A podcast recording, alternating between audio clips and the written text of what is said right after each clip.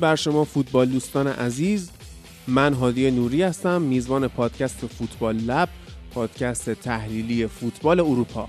چیزی که میشنوید حاصل کار یه تیم جوون و با انگیزه و با استعداده که به خاطر عشقمون یعنی فوتبال کنار همدیگه جمع شدیم.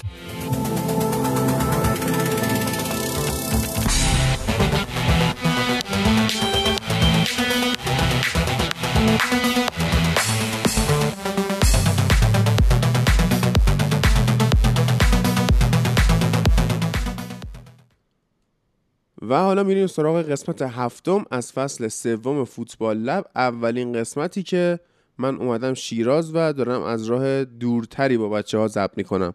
امروز کیارش و ایلیا پیشم هستن تو بخش انگلیس. جان کیارش؟ یعنی یه فوتبال لب رسما لانگ دیستنس شده. آره آره.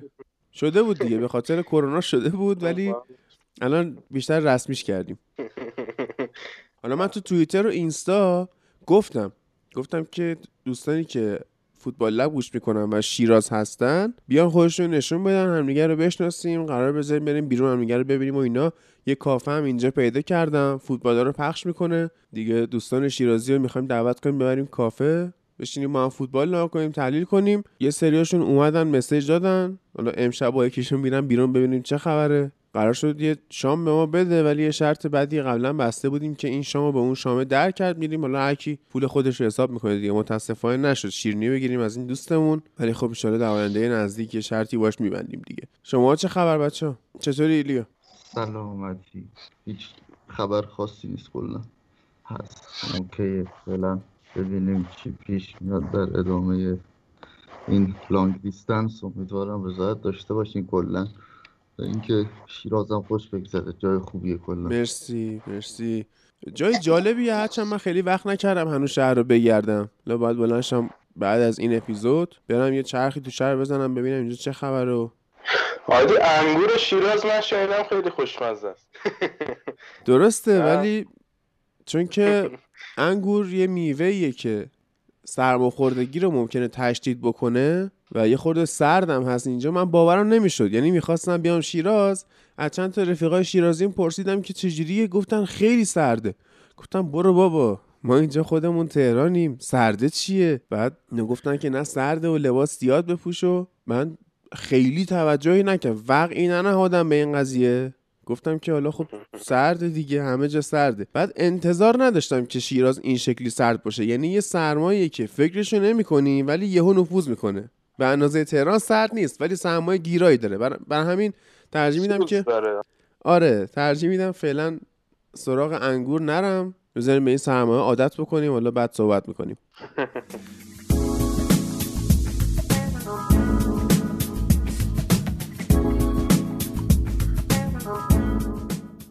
page اینستاگرام اسپانسر این قسمت فوتبال لب یعنی بیطرف رو حتما follow کنید. آدرسش هست VIP یه دونه B حرف بی انگلیسی. طرف پی روی پستر این اپیزود هم tag شون می‌کنم. توی کانال تلگرام و توی توضیحات این اپیزود هم آدرس page شون رو قرار میدم. توضیحات این که بیطرف چه سایتیه و چه کاری می‌خواد انجام بده رو در ادامه خواهید شنید.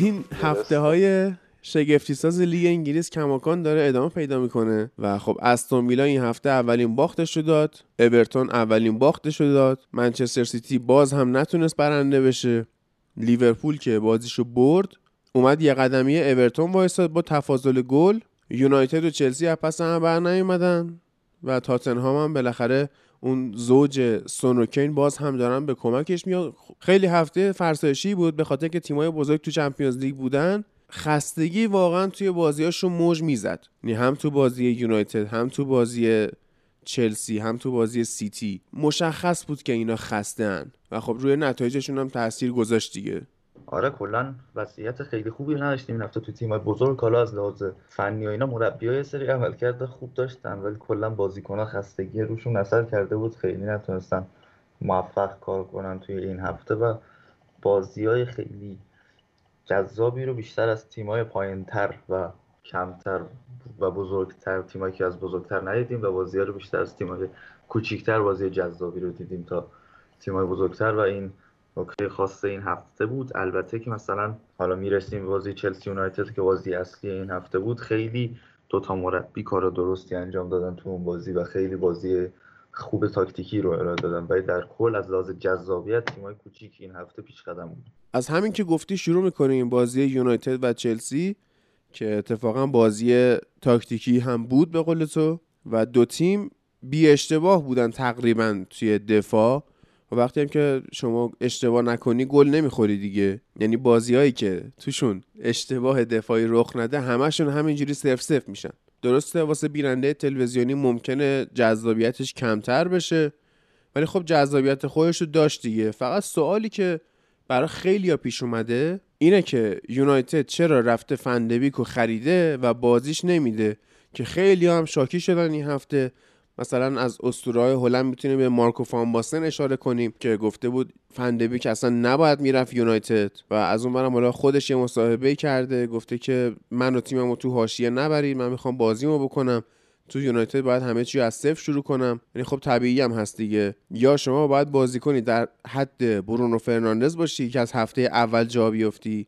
یا وقتی که سن و سالت انقدر و از یه لیگ به مراتب پایین تر از انگلیس میای اینجا هم به لحاظ سرعت هم به لحاظ فیزیکی هم به لحاظ تاکتیکی نم نم باید به ترکیب اضافه بشی. و این اعتراضا رو من به شخصی درک نمی‌کنم. والله اصلا ابیخ مزخرف این قضیه. چرا؟ چون فصل پیش رو اگه دقت بکنیم بکنم آنریاس پریرا نزدیک چهل تا بازی کرد برای یونایتد همه رقابت ها مثلا چقدر ما بازی از لینگارد دیدیم. یا حالا اون برهه که پوگبا مصدوم شده بود ما چقدر مشکل داشت خط هافبکمون. و اواخر فصل دیدیم که برونو فرناندز چقدر یعنی مشکل داشت به لحاظ خستگی. حالا این فصل ما دیگه اون لاکچری این که بتونیم بازیامون رو تو اروپا استراحت بدیم هم نداریم. چون بالاخره Champions League با لیگ اروپا فرقی که داره اینه که هر بازی باید بهترین ترکیبمون رو بذاریم. و خب نه حکیم زیاش نه فران تورس اینا هیچ کدوم هیچ بازی شروع نکردن از برای چلسی و سیتی. و کلا این فشار مضاعفیه که دور همه چی تو یونایتد هست دیگه. حالا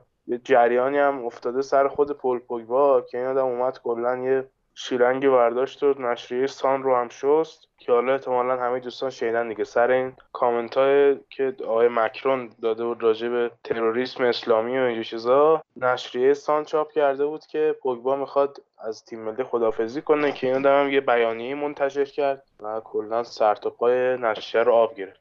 حالا این حاشیه به کنار خود بازی رو اگه بخوایم راجعش صحبت کنیم بازی بود که اشتباه خاصی نداشت. ولی بسیار بسیار بازی بود که هر دوتا مربی محافظه کار عمل کردن. و مخصوصا آقای لمپارد حالا به نظرم این یه امتیازی که تقسیم شد دو امتیاز یعنی یه امتیازی بود که چلسی به دست داد و دو امتیازی بود که یونایتد از دست داد به نظر من. حالا به خاطر نوعی که بازی پیش رفت یونایتد حالا خوب پرس می‌کرد اوایل بازی. ده دقیقه اول با اون پنج نفری که اپیزودهای قبل صحبت کردیم خیلی خوب پرس می‌کرد. حالا 20 دقیقه بعدی بازی یعنی دقیقه 10 تا دقیقه 30 اینطورا بازی خیلی دست چلسی بود. سعی کردن بازی رو کنترل کنن سعی کردن خلق موقعیت کنن که خب کای هاورتس خیلی در حد Premier League حالا در حد Premier League که میشه گفت در حد ستاره چلسی بودن ظاهر نشد. یونایتد راههای یعنی خط خطوط پاس جورجینیو کانتر رو بسته بود. و همین بن چیلول خیلی نقش حیاتی داشت توی بردن توپ جلوی زمین. و به لحاظ دفاعی هم لیندلوف خیلی خوب بود. می‌تونیم از معدود بازی های اشاره کنیم که لیندلوف واقعا خوب بود. حتی اواخر بازی دو سه تا نفوذ خیلی وحشتناک هم داشت که ما واقعا فقط اون وسط انگار هماهنگ کرده بودن یکم دن جیمز رو خجالت بدن که خاک بر تو فلان خیلی عجیبه یهو مثلا دقیقه 80 استارت می‌زد پشت دفاع مثلا یهو کورت زوما رو دور می‌زد cutback می‌داد. خیلی صحنه‌های عجیبی شاهد بودیم. حالا اشتباهی که به نظر من اوله کرد این بود که تعویضایی که کرد درست بازیکنهای خوبی رو به زمین آورد و بازی رو کامل دستش گرفت نیمه دوم. تغییری ایجاد نکردم حالا یعنی بازیکنایی که آورد سیستمش کاملا یکسان بودن. حالا ماتا رو برد بیرون. جاش پوگبا اومد. فرناندز رفت اون نقش wide playmaker سمت راست. و پوگبا حالا اومد نقش شماره ده رو یکم بازی کرد. در عمل سیستم تغییر نکرد. اون شوتی که رشفورد زد و مندی به اون طرز باحالی با پاش دفع کرد. به ما گفت که نقطه ضعف این چلسی حالا اگر دوستان برن صحنات اون بازی رو ببینن highlight اشو دقیقا نقطه ضعف چلسی توی اون قسمت کانال های بین دفاع وسط و دفاع وسط سمت چپ و راست هست که اونجا خیلی خوب بهش فرصت رسید. و کاری که می‌تونست بکنه اینه که کاوانیو که آورد سیستم رو سیستم به قولی لوزی بکنه و با دو مهاجمی که جدا از هم هستن بازی کنه. یعنی سیستم رو دو مهاجمش کنه خیلی خوب هم می‌تونست نتیجه بگیره ولی خب حالا این کار رو نکرد. یکم محافظه کارتر عمل کرد. نتیجهش هم همون صفر صفر شد که دیدیم دیگه. آقای لمپارد هم خیلی دفاع خوبی رو به نمایش گذاشت ولی خب فقط دفاع به نمایش گذاشت. تییاگو سیلوا هم که قبلا راجعش صحبت کردیم این بازی به دلیل اینکه خیلی سرعتش مورد حجمه قرار نگرفت و کلا داشتن توی یه بلوک دفاعی عقب زمین بازی کردن خیلی خوب کنترل بازی رو به دست گرفت و خیلی خوبم بازی کرد. و به نظرم خیلی می‌شد استفاده کرد از این بازی. جوری که چلسی اومده بود تو ترافورد بازی کنه. ولی خب عملکرد در کل بدی نبود. یعنی یکم اعصاب خورد کن بودی مساوی ولی در کل بازی خوبی بود. نمایش خوبی آره یونایتد خیلی حمله کرد و حالا ادوارد مندی هم واقعا دروازه‌بان خوبی نشون داد و طرفدارای چلسی یه خورده خیالشون راحت شد بابت دروازه‌بان. و از اون برم حالا چون که توی بازی قبلی لیگ جلوی نیوکاسل دن جیمز و ماتا رو بازی داده بود اومد سعی کنه که ترکیب برنده رو دست نزنه ولی به نظر من اشتباه کرد. یعنی آره. دن جیمز اصلا مناسب این بازی نبود. شاید حالا روی سرعتش حساب کرده بود که تیاگو سیلوا رو اذیت کنه ولی دیدیم که عملا هیچ پلنی واسه استفاده از این سرعت نیستش. دقیقا دقیقا. اصلا این ترکیب اولیش یکم عجیب غریب بود برای من. قبل بازی هم من فکر به شما گفتم که آقا فرد و مکتومینای و دن جیمز یعنی ما می‌خوایم ضد حمله بزنیم. یعنی می‌خوایم فشار رو جذب کنیم چلسی رو بکشیم جلو. حالا از این دفاعی که خیلی وقتا بی‌نظم میشه استفاده کنیم ضد حمله های سریع بزنیم. مثل چیزی شبیه به بازی های سیتی پارسال یا بازی پی اس جی. که خب اینجا دن جیمز خب ولی از این ور خوان ماتا یعنی چی؟ خوان ماتا یعنی ما می‌خوایم بازی رو کنترل کنیم بین خطوط بازی سازی انجام. این دوتا با هم اصلا نمی‌خونن. یعنی دقیقا همدیگه رو نقض می‌کنن به طرز عجیبی. ولی خب احتمالا می‌خواسته برای هر سناریوی حداقل یه بازیکن مناسب داشته باشه. ولی عملا دو تا دو تا هندونه تاکتیکی گذاشته زیر بغل تیمش.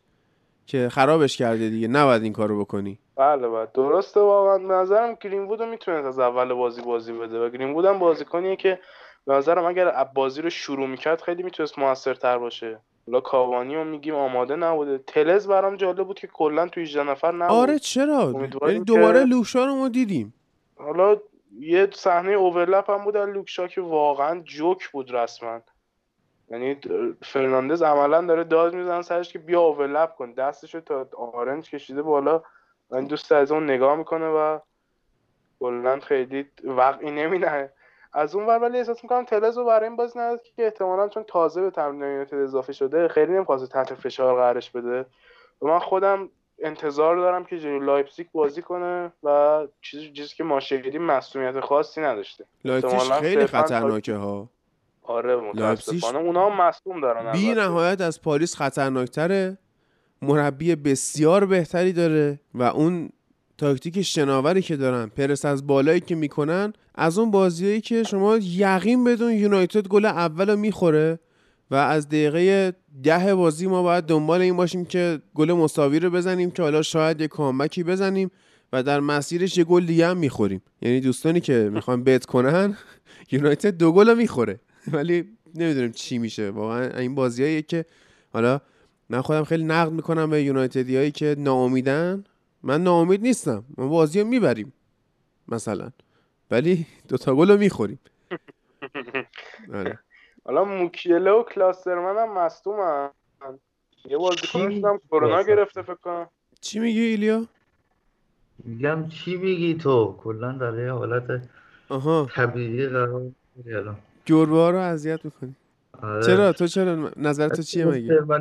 به نظرم بدتره. یعنی بنجلترین بازیکن تاریخ در دیدم واقعا همونه. یعنی اصلا تیم ملی آلمان که میاد بازی می‌کنه با اضافه وزن قشنگ یه طرف تیم رو سرویس می‌کنه. به نظرم نبودنش خب فنر تیم کج میشه. خب ولی ببین آنجلینیو و اون دنیل اولمو واقعا خطرناکن. از اون جنس بازی کنن که پوست از سر یونایتد راحت می‌تونن بکنن. آره دیگه متاسفانه دقیقا به اون مدل تیمی خوردیم که تکلیف یونایتد جلوش معلوم نیست. امیدوارم آمادگی تاکتیکی لازم رو داشته باشیم دیگه. یعنی کار کرده باشن روی آره. نظر تو چیه ایلیا؟ درباره این بازی که به نظرم بستگی به نوع ترکیب اوله داره. یعنی ترکیبش اگر خوب باشه میشه کنترلشون کرد و اگر بازیکن هم اینقدر آماده باشن. یعنی ون بیساکا اگه بازی که این دوتا بازی انجام داده بکنه معلومه که خیلی بهمون ضرر نمی‌رسه یا مثلا. من فکر می‌کنم باز همون برگرده به 3 5 2 بهتره واسه تیم توی بازی والی لایپزیش لیدز گفتم. و این پیش بینی منه به نظرم. چون تنوع استراتژی نداریم تو وله توی این 4 2 3 1 توی 3 5 2 ما این تنوع رو بیشتر می‌بینیم ازش همیشه. و توی 4 2 3 1 ما خیلی چیز خاصی ازش نمی‌بینیم مگر حالا این بازی چلسی که من می‌خوام جلوتر بهش برسم.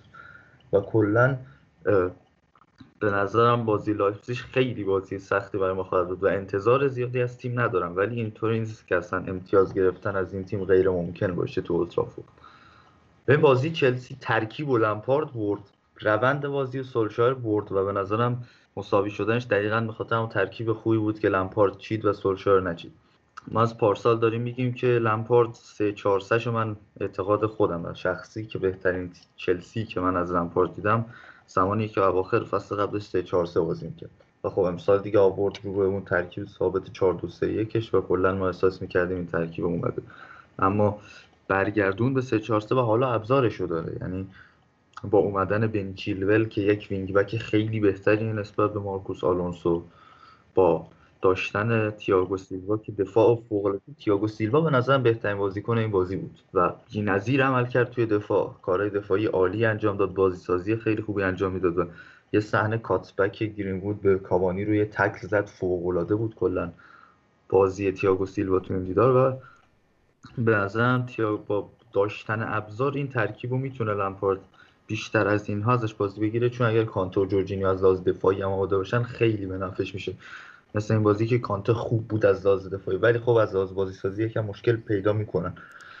یه صحنه هم همون اوایل ورود کاوانی به زمین اتفاق افتاد که کرنری شد و اینا با یه پلنی توپو رسوندن به کاوانی که حالا یه پشت پایی بزنه این بره تو گل. و خب بازیکنه چلسی نذاشتن. نکته اینه که در 7 سال بعد از فرگوسن این از معدود کرنرایی بود که من دیدم ما روش پلن داشتیم. خیلی وقته که همچین آره چیزایی توی تیم ندیدیم. حضور تلس برای ضربه کاشته و کرنر خیلی می‌تونه بهتر باشه. خیلی آره. من اصلا از بازی لوکشاو توی این بازی بدم نیومد. لوکشاو خیلی خوب بازی کرد کلا. یعنی خیلی خوب بازی نکرد ولی خوب بازی کرد. بد بازی نکرد واقعا. ولی تلس حضور نداشتنش روی کرنرها و ضربه کاشته می‌تونه به تیم ضرر برسونه. یعنی خیلی بودنش مهمه. بازی پاریس دیدیم دیگه. و خب کرنری که داشتیم برنامه داشتیم و کاوانی هم اولین لمس توپش رو می‌خواست گل کنه. یه چیزی رو تیم ما اضافه کرده که چند سال نداشتیم. یعنی یک مهاجم یه بای ویژگی هایی که مارسیال رشفورد لوکاکو چه می‌دونم اینا نداشتن از فن پرسی به بعد. آره، زلاتان هم آره. زلاتان هم داشت. یعنی یک خصوصیت هایی رو به تیم ما اضافه می‌کنه که خود اوله هم گفت و این خیلی خوبه که اضافه کنه. فقط حضورش باید بیشتر باشه به نظرم اگر حالا همون ادامه بدن این روندشو ولی بیشتر می‌خوام صحبت کنم درباره چلسی که سه 4 3 بازی می‌کرد. همونطوری که کیارش گفت بیشتر بازی سازی بارش روی دوش بنچیلول بود توی سمت چپ.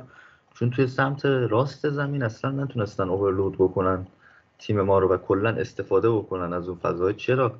به خاطر بازی خوب فرد بود بیشتر. یعنی اینا کای هاورس رو می آوردن یکم نزدیکتر می‌کردن به این فضاهای نزدیک خط میانه میدان و از اونجا بخوان بازی سازی کنن و ارتباط حفظ بشه. اما کانته نتونست این ارتباط رو حفظ کنه. فرد خیلی خوب توی اون منطقه حضور داشت و همینطور لوکشاپ. و این حضور داشتن بازیکنی مثل لوکشاپ که خیلی flank نباشه بازیکن نزدیک خط نباشه کمک می‌کنه. لوکشاپ ما هیچ وقت ندیدیم خیلی لب خط بازی بکنه. و این حضور داشتنش کنار هاورتس باعث شد خیلی نتونه بازیکن پا به توپ بشه دریبل زمین بکنه موقعیت سازی بکنه. و از اون طرف ما pressing خیلی خوبی انجام می‌دادیم. تنها تنوعی که نسبت این 4 2 3 1 نسبت بازی قبلی داشت پرس تیم بالای تیم بود و حضوری که داشتیم. و خب مشکل اینجا بود که وقتی برونو فرناندز می اومد و مهار می‌کرد pivot های تیم چلسی رو یعنی جورجینیو و کانته خوان ماتا مجبور می‌شد کم به مرکز زمین متمایل بشه و بره سراغ تییاگو سیلوا که بازی سازی خیلی خوبی انجام داد تو این بازی. و این باعث می‌شد که آرام ون بیساکا بیاد جلوتر. یعنی تا یه جایی تو یک سوم دفاعی حریف ما خیلی وقتا دیدیم این میاد پرس می‌کنه و پشتش خالی میمونه و پولیشیچ حمله می‌کنه و این یکی از دلایل اصلی بود که 46 درصد فکر می‌کنم از حمله های تیم چلسی از سمت چپ انجام شده ولی اتفاقی که افتاده بود این بود که فضای پشت بمبیساکا رو مکتامینی و لیندلوف به خوبی مهار کرده بودن و اصلا نذاشتن ما از اونجا ضربه بخوریم. خیلی خوب مهار کردن. و بازی خوب فرد و مکتامینی توی فاز دفاعی اصلا توی این سه تا بازی فوق العاده بوده و جای بحثی باقی نمی‌ذاره. اما برای حمله کردن ما نیاز به چیزی بیشتر از این ترکیب داشتیم. و مسئله من همینه. ما تا جیمز اصلا جاشون توی این بازی نبود. و خب این فکر کنم حساب کرده بود روی ضعف عمق دفاع چلسی توی سیستم 4 2 3 1 ولی یوهویی با این ترکیب درستی که لمپارد اومد و عمق رو پوشش داد و کاملا باعث شد که نه ماتا بتونه کاری رو انجام بده نه دنیل جیمز و به نظرم حضور گیریم بود. فندبیک توی این بازی می‌تونست اثر بود فندبیک حداقل به عنوان تعویضی من جواب شما رو بدم در مورد فندبیک اینه که حرفایی که می‌زنید درسته. ولی فرق فندبیک با فران تورس اینه که آقا فران و حکیم زیاش اینه که ما 9 تا گل زدیم امسال توی لیگ و 5 تاش زمانی بوده که فندبیک رو توی بازی داشتیم. و این بازیکن خودش رو داره نشون میده هر دفعه که وارد زمین هر وقت که تو کاراباو بازی می‌کنه. درست. و می‌شد تعویزش کرد. و توی این بازی هم به نظرم با توجه به قابلیت هایی که داره با توجه به بازی ترکیبی چون تو آخر بازی ما که مالکیت توپ رو در اختیار داشتیم و داشتیم حمله می‌کردیم و موقعیت های زیادی خلق می‌کردیم بیشتر موقعیت هامون از یک دوها کارهای ترکیبی و بازی که هافبک های هجومیمون می‌کردن مثل پوگبا و برونو با کناره های زمین بود. و توی این کار فندبیک استاد بازی تک و ترکیبی و به نظرم حضور اون می‌تونست توی این بازی اثرگذار باشه. و نکته و این نیست که چرا بازیش نمیدی الان بازی ندادنش منطقیه ولی اینکه به عنوان کسی که خودش رو نشون داده ازش به عنوان یار تعویزی استفاده نمیشه خیلی عجیبه واسم. و اینکه خب اینم یه دردسر شیرینیه که تعویزی زیاد داریم. نمی‌دونیم پوگبا رو بفرستیم تو فندبیک رو بفرستیم کاوانی بفرستیم گیریم بود این یه چیزیه که ما فصلهای قبل نداشتیم و الان داریم و به نظرم باید اعتماد کنیم به اوله یه نکته عالی دیگه درباره بازی برنو فرناندز به نظرم می‌رسه که این بازیکن همین بازی هم بازی پاریس بازپسگیری های توپ فوق ای داره و خیلی راحت میاد ریکاوری ران می‌کنه میاد عقب و توی یک سری از ضد حمله قشنگ جلوی حریف رو می‌گیره. یعنی با یک نوک پا و یک سری قطع توپ هایی که انجام میده توپ رو به تیم برمیگردونه و این دقیقا کاری که پوگبا نمی‌کنه. آره. و توی کار دفاعی هم فوق العاده است. یعنی این بازپسگیری توپ به برونو فرناندز رو ببینید خیلی خوب داره این کار رو انجام میده و روی تیم اثر بذاره. مثلا صحنه آخر بازی که save فوق العاده مندی رو داشتیم روی شوت رشفورد هم یه دونه از همینا بود. اومد اون وسط در حالی که همه فکر کردن توپ چلسی رسیده با یه حرکت توپ رو به شکل عالی رسوند به رشفورد و اون موقعیت رو ساخت و برونو این بازی باز هم خیلی خوب عمل کرد. یعنی سطحش از سطح تیم همچنان خیلی بالاتره. بعد در ادامه به مگوایر برسیم. کاپیتان تیم که این بازی برگشت و خیلی خوب عمل کرد. و می‌بینید این مگوایریه که اگر سه تا دفاع کنار دستی خوب بازی کنن اینجوری خوب کار می‌کنه و می‌تونه اثرگذار باشه. چه تو بازی سازی یعنی ما هیچ سوتی ندیدیم از این مالکیت توپ رو خیلی خوب کنترل می‌کرد و می‌تونست خیلی خوب هافبک های تیم رو صاحب توپ بکنه. یعنی هیچ وقت ما این مسئله که مثلا بازی پالاس داشتیم و نمی‌دیدیم وقتی چلسی تو دفاعه. و ما تقریبا اکثر حمله هامون می‌تونست خطرساز بشه. اگر بازیکنامون یکم با دقتتر بودن و عملکرد خوب دفاعی چلسی رو نمیداشتیم و پاس هر زیاد ندادیم. و این هم منوط به بازی سازی خوب مگوایر از دفاع و کارهای دفاعی خوبی که انجام داد تو این بازی. حضور موثری که داشتن در کنار لیندلوف که بهترین بازیکن زمین شد به نظرم خیلی عملکرد دفاعی خوب بود و اون صحنه هم که قطعا پنالتی بود و بله. هیچ بحثی قطعا اون صحنه پنالتی بود و خب حالا بله. به هر حال پنالتی که نگرفتن ولی این اولین clean sheet من یونایتد توی لیگ امسال بود. منتها خب بازی سخت همینطوری دارن می‌رسن یعنی اوله گفته بود که بازی نیوکاسل بعد از FIFA Day شروع فصل ماست. که خب توی شروع فصل ما باختی نداریم. دو تا برد یه مساوی که نتایج خوبیه ولی خب حالا فردا شب الان سه شنبه است دیگه. فردا شب ما با لایپسیش بازی می‌کنیم و بعدش هم یک شنبه با آرسنال. بعدش دوباره تو چمپیونز لیگ با باشاکشهری بازی می‌کنیم. بعد با اورتون بعد با وستبروم بعد دوباره بازی برگشت با باشاکشهری یعنی بازی ها به شدت به هم چسبیده فشرده و بازی های سخت. یعنی اصلا شما استراحت نداری. حتی وستبرومویچ رو هیچ کی اینجا نیست که بتونه من بگه این تیم آسونیه و یونایتد می‌تونه چی بود افتاد؟ و یونایتد می‌تونه ببره اینو به راحتی. اصلا اینطوری نیست. یعنی ما تاکتیک های اسلاوان بیلیچ رو می‌شناسیم و می‌دونیم یه بازیکنایی داره که راحت اینا می‌تونن به یونایتد ضربه بزنن. فکر کنم اولین بازی فصل وست بود که ایلیا داشتیم با هم حرف می‌زدیم. گفتم با این وضعیت پرس از بالاشون قطعا ما گل اول از وست می‌خوریم. یعنی آسان ترین بازیمون به لحاظ اسمی با همچین تیمیه که من می‌دونم ما گل اول اینا می‌خوریم. بعد کلا الان خب چیزی که تو این بازی هست اینه که ما کمترین امتیاز ممکن رو از دست بدیم. یعنی خیلی ما انتظار بالایی از تیم نداریم. ولی همین روند رو حفظ کنن خوبه. و من می‌تونم تضمین کنم اینو که توی این بازی ها ما خیلی کم باخت بدیم. یعنی باخت زیاد ندیم توی این برهه فصل. و اگر باختی بدیم کلا وضعیت تیم رو اصلا میپرجونه و الان اون نیمکت قویه که بهتون گفتم به کارمون میاد. و ما باید هم نیمکت قوی ببینیم هم تنوع تاکتیکی ببینیم از سولشایر و کلا اینجاست که باید خودش نشون بده. آره. این ف... این برهه قبل از این یکی فیفاده دومی است که نشون میده یا ایشون امسال توی تیم میمونه یا نه. و مهمترین مقطع فصل به نظرم همینجاست. دقیقا. ببین واسه تیمای دیگه هم باخه این سختیه هستش دیگه. یعنی منسیتی لیورپول و چلسی هم دقیقا درگیر همین فشردگی هستن. حتی تیمای لیگ اروپاییمون یعنی تاتنهام هست بالاخره درگیر این فشردگی هستش. اینجوری نیست که بگی کار راحتی دارن بقیه کار یونایتد فقط سخته کار همه سخته. آره. ولی خب الان چیزی که وجود داره اینه که آقای کلوب مثلا اومد به چیز استراحت داد. از دقیقه 60 توی بازی آژاکس مثلا اومد به سه تا مهاجمش استراحت داد. مثلا این بازی با میتیلند بازی داره اگر درست بگم.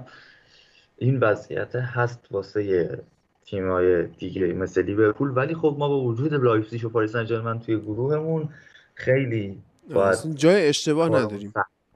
آره جای اشتباهی نداریم و اینجاست که بازیکنهای جدید می‌تونن به کمکمون بیاد اینجاست که این عملکرد خوب بازیکنهای بدمون یعنی مثل لیندلوف شاو فرد که الان دارن خیلی خوب بازی می‌کنن می‌تونن به کمکمون بیان و دارن فعلا بهمون کمک می‌کنن. ولی این سه امتیازه حفظ شد. یعنی بازی که تاکتیکی که ما می‌کردیم پرسی کردیم پرسی که گاهی اوقات نمی‌کردیم. یعنی حضور موثر و جاگیری بازیکنامون تو دفاع این بازی و پرسی که خیلی بیمه ها با انجام نمی‌شد و کلا کردن چلسی تو جریان بازی حیف شد با و کلا خریدهای چلسی به دادشون رسید. دو تا بازیکن های دو تیم رو تعیین کردن تیاگو سیلوا و ادوارد مندی.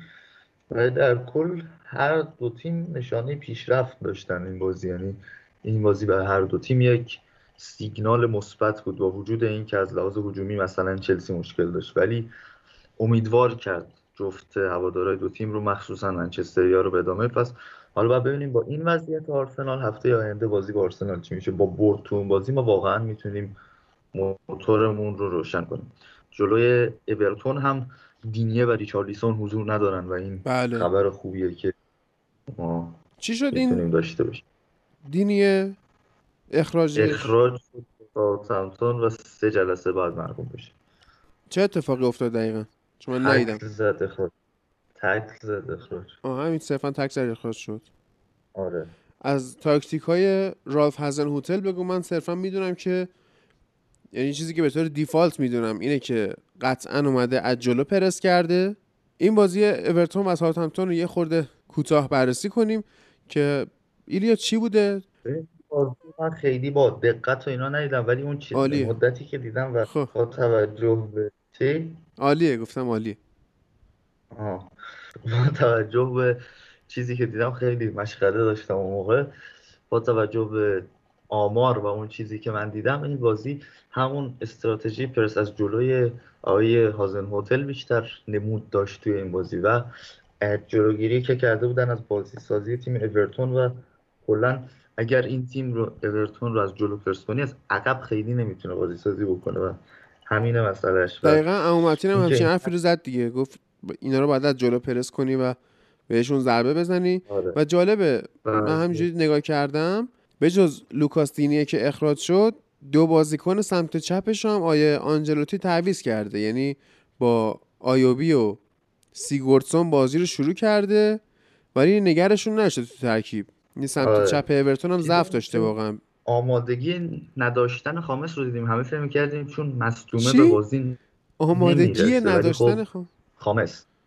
آمادگی نداشتن. آمادگی نداشتن نگفتم خودت گفتی. آره. حالا من تو آماده کار درش نبودن نمیارم خامس خودت رو برو این. تیکه رو گوش کن آره آماده نبودن خامس رو داشتیم در این بازی که چون فکر کردیم مصدومه بیشتر احساس می‌کرد بازی نمی‌کنه ولی بازی کرد و آماده خیلی نبود اصلا نتونست موثر واقع بشه با توجه به اینکه تیم ساوثهمپتون خیلی خوب داشت بازی می‌کرد دو دفاع می‌کرد دو تا پاس کلیدی داد البته و این آماریه که باید نشون بعضی از هافبک های منچستر سیتی داد تو بعضی از مواقع که شما 90 دقیقه بازی می‌کنید با آمادگی کامل جلو آرسنال و بیشترین پاس کلیدیتون رو توی بازی ژائو کانسلو میده و آقای خامس توی بازی که آمادگی 100 درصدی نداره و تیمش رو بستن خوب کار می‌کنه. البته کلا اورتون توی این بازی بیشتر ضرر دید از نبود بازیکناش و فشردگی بازی ها بن گاتفری اومد به جای شیمز کلمن و از اون ور یریمینا خیلی بد بازی کرد گیلفی سیگورتسون آلان و دو کره توی 4 3 3 به نظرم خیلی سیستم خوبی نیست که بخواد آنجلوتی بازی کنه. ما از سیستم های مختلف آنجلوتی تعریف کردیم ولی این سیستم توی این بازی به نظر همگن نمی اومد اصلا و نتونسته بودن با این سیستم و با این بازیکن‌ها به این تاکتیک خوب خودشون برسن که بتونن درست بازی سازی بکنن. و توی دفاع هم خیلی مشکل داشتن. و مسئله دیگه اینه که توی این بازی با توجه به مصدومیت و محرومیت بازیکناش نیمکت قوی هم نداشت. یعنی برنارد دلف و گوردون رو به عنوان سه تا تعویزش آورد تو و از آندرو گومز و تام دیویس هم استفاده نکرد. چیزی که بود اینه که این تیم برگشته به دوران مارکو سیلوا فکر می‌کنم تو این بازی و خیلی اسکواد کمباری رو داشت و با پرسی که تیم ساوثهمپتون می‌کردن و نداشتن نبودن بازیکن خلاقی مثل ریچارلیسون اینم ببین ریچارلیسون است. خیلی مهمه. حالا ما میگیم این همتای مارسیاله. ولی آره، دوندگی که داره و فضا سازی که واسه بقیه می‌کنه واقعا ریچارلیسون رو 5 6 لول بالاتر از مارسیال قرار میده. بله. همین خاطره که ما میگیم اگر این اورتون رو پرس کنی اینا میان از پاسهای بلند استفاده می‌کنن که مثلا سر اول رو کالورت لوین بزنه و بعد استفاده کنه از فضایی که ریچارلیسون ایجاد می‌کنه و بازی سازی خامس. ولی تو این بازی این رو نداشتیم. و به این خاطر نتونستن کار رو انجام بدن. در اون سمت بازی چیزی که بهتر از همه جلوه می‌کنه بازی همیشگی خوب کایل واکر پیترز کسی اصلا به این بدبخت دقت نمی‌کنه. خیلی دفاع راست خوبیه و جز تیم دفاع راست انگلیسه که اگه 11 تا دفاع راست الان بدین میرن قهرمان یورو میشن. کایل واکر پیترز قطعا توی اون تیم قرار می‌گیره خیلی و خوبه کایل واکر. پیترز یعنی الان آره. مثلا خیلی دقت کنید توی انگلستان مطبوعات روی ریس جیمز زوم کردن و دارن سعی می‌کنن hype ش کنن از دفاعی از ریس جیمز خیلی بهتره آره هم این بهتره هم ون بیساکا بهتره هم طارق لمپتی این سه تا واقعا تو کار دفاعی از ریس جیمز من اینا رو بیشتر قبول دارم. بعد آرنولد هم که اصلا کار دفاعی نداره. آره. کایل واکر هم خیلی خوبه تو کار دفاعی. این که دیگه از همیشه بوده. این که آره دیگه. تریپی هم هست. آره. و کلا تو ترکیب که چیده بودن از دفاع راستا کایل واکر دروازه‌بان بود. ارجاع به بازی پارسال Champions League مقابل آتالانتا که بله. sheet کرد و دروازه‌بان این چیز ترکیب بود. یه چیز بود که ما هفته پیش سر بازی ساوثهمپتون چلسی تعریف کردیم از تئو والکات که خیلی خوب بازی کرد تو debut ساوثهمپتونش. debut که نه قبلا تو ساوثهمپتون بازی کرد تو بازگشتش به debut جدیدش در واقع. آره مثل بیل این مصدوم شد و سمت راست رو دادن به آرمسترانگ. یعنی پیش بینی می‌شد توی ترکیب که وارد پراوز رو از pivot ش با double pivot ش با رو خارج کنه ببره سمت راست. اما استوارت آرمسترانگ از مصدومیت برگشت و یک بازی خیلی خوبی ارائه داد و جیمز وارت بروز هم یه گل زد و حضور خوبی داشت توی دفاع و یک دابل پیوت خیلی خوبی رو با اوری رومو ترتیب داد. اوری رومو هافبک اسپانیایی تخریبیه که هر نمی به نظرم با داشتنش می‌تونه پیشرفت کنه. یعنی داشتن اوری رومو واقعا برای یک تیم خوبه و هازن هتل هم خیلی خوب داره ازش استفاده می‌کنه و آمار خیلی خوبی هم به ثبت رسونده توی این بازی ها و به عنوان یک هافبک دفاعی تو بتونی جلوی اورتون 82 تا پاس صحیح بدی و بیشترین پاس صحیح رو تو بازی داشته باشی خیلی خوبه. معمولا الان توی این بازیهایی که می‌بینیم بیشتر پاسای صحیح رو دفاع وسط ها میدن. ولی اینکه آقای اوریول رومئو اومده 82 تا پاس صحیح داده خیلی نکته جالبیه توی تیمشون و دنی اینگز و چه آدامز هم که زوج خیلی مکمل خوبی شدن دنی اینگز دو تا پاس گل داد چه آدامز یه گل زد و به هر دنی اینگز بهترین بازیکن مسابقه هم شد و بیشترین شانس رو هم خلق بله. کرد این آدامزم که میگی من اصلاحت بکنم که این چه نیست و شه آدامزه آها. آره این اشتباهیه که اکثر سایت ها و گزارشگرای فارسی اینا انجام میدن ولی شه ادمز و در مورد رومئو تا رد نشدیم ازش این به عنوان که هافبک که انقدر تخریبی و فیزیکیه و عملا ماسله که منم خوشم نمیاد ازش به خاطر اینکه یه مقدار خیلی خطا می‌کنه و درسته دیگه خطا هم جزوی تاکتیک مربیه و میگه برو خطا کن. بازیکن حریف خرابش کن که نتونه به اون ضربه بزنه دیگه. ناکار کرد مونو دیگه. آره دیگه. بکنم دن جیمز رو زد. آره, آره. گرین وود رو زد. گرین وود رو زد. آفرین. کوچولو بود هر زد. خب این از بارسای بی شروع کرده سال 2010 و برای من خیلی جالبه که مثلا بارسا توانایی تولید بازیکن فیزیکی هم داره. ولی اینا رو کجا میفرسته من نمی‌دونم. و چیزی که رومو حالا من خیلی شاید برداشت از این بکنید که این حرف من اشتباهه یا مثلا خیلی دیگه تند رفتم یا اینکه مثلا تو ساوت همتون یکی موفق بوده چند سال دلیل نمیشه تو تیمای بزرگتر هم موفق باشه. ولی من میگم اون چیزی که پپ گاردیولا نیاز داشت و از رودری می‌خواست و مثلا کسی مثل اوری رومو ولی با خصوصیات بهترش می‌تونه انجام بده. یعنی یک بازیکن با کلاس بالاتر از این بازیکن ولی با همین خصوصیات. بیاد انجام بده کاری که رودری نمی‌تونه انجام بده. و اون اون چیزیه که پپ گاردیولا می‌خواد الان یعنی و دقت کن این دقیقا زمانی از تیم بارسلونا بی منتقل شده به بارسلونا A یعنی سال 2010 2011 که این یعیاتوره رو داشت عملا لاکار میذاشت. یعنی این راحت می‌تونست به ترکیب بارسا منتقلش کنه اینو بیاره بالا. الان 29 سالشه. یعنی اون موقع مثلا 19 20 سالش بوده. قشنگ می‌تونه سالها تو بارسا بازی کنه ولی خب به خاطر حالا نمی‌دونم چه شکل شایسته سالاری. بوسکتس و اینا ترجیح دادن. یکی از توی تیم پپ خب تبدیل به یکی از بهترین هافبک های تاریخ فوتبال شد واقعا. یا اگر نگیم بهترین یکی از مهمترین هافبک های تاریخ آره. فوتبال بود تو اون تیم بارسلونا. ولی تاریخ فوتبال هم نگو آقا. تاریخ فوتبال از زمان ملک ویکتوریا شروع شده. تاریخ فوتبال همین ده سال اخیر نیستش که. اینجوری هم نگو. خب.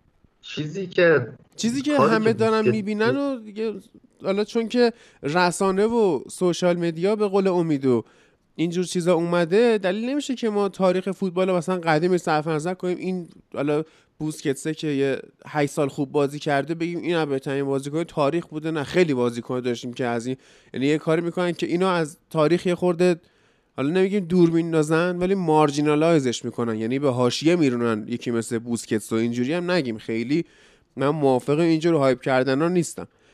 ولی خوب بود دیگه یعنی کاری که می‌خواستن انجام می‌داد. آره. این لاماسیا کلا بازیکنایی که به عنوان استعداد چیز شدن توی اون تیم اون تیم یه تیم کامل فوق العاده و خفن بود دیگه و هیچ تیمی جلودارش نبود اون موقع. ولی بازیکنایی که به عنوان استعداد بودن یا مثلا نیمکت نشین بودن و پیش بینی می‌شد که بعدا ازشون بازی گرفته بشه الان هیچی نشدن تقریبا. یعنی از بویان بگیر تا ابراهیم آفلای و یحیی و چه می‌دونم پدرو و اینا تا یا توره گفتی؟ بود. آره. یه بار دیگه بگو منظور. چی بود؟ بویانو گفتی. ابراهیم آفلای رو گفت. گفتی؟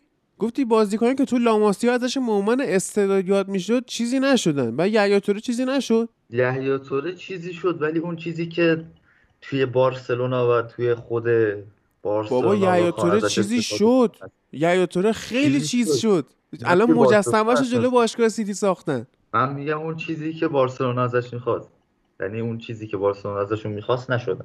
آها. و کلا هواداره بارسا اون موقع روش حساب می‌کردن و این ابراهیم آفلای خیلی چیز جالبی بود. اصلا می‌دونی اینو چجوری اسمش به ذهنت اومد؟ من اسم ابراهیم آفلای 5 6 سال بود نشنیده بودم. داشت یادم می‌رفت که همچین بازیکنی وجود داشته؟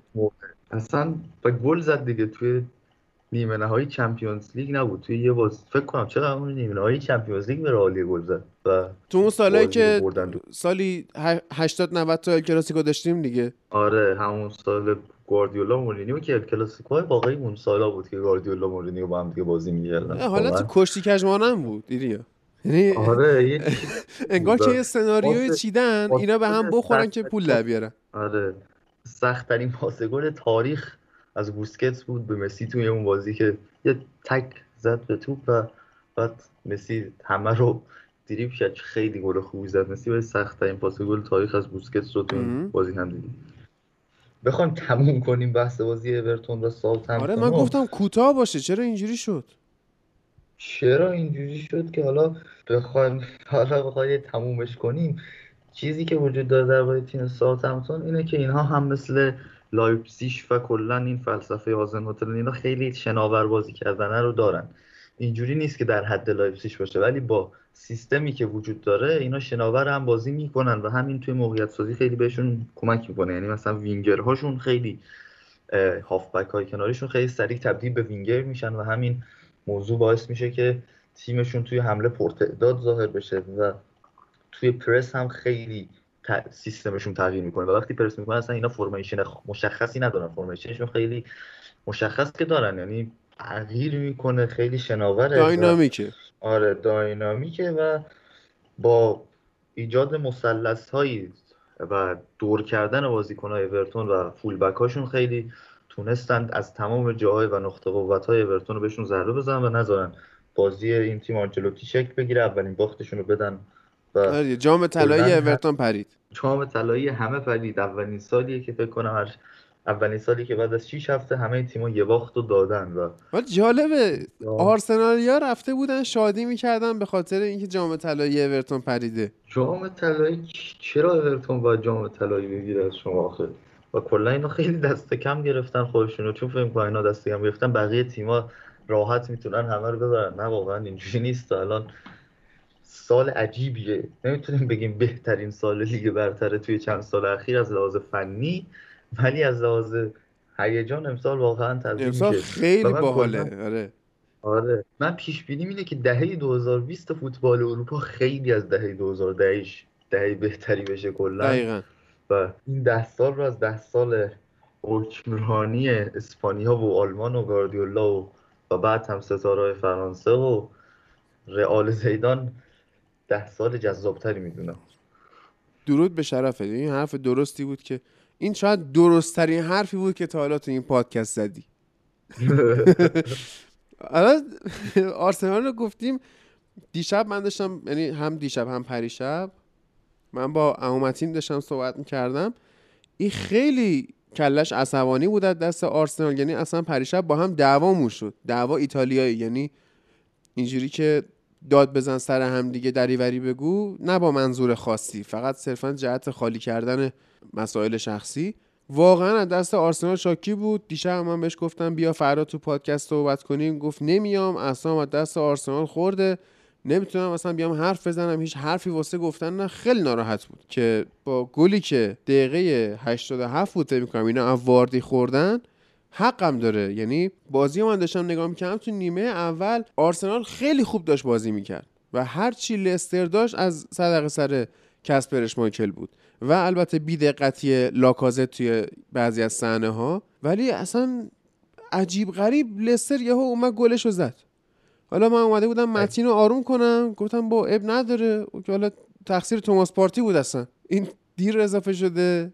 طول می‌کشه جا بیفته اینا. ولی خب به حال اونم بر نتابین و شروع کردیم دعوا ایتالیایی. در کل یه مقدار برای آرتتا هنوز زوده که بخوای بگی این همه بازیاشو ببره. من دوست دارم ببره ها ولی یه جاهایی شما یه ضربه تو انگلیس می‌خوری که شاید تو لیگای دیگه اصلا پیش نیاد برات. مثل اینکه بالاخره اینطوری نیست که بگی یه تیم دو تیم هستن که دفاع قوی دارن دروازه‌بان قوی دارن. تو انگلیس این خبرها نیست.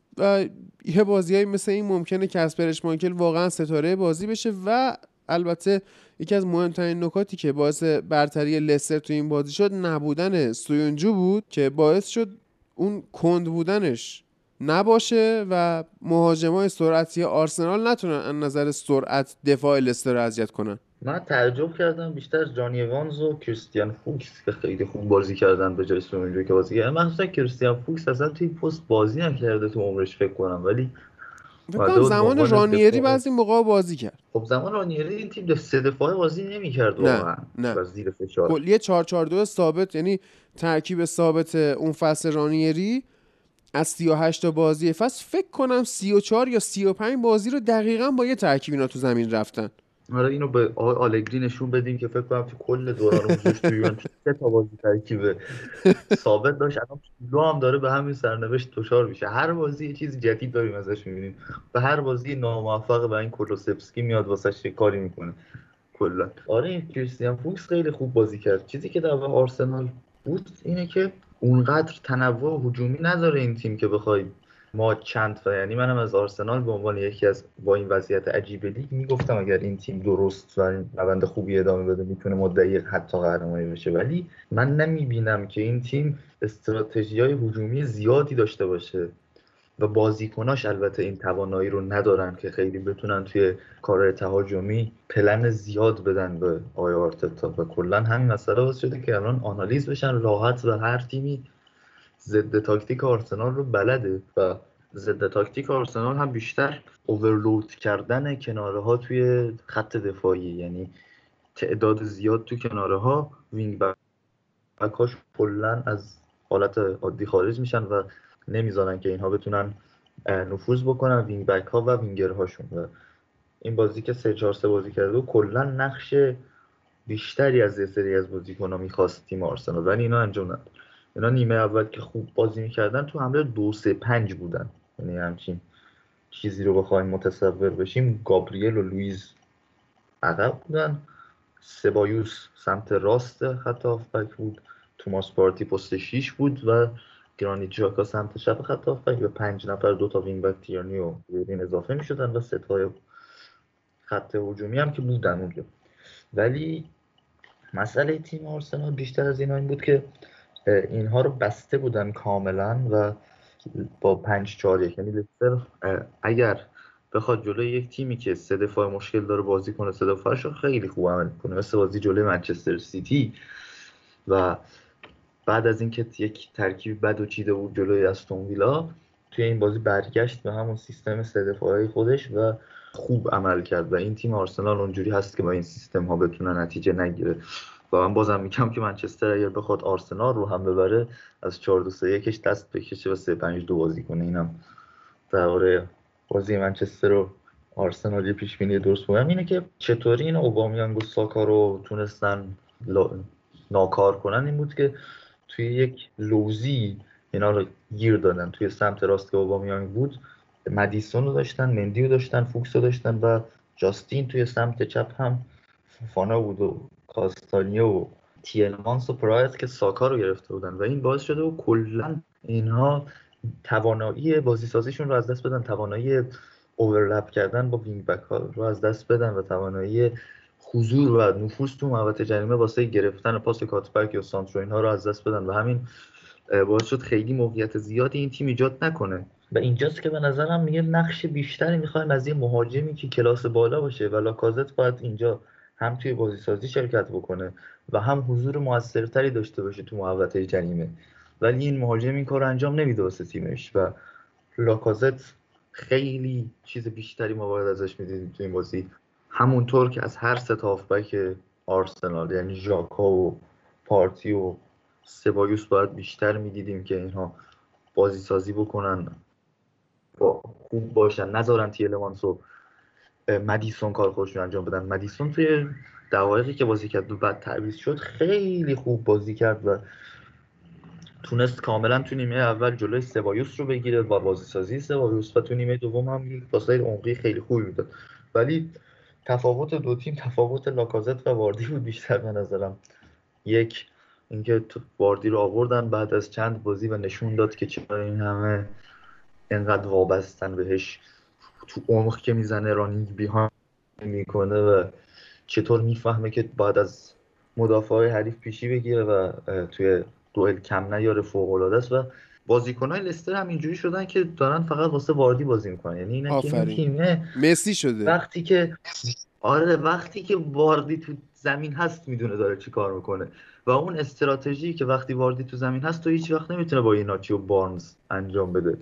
یعنی استراتژی همونه ولی این بازیکن‌ها نمی‌تونن این کار انجام بدن. به خاطر اینکه این بازیکن سرعت بالایی مثل واردی ندارن و هوش بالایی هم ندارن. واسه آدم. و حضور واردی خیلی می‌تونه کمک کنه بهشون و همونطوری دوباره به آرسنال گل زد و فکر کنم فقط وین رونی الان بیشتر من نیست رو یا رونی آدم نیست. رونی خیلی گل زد به آرسنال 13 تا گل زد 11 تا خیلی گل زد به آرسنال رونی. آره. بعد از رونی بیشترین گل به آرسنال زده توی ام. لیگ برتر انگلیس و 11 همیش بود. فکر کنم این گلی که این بازی زد. و همین اولین چیزی که تفاوت ها رو تعیین کرد داشتن این مهاجم خیلی خوب بود. دومین چیزی که تفاوت رو تعیین کرد دوباره بود اشتباه وی آر بله. گلی که دقیقه سه بازی زد لاکازت از روی کرنر به نظر می‌تونست آفساید نگیره و اصلا جلوی دید چون توپ که بعد از ضربه سر لاکازت به کسی نخورد اولا. نه اوبامیانگ نه ژاکا نه هر کسی اون که اونجا بود و اگر ببینیم آقای اشماکل reaction هم نشون داد و اصلا هم جلوی دیدش نبود لاکازت ژاکا نمی‌دونم چی و آفساید گرفت دقیقا بعد ما مسئلهمون این نیست که چرا این اشتباهات داوری هست. و بازی های دیگه هم می‌رسیم که بازم اشتباه داوری داریم. از بازی یونایتد چلسی شروع شد تو این هفته. و پرونده ویژه رفتیم در ولی بازم مجبوریم صحبت کنیم. و مسئلهمون اینه که چرا وقتی وی آر اومده اشتباه داره بیشتر میشه. حالا مسئله اینه که بعضی وقتا پارسال می‌گفتیم وی آر چرا ورود نمی‌کنه. آره. بازی اورتون لیورپول وی آر ورود کرد تصمیم درست رو کرد اشتباه. و اصلا اوضاع فاجعه ایه توی این قضیه همونه دیگه. قضیه اینه که چون با پروتکل های فیفا داره انجام میشه نه با پروتکل های FA کلا شکل استفاده از VAR تغییر کرده و این به نظر من واقعا به ضرر فوتباله. اما حالا یه ذره خیلی پروتکل بهتریه. تو ببین توی سری آ توی بوندسلیگا توی لالیگا تو لالیگا خب احمق بودن داوراست بعضی موقع. یعنی تو ببین تو, تو همون پرونده ویژه من گفتم دیگه. بازم ممکن اشتباه بکنه تو همون پرونده ویژه من گفتم که آمار پنالتی هایی که گرفته شده یا حالا مثلا خطاهایی که گرفته شده گلایی که مردود شده اینا رو نگفتم ما پنالتی ها رو گفتم ولی اونها هم تو لیگای دیگه از فصل پیش لیگ انگلیس خیلی بیشتر بود و ما داریم توی انگلیس هم به این سمت میریم و جذابیت بازی داره بین میره کم کم. به نظرم ایلیا این بحث رو تمومش کنیم. بریم سریع سراغ بازی های بعدی که نه نه. نریم؟ خب بگو. اوکی. باش. آخه ما اول فصل می‌گفتیم که پروتکل فیفایی بیاد بهتر میشه ولی این اتفاق نیفتاده. چون داورا با میل خودشون میرن مثلا سر صحنه پنالتی لیورپول شفیل داور خودش گفت نمیرم دیگه نمی‌خواد بریم. بعد فقط گفتن که آقا توی پنالتی کاشتر رو بکن پنالتی. کلا اصلا هنوز به توافق نرسیدن با خودشون. و زمزمه های برداشتن وی یار واسه فصل بعد لیگ داره شنیده میشه. در حالی که ما هنوز ما هیچ لیگ دیگه نمیشنویم و در واقع هیچ بازی که زیر نظر فیفا برگزار میشه مثل جام جهانی یورو یا مثلا جام باشگاه جهان همین رو نمیشنویم چون داره درست تر اجرا میشه نسبت به انگلیس. اما انگلیس یه داره. فرق. انگلیس فرق می‌کنه فوتبالش با فوتبال دیگه. یعنی یه چیزایی که تو پروتکل های فیفا باش داره سختگیرانه برخورد میشه ولی تو جاهای دیگه عادیه تو انگلیس عادی نیست دیگه. ما می‌دیدیم چجوری توی انگلستان بازی ها به شدت فیزیکیه سرعت یه جوری بالاست که اصلا اشتباه های کمک داور رو تو آفساید گیری مثلا اینا خود هوادارا یا خود کارشناسا سعی می‌کردن ندید بگیرن. به خاطر اینکه سرعت خیلی بالاست. درگیری فیزیکی خیلی زیاده. و الان این که اومده مثلا با ذات فوتبال آلمان مشکل نداره. با ذات فوتبال اسپانیا یا مثلا بازی ملی مشکل نداره. بازی ملی شما دقت کن یورو جام جهانی اینا. این شکلیه که اکثر تیم ها چون فقط می‌خوان برندشن یه درصد زیادی محافظه کاری دارن و سر همین قضیه اونجوری بازی ها مثل انگلیس سرعتی نیست. یا تو لالیگا کلا بازی ها سرعتی نیست. یا تو بوندسلیگا انقدر خط دفاعی یا ضعیفه که اینا احتیاجی مثلا مهاجماشون احتیاجی به برخورد فیزیکی و بولی کردن مدافع حریف هیچ وقت نداشتن. ولی تو انگلیس نیستشین. و این داره در واقع تنها جای دنیا که با وی آر داره به مشکل می‌خوره انگلیسه چون برای هلوش 150 سال مثلا در نظر 150 سال که نه کمتره ولی 130 سال.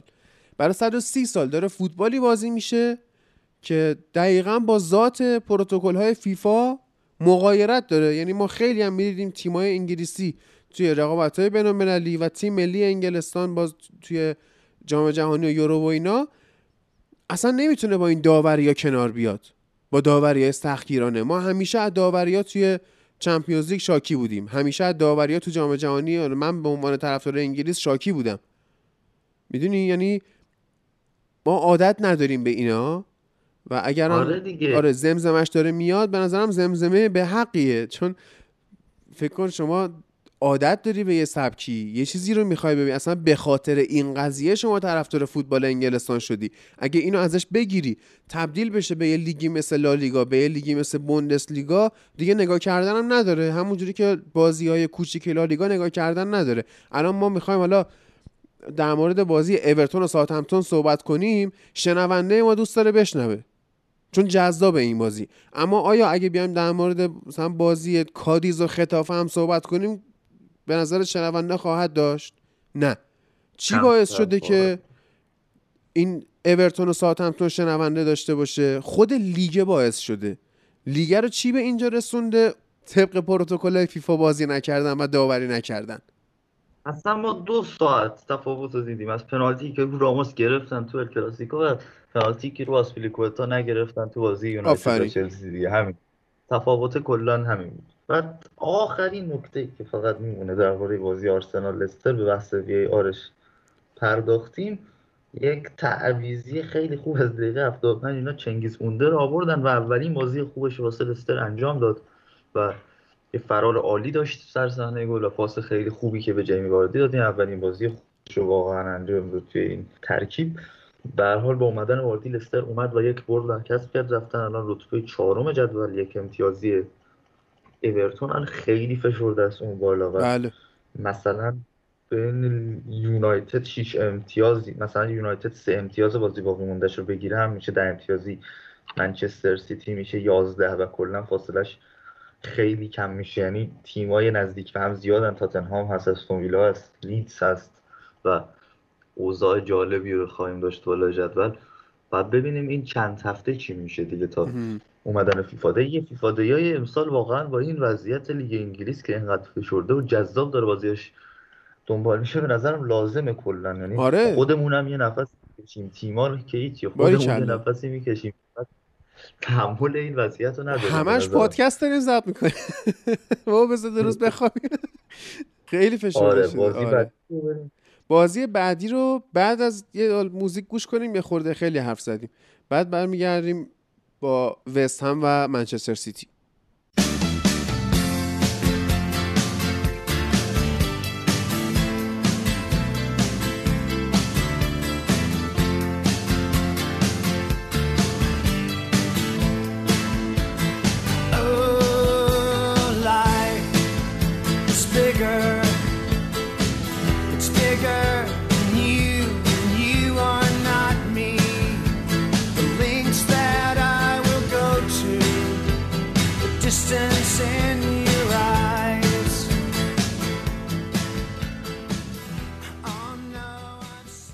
وستهم منچستر سیتی من به بخش گواردیولاش کاری ندارم به تو میسپارم. من با بخش دیوید مویسش کار دارم. که چقدر تاکتیک جذابی چید و مشخصا نشسته بازی پاریس سن و منچستر یونایتد رو نگاه کرده. یه ترکیبیه که شما اگه تو line up هایی که تو سایت ها میاد نگاه کنی 5 4 1 ولی اصلا 5 4 1 نیست و نمی‌دونم بهش بگم. 6 3 1 یا 7 2 1 یا حتی 5 2 3 یه زمانایی. آره. تو من تو بخش دفاعی منظورمه ها. به حملش کاری ندارم. بخش دفاعیش عالی بود. یعنی شما ناکن آرون کرسول و آرتور ماسواکو دو تا دفاع چپ بودن. بالبوئنا و این بازیکنشون ولادیمیر کوفال این دوتا هم نقش دفاع راست داشتن. بعد جرد بوون هم توی دفاع راست کمک می‌کرد. پابلو فورنالز هم خیلی به جلو نمی‌زد و اوگبونا هم به عنوان اون sweeper آخر زمین وایستاده بود و این block دفاعی وحشتناکی که دیوید مویس گذاشته بود واقعا تیم منچستر سیتی رو ناکار گذاشت. به این صورت که می‌بینیم آگوئرو هم تعویز میشه میره بیرون. کاری نمی‌تونه پیش ببره. برناردو سیلوا هیچ کاری نمی‌تونه بکنه. آخرش هم که فیل فودن رو میارن تو و بالاخره با هر ضرب و زوری هست گل مساوی رو اینا به وست هم می‌زنن. عالی بود. یعنی من کیف کردم از اون کارهای دفاعی که وست هم انجام داد. خیلی حالا مشکل دارن و میگن اتوبوس پارک کردن و فوتبال کثیف و مخصوصا طرفدارای خود شخص گواردیولا که به این بازی های دفاعی میگن فوتبال کثیف و ضد فوتبال اینا. ولی واقعا عالی بود. لذت بردم. یعنی شما اگر با ابزاری که داری شما اسما رو همینجوری بچینی قیمت بازیکنها رو بچینی سطح مربیا رو به لحاظ آوازه بیای مقایسه کنی شاهکار بود این بازی وستام ولی مشکل تیم وستام توی این بازی بیشتر تعویض‌های آقای مویس بود که کلا توان هجومی رو از تیم کشید بیرون. یعنی تیم تو نیمه اول فوق‌العاده بود. هم تو حمله هم تو دفاع سرعت انتقال توپ بالایی داشتن. بعد حضور زیادی داشتن. wing back ها و همون دو تا دفاع چپ دو تا دفاع راست توی خط کنارهای زمین و حضوری که داشتن اصلا گل سوپر گل مایکل آنتونیو هم از روی همین حرکت به دست اومد و سانتر کوفال و تیمی که با برتری عددی توی خط دفاع خط حملش می‌تونست دفاع سیتی رو اذیت کنه. اما خب دو تا بازیکن خیلی خلاق و خوب داشت که اینو کشید بیرون. اول مایکل آنتونیو رو کشید بیرون و جاش یارمولنکو رو آورد که واقعا بازیکن بدیه. آره این فقط یه چند تا بازی اولش تو دورتموند خوب بود فصل 2018 و بعد دیگه کلا ناک آوت شد. سباستیان آلری رو آورد که بین این بین بازیکنهای سه تا مثلث هجومی تیم آینتراخت هم که آقای هالر که اینجوریه سباستیان هالر با این وضعیتش توی کاراباو کاپ هم به زور میده و وقتی هم میاد انقدر ضعیف عمل می‌کنه. آقای یوویش که اونجوریه افتضاح داره کار می‌کنه توی رال آنترویچ هم که از هم تازه از همشون داشت بهتر بازی می‌کرد توی میلان و اینا افتاد زمین دستش نصف شد و آره. کلا تیم آینتراخت فرانکفورت فروش خوبی داشت. این ستا پول خوبی هم به جیب زد و اینا هیچ کدوم موفق نشدن تا حالا اما بازی خوب وست هم رو دقیقا اشاره کردید دفاع از لحاظ دفاعی فوق العاده بودن و لاک کرده بودن و این لاک دفاعی کلا باعث شده بود که هیچ موقعیتی نتونه ایجاد بشه. بازیکنی مثل آگوئرو رو اصلا نتونه خطرساز بشه. و شما نیمه اول منچستر سیتی هیچ موقعیت خطرناکی نداشت. مطلقا میدم تیم منچستر سیتی هیچی نداشت. و نداشتن خلاقیت تو خط هافبک هم اثرگذار که با تعویض خوب گاردیولا این برگشت توی نیمه دوم. یعنی خصوصا فیل و سر اپیزود چمپیونز گفتیم که ایلیا ایلیا استراحت داده یه دقیقه وایسا سر سر همین استراحت کردن فیل فودن وایسا من اینترنتم اچ شده. یه دقیقه فورجیش کنم. دوباره میام. وایسا وایسا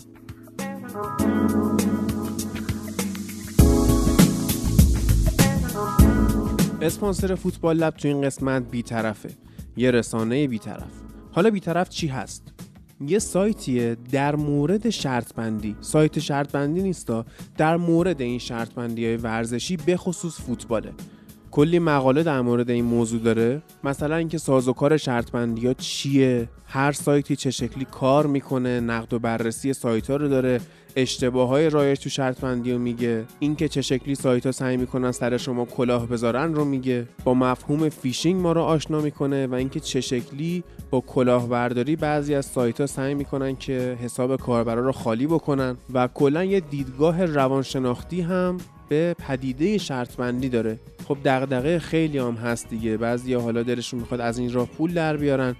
بعضی هم توهم توطعه دارن و فکر می‌کنن که خب نتایج بازی های فوتبال و کلا مسابقات ورزشی رو بنگاه های شرط بندی که تعیین می‌کنن. در کل اگر می‌خواید اطلاعات کاملی در این زمینه ها داشته باشید می‌تونید به سایت بیطرف سر بزنید. خود من که اولین بار سایتشون رو دیدم یه چند ساعتی مشغول خوندن این مقاله ها بودم و داشتم اطلاعات کسب می‌کردم. جالبه آدرسش رو توی توضیحات این قسمت و توی کانال تلگرام فوتبال لب به آدرس at sign فوتبال لب پادکست قرار میدم. بیطرف dot VIP.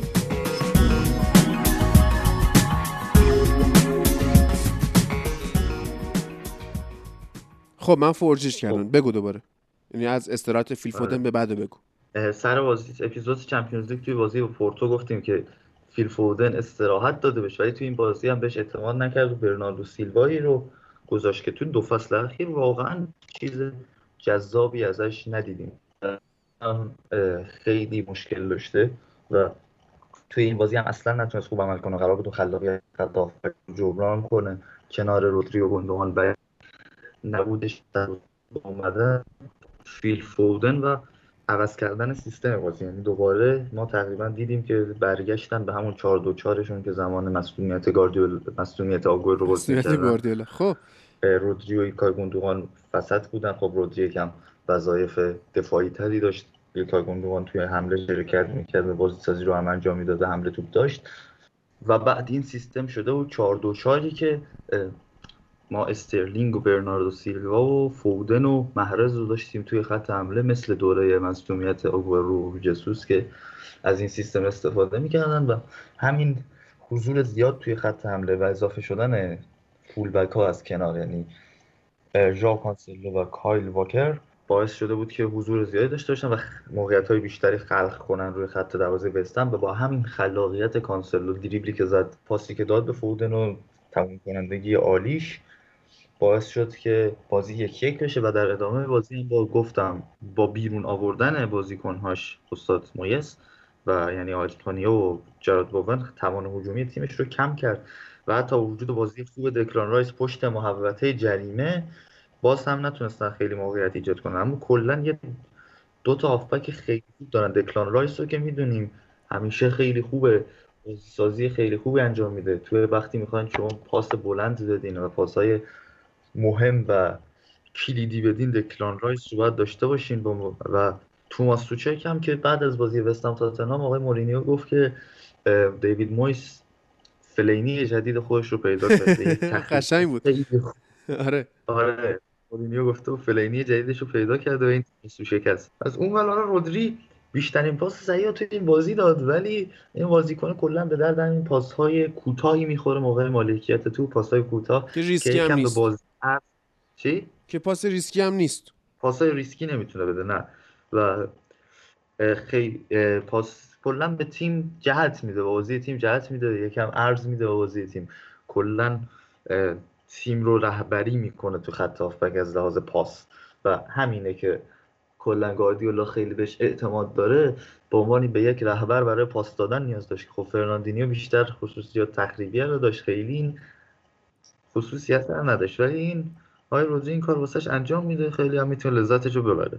و گندوان هم خیلی که داره این چند تا بازی واقعا به نظرم بهتر از فصل قبلش بازی می‌کنه. سعی می‌کرد اون پاسای ریسکی رو بیشتر بده یا حمله توپ رو انجام بده که خب دفاع بست هم جلوشون گرفت و کوین دیبروینه هم بالاخره کوین دیبروینه و زینچنکو هم بعد از مصومیتشون اومدن بازی کردن. جفتشون که بیشتر به نظرم کوین دیبروینه حضورش اثرگذار بود. بازم توی اون دفاع سخت این آدم می‌بینه فضاهای خالی رو چقدر خوب یکی دو تا پاس به استرلینگ یکی به محرز داد که اینا اشتباه کردن. ولی خب دفاع خوبی حضور داشتن توی دوئل ها و دفاع خوبی کردن بازیکن‌ها بستن اما کوین دیبروینه دقیقا نشون داد با حضورش که چقدر خلاقیت بالایی داره و چقدر مهم حضورش و باید ببینیم چه چی کار می‌کنه. کلا هم بازوبند و انگار داد به استرلینگی که توی این بازی با از دست دادن دو تا موقعیت خوب جلوی بردشون رو گرفت. یعنی نیمه دوم رو سیتی خیلی خوب بازی کرده در اختیار خودش بود و اگر آقای استرلینگ کاپیتان استرلینگ یکم خلاقیت بیشتری به خرج می‌داد و توپ رو نمیکوبوند تک به تک رو تو دستای فابیانسکی این تیم برنده این بازی بود و امتیاز رو گرفته بودن ولی بله. بازم یه دو امتیاز دیگه مثل بازی لیدز ازشون کم شد که ما فقط می‌تونیم اعتبارش رو بدیم به بعضی از کارهای اشتباه تیم سیتی و خوب بودن وست هم مثل لیدز و دیوید مویس و مارچلو بیلسا رو در یک ترازو قرار میدیم الان بریم سراغ همین مارچلو بیلسا اتفاقا که تونست اولین باخت استون ویلا تو لیگو رقم بزنه ولی مختصر دیگه. یه چیز کوچیکی میگم بقیهش رو به خودت میسپارم. ببینید پاتریک بنفورد توی این بازی میاد هتریکش رو انجام میده. این بازیکن انگلیسی 27 ساله. و خب از اول فصل هم خیلی ازش تعریف شده بود خیلی ها منتظر درخشش بودن و خب هتریکش رو انجام داد. توی فصلی که خیلی ها هتریک کردن دیگه مثلا کالور لوین هتریک کرد صلاح هتریک کرد. خیلی بازیکن توی این فصل پرگل لیگ انگلیس اولی واتکینز هتریک کرد. خلاصه فصل پرگل لیگ انگلیس ما شاهدش هستیم. منتها من هنوز خودم نسبت به پاتریک بنفورد دو دلم. یعنی توی سن 27 سالگی تازه داره توی لیگ برتر خوش نشون میده. بعید هم نیست یه بازیکنی باشه hype باشه مثل تیمو پوکی پارسال که خیلی به عنوان یه قاتل و یه بازیکنی که مثلا فن پرسی جدید فوتبال انگلستان معرفیش می‌کردن و می‌گفتن که این دیگه میاد تیمای بزرگتر ولی دیدیم که این اتفاق هم نیفتاد. پاتریک بنفورد اگه می‌خواد که واقعا یه جایگاهی توی بزرگا پیدا کنه و حتی به تیم ملی انگلیس هم دعوت بشه تو روزایی که هریکین و کالور لوین انقدر خوبن و رشفورد هم انقدر خوبه باید ثبات داشته باشه باید از این هتریکا بیشتر ببینیم ازش میانگین گل زده رو حفظ بکنه توی بازی ها ولی من هنوز خودم نسبت بهش میگم شک دارم. یعنی وقتی که داشتم بازی رو نگاه می‌کردم پیش خودم گفتم که آقا من می‌نویسم امضا می‌کنم که این آدم هایپه و آخر فصل هم هیچ جای مهمی نمیبینیمش ولی هنوز زوده برای قضاوت به نظرم. یعنی کماکان میگم که ده هفته 15 هفته مخصوصا به لیدزی که از چمپیونشیپ اومده باید فرصت داد که اینا خودشون رو پیدا کنن. بازیکناش به حال تا حالا تو استادیوم آزادی بازی نکرده بودن ندیده بودن این شرایطو باید ببینیم چی میشه دیگه. لیدز همونطوری که داره فوتبال زیبایی بازی می‌کنه تا الان نتیجه هم گرفته. خب واقعا با ده امتیازی که گرفته و تعداد گل بالایی که به ثمر رسونده 12 تا گل زده نتیجه خوبی گرفته و تو اینجوری میگی این به نظرم سیستمی هم که آقای بیلسا بازی می‌کنه اونجوری نیست که ضد تاکتیکش سریع معلوم بشه. بله. تو می‌تونی نقطه ضعف ببینی توی این تیم ولی تاکتیکش رو خیلی نمی‌تونی چیز کنی. بهش ضربه بزنی یا یه کاری کنه این تاکتیکش رو انجام نده. اگرم انجام بده مثل بعضی از بازی لیورپول می‌تونی تو ازش ضربه بزنی. ولی هیچ وقت نمی‌تونی تاکتیک اینو ببندی. و فقط وولوز تونست تا یک جایی این کار انجام بده و خب به خاطر رو فرم نبودن مهاجمای لیدز یعنی مثلا بازی خوبی که بمفورد انجام نداد بازی وولز بود. و خیمنز اون طرف بازی خوبی کرد و یک هیچ وولز برد بازی یکم مهمترین بازیکناشون هلدر کاستاست که خودشم سابقه بازی تو وولز رو داره. بسیار بازیکن سرعتی و فیزیکیه که دید بسیار بازی داره. من واقعا از بازی این آدم لذت می‌برم. به عنوان یه وینگراستی که سالهاست داریم تو یونایتد خودمون حسرت همچین وینگراستی رو می‌خوریم. با اینکه اسم و رسم خاصی نداره دقیقا درست بازی می‌کنه هلدر کاستا خودش به طور تکی خوبه و توی این سیستم لیدز ولی یک کم توی این سرعت لیدز توی انتقال توپش می‌تونه مشکل پیدا کنه و یک کم خلاقیت سریع کمی داره این بازی کنه یعنی به بیشتر با لیدز نمی‌خوره ولی خب خوب داره بازی می‌کنه. به خاطر همون فردیتی که داره با حضورش توی تیم این بازی هم یه پاس گل داد و حضور خوب. اما به نظر بهترین هافبک این تیم توی اون سیستم 4 4 1 1 که این بازی چیت حالا کلا 4 1 4 1 میشه. این بازی 4 4 1 1 بود. با توجه به اینکه مصدوم بود. مثلا کلوین فیلیپس مصدوم بود. خیلی خوبه. لیام کوپر مصدوم بود. و این اعتبار هم می‌تونیم بدیم دیگه. سه هیچ اومده یک تیم مثل استون ویلا با اون قدرت رو بردی. آره چقدر صحبت کردیم در مورد دفاعش که جانتری تاثیر گذاشته و اینا دارن خوب دفاع می‌کنن. آره. و هافبک دفاعی اصلی که خیلی خوبه. هم تو بازی سازی هم تو دفاع. کلوین فیلیپس که ما کلی ازش هفته اول جلو لیورپول تعریف کردیم نیست و تو می‌تونی بازی تو اینجوری سامان بدی. و این متوش کلیک یک کلیک خیلی عجیبه. اصلا فوق العاده است این بازیکن. حالا دو تا گل زده دو تا پاس گل داده تا اینجا. فصل این بازیکن سی ساله لهستانی که هم می‌تونه هافبک هجومی بازی کنه. مثل این پست ده که داره توی لیدز بیشتر بازی می‌کنه هم پست هشت هم پست 6 ولی واقعا توی کارهایی که انجام میده فوق العاده است و خیلی خوب پاس میده شانس خلق می‌کنه توی سرعت این تیم اثرگذاره و واقعا اثرگذاری مهمی داره و رودریگو هم داره جای خودش رو تو این تیم پیدا می‌کنه. این بازی به عنوان مهاجم سایه بنفورد بازی کرد و جای خودش رو پیدا می‌کنه. حالا نکته ای که مونده به بنفورد اینه که این از اون قرضی های چلسیه که کلا به همه جا ورزش می‌دادن و از بچگی یعنی از 2012 تو چلسیه و از آکادمی چلسی اومده و کلا دارن به همه جا قرضش میدن و دیگه این لیدز بود که قراردادش رو دائمی کرد و سه تا زدن. به نظر تو به رودریگو امیدواری ایلیا؟ من به رودریگو عمل کردش تا الان جوری بوده که بخوایم بهش امیدوار باشیم. توی این تیمه اون بازیکنه هست که بخواد گره در بیاره نسبت به بقیه بازیکنها. مثلا پاتریک بنفورد خیلی مهاجم خوبیه ولی رودریگو به نظرم گره درارتره. جلوی سیتی مثلا رودریگو خوب عمل کرده خوبی داشت. تو این بازی هم بیشترین پاس صحیح و فکر کنم درصد رودریگو داده. و میام جلوی دفاع سخت و اینها یکم می‌تونه خوب عمل کنه رودریگو و خیلی چیز بدی نیست. یعنی من خیلی بهش امیدوار نیستم ولی اونقدرم بدبین نیستم نسبت به رودریگو.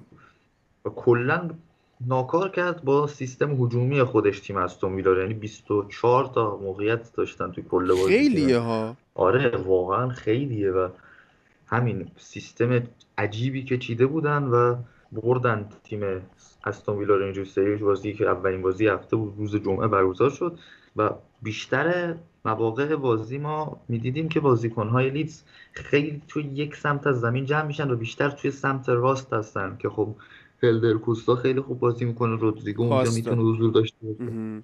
هلدر کاستا آره. به این پرتغالی ها این هم میگیم ما همیشه معمولا.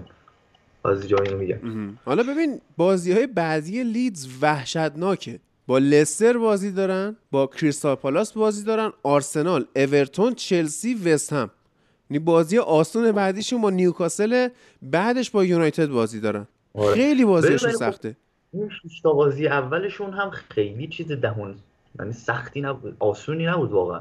هفته اول با لیورپول بودن هفته دوم فکر کنم آسون ترین بازیشون بود که 4 3 بردن. فولام, فولام با سه تا فولام خوردن ولی. آره.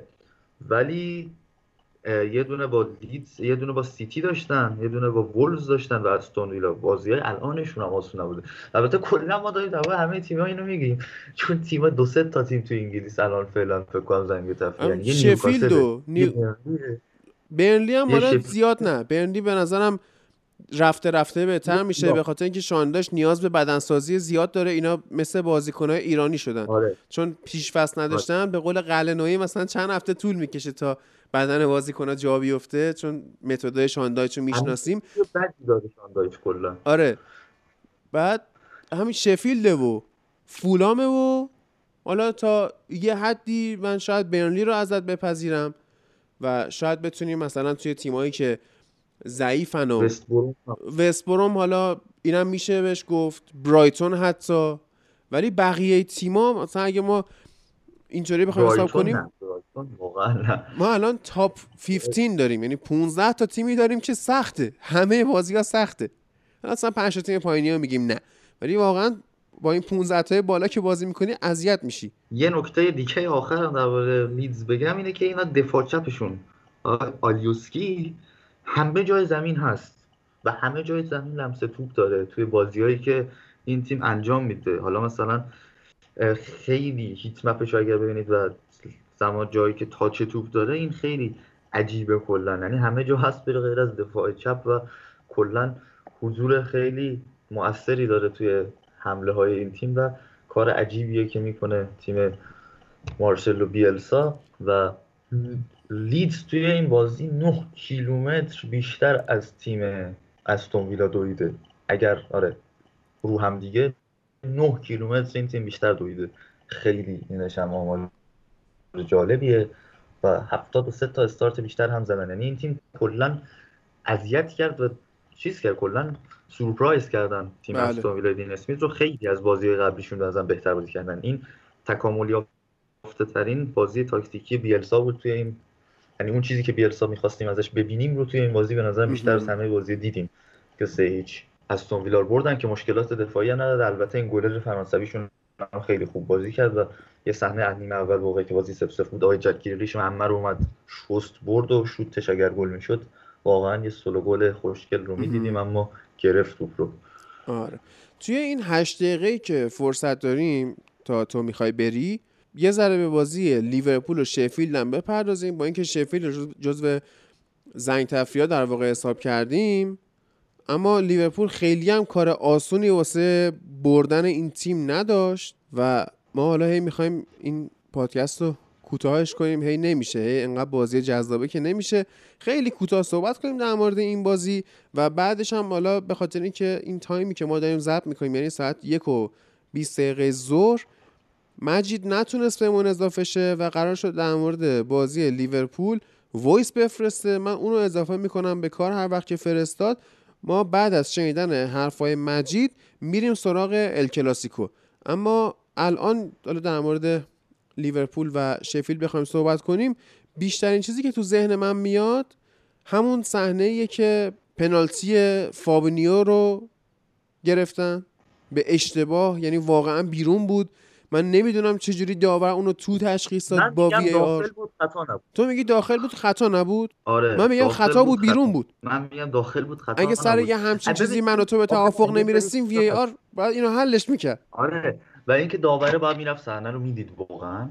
و اینکه چیز و اینکه بعضی از صحنه هست این اگه بیرونه خطاست. این اگه داخل خطا نیست واقعا. پنالتی یکم یک چیز بیشتری می‌خواد می‌دونی. نمی‌دونم این قانونه ما همیشه توی داور رو می‌بینیم اینو. حتی اگه مثلا ما تو قانونم نمونیم پنالتی همیشه تو ذهن ما یه برخورد شدیدتری می‌خواد نسبت به یه برخورد وسط زمین واسه خطا بودنه. و اگر بیرون بود ما خیلی مشکل نداشتیم با خطا گرفتنش. ولی داخل که شد یا گفتیم آقا این داره توپ رو می‌زنه خیلی برخورده شدید نبوده. ولی پاش کاملا رو خط بود آیه الیور مکبرنی آها و زد اونجا فابینیو پاشو. و بعدش حالا این پنالتی اشتباه بود. ولی بعدش صحنه بود توپ صاف خورد تو دست آقای رابرتسون. دستش هم کاملا باز بود و اونو می‌تونست پنالتی بگیره که نگرفت. کلا عجیب سیستمشون. و کمک داوری که یه گل صلاح و خیلی آفساید واضحشون ندید و آفساید گرفتن با VAR کلا اوضاع بازی لیورپول خیلی قاراشمیش شده توی این هفته اخیر. نکته فنی بخوام بگم اینه که بیشتر لیورپول توی این بازی ما دقایقی از 4 2 3 1 دیدیم. یعنی استفاده از pivot double pivot هندرسون واینالدوم. حضور فیرمینو به عنوان با- بازیکن بازیساز. محمد صلاح بیشتر خاصیت هجومی داشته باشه. ژوتا سمت راست مانع سمت چپ.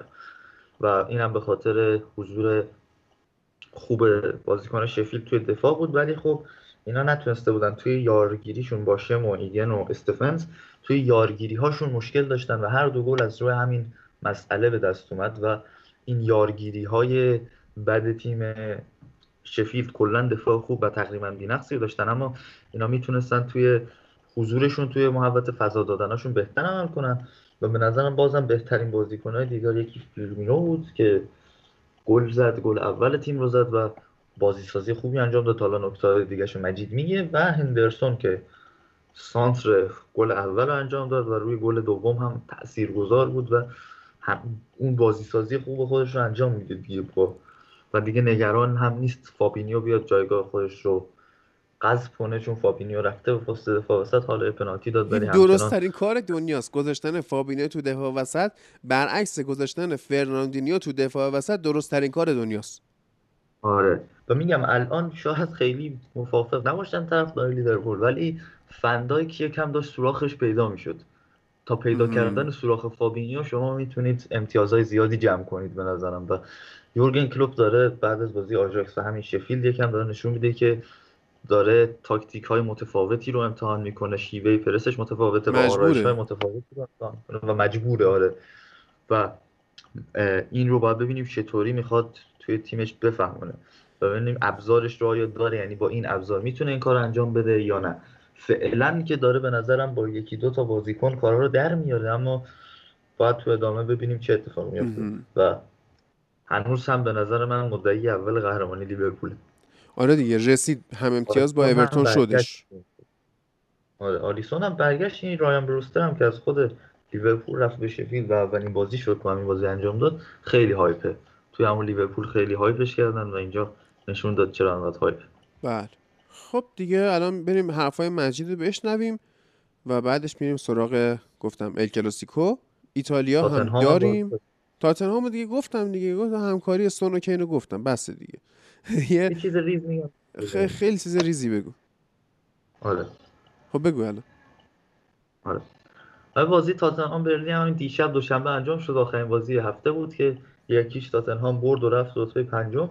چیزی که درباره ترکیب تاتنهام جالب بود اینه که این با توجه فشردگی که داشت و با لاسک بازی داشت تو لیگ اروپا سه هیچ برد یکم ترکیبش استراحت داد.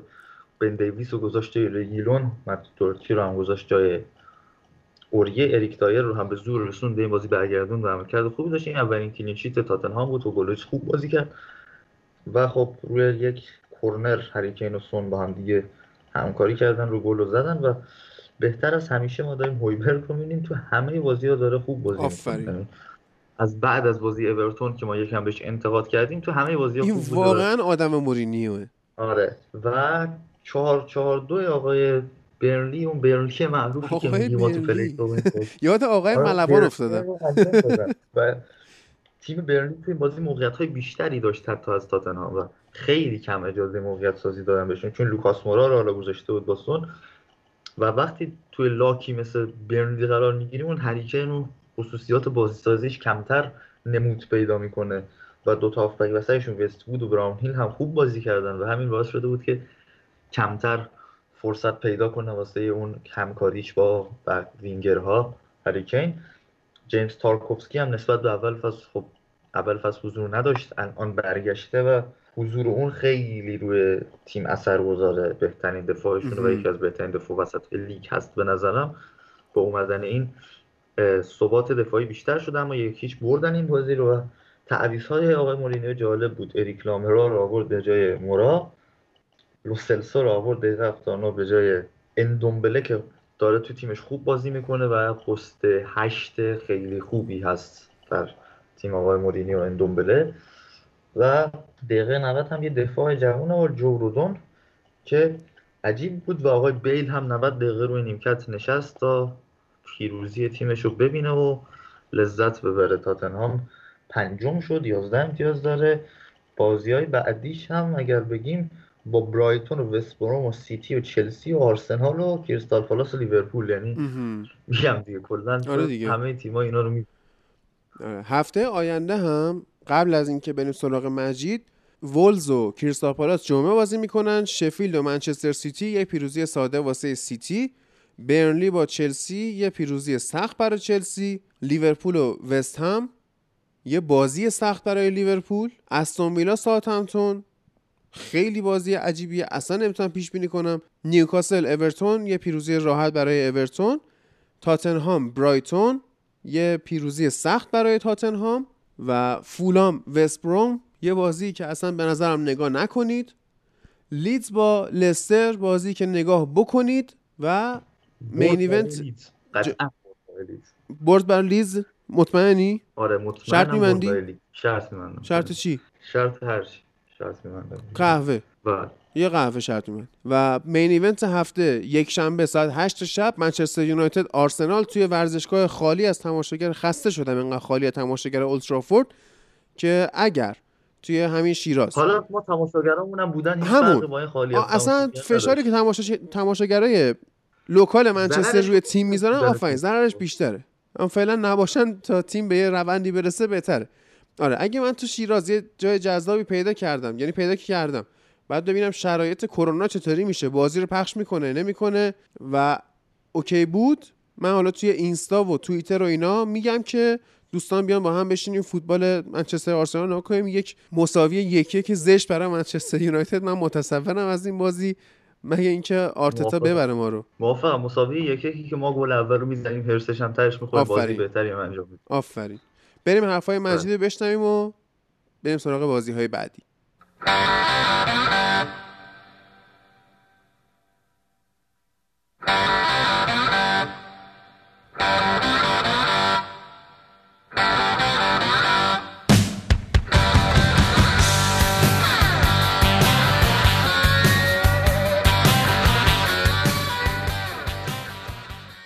سلام و درود. خدمت همه دوستانی که صدای ما رو میشنون و اینکه در رابطه با بازی این هفته لیورپول باید بگم که تقریبا بازی با شفیل تیم برتر میدون بودیم. آمار بازی هم اینو میگه. گرچه که خب خط دفاعیمون که حالا علیرغم که خب ویرجیل هم نیستش تقریبا شاید یه هفت هشت ماهی نباشه. خط دفاعی آنچنان خوبی نداریم. کرگر هم توی مصاحبه گفته بود که ما باید دنبال یه مدافعی باشیم که بتونه جایگزین ویرجیل فن‌دایک بشه. دنبال اوپا اوپامکانو مدافع لایپزیگ هستیم. اینو بازیشو ندیدم ولی خود کلوپ هم تایید کرده. احتمالا این بازیکن رو توی نقل و انتقالات ژانویه بتونیم بگیریم. در رابطه با بازی هم بگم که بازی تقریبا بازی جالب بود. حالا اونایی که بازی رو دیدن چه طرفدار لیورپول بودن و چه نبودن بازی خوبی بود. دقیقه البته یه اتفاق خیلی عجیبی دقیقه ده بازی افتاد که به نظر منم اصلا پنالتی نبود که داور خیلی زحمت کشید و پنالتی گرفت. خب در رابطه با دفاع صحبت کردم. شما توی باز... یعنی توی این بازی که تقریبا میشه گفتش که دفاع یه حالت نرمالی نداشت. دقیقا توی یه بازه زمانی دقیقا دقیقه 20 21 و 23 خط دفاعی لیورپول واقعا پر اشتباه. یعنی دو سه تا توپ یعنی توپی که دقیقه 23 یعنی توپ آخری که آلیسون گرفت خیلی خطرناک بود. که بعد از اون اتفاقات یعنی بعد از بعد از اینکه سه تا سوتی پشت سرم خط دفاع داد تقریبا دیگه اون اتفاقات نیفتاد و موقعیت گل کمتر ایجاد شد. گل دقیقه 40 پاس فوق العاده هندرسون واقعا واقعا این بازیکن داریم بیشتر بهش ایمان میاریم.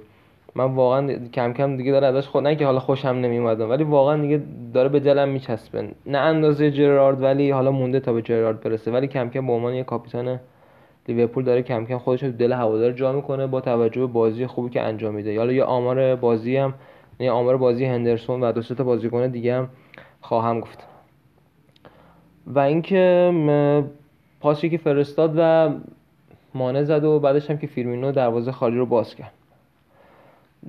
دقیقه 61 نمی‌دونم جدیدا وار چرا اینجوری شده یا همون وی ای آر چرا برای لیورپول اینجوری شده؟ الا توی روزه برای منچستر برعکسه ولی برای لیورپول مثل اینکه نمی‌دونم مشکل براش پیش آمده. نمی‌دونم واقعا قضیه از چه قراره. گل دقیقه 61 محمد صلاح رو رد کردم حالا شاید یک اپسیلوم یا خیلی کم دستش تو آفساید ولی به نظر من می‌تونست علیرغم این بیمهریایی که وی آر نسبت به لیورپول داره مخصوصا بازی با اورتون می‌تونست اونم گل حساب بکنه. که حالا بلا فاصله ژوتا گل زد دقیقه 63 61 یه گل زدیم که قبول نکردن 63 بلا فاصله ژوتا با یه ضربه سر که مانع براش سان و به نظر خودم جالب بود. مانع پاس گل داد. مثلا مانع خب بیشتر موقع پاس گل میده ولی برای جوتایی که تازه اومده و حالا خیلی شاید با لیورپول آشنایی نداره این اتفاق افتاد. بعد به نظرم بهترین بازیکن این بازی هندرسون بود. حالا آماری که هستش رو در رابطه با هندرسون هندرسون میگم 90 تا پاس س... 90 درصد پاس صحیح داشته.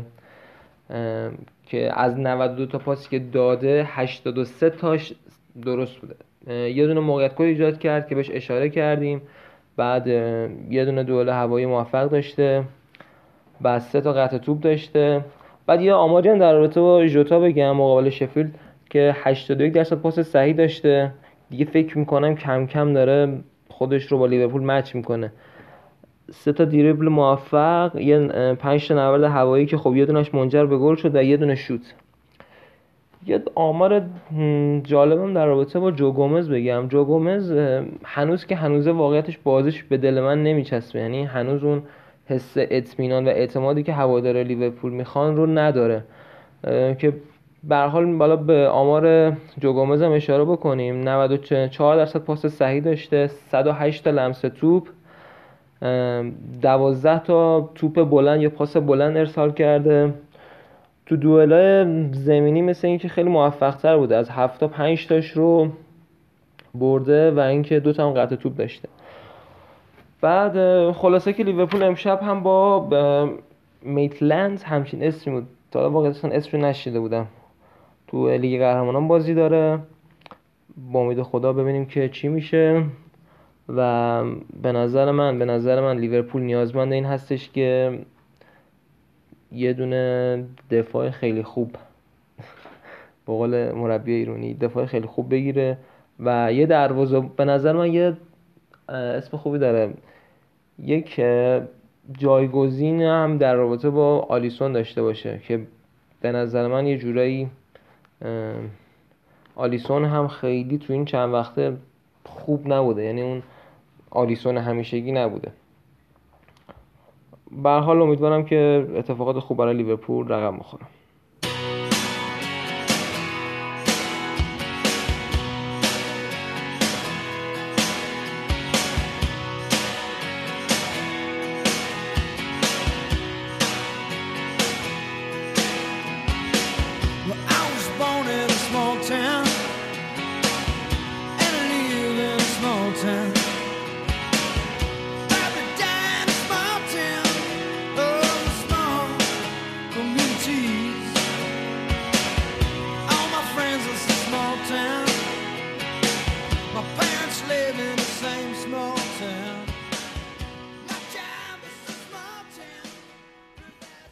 رسیدیم به پرونده ویژه ال کلاسیکومون بازی که به میزبانی بارسا برگزار شد. ولی خب به هر حال هرچند که ما درخشش آنسوفاتی رو دیدیم ولی در آن سوی میدان رئال مادرید با سه گل برنده شد و سه یک این بازی رو به نفع خودش تموم کرد.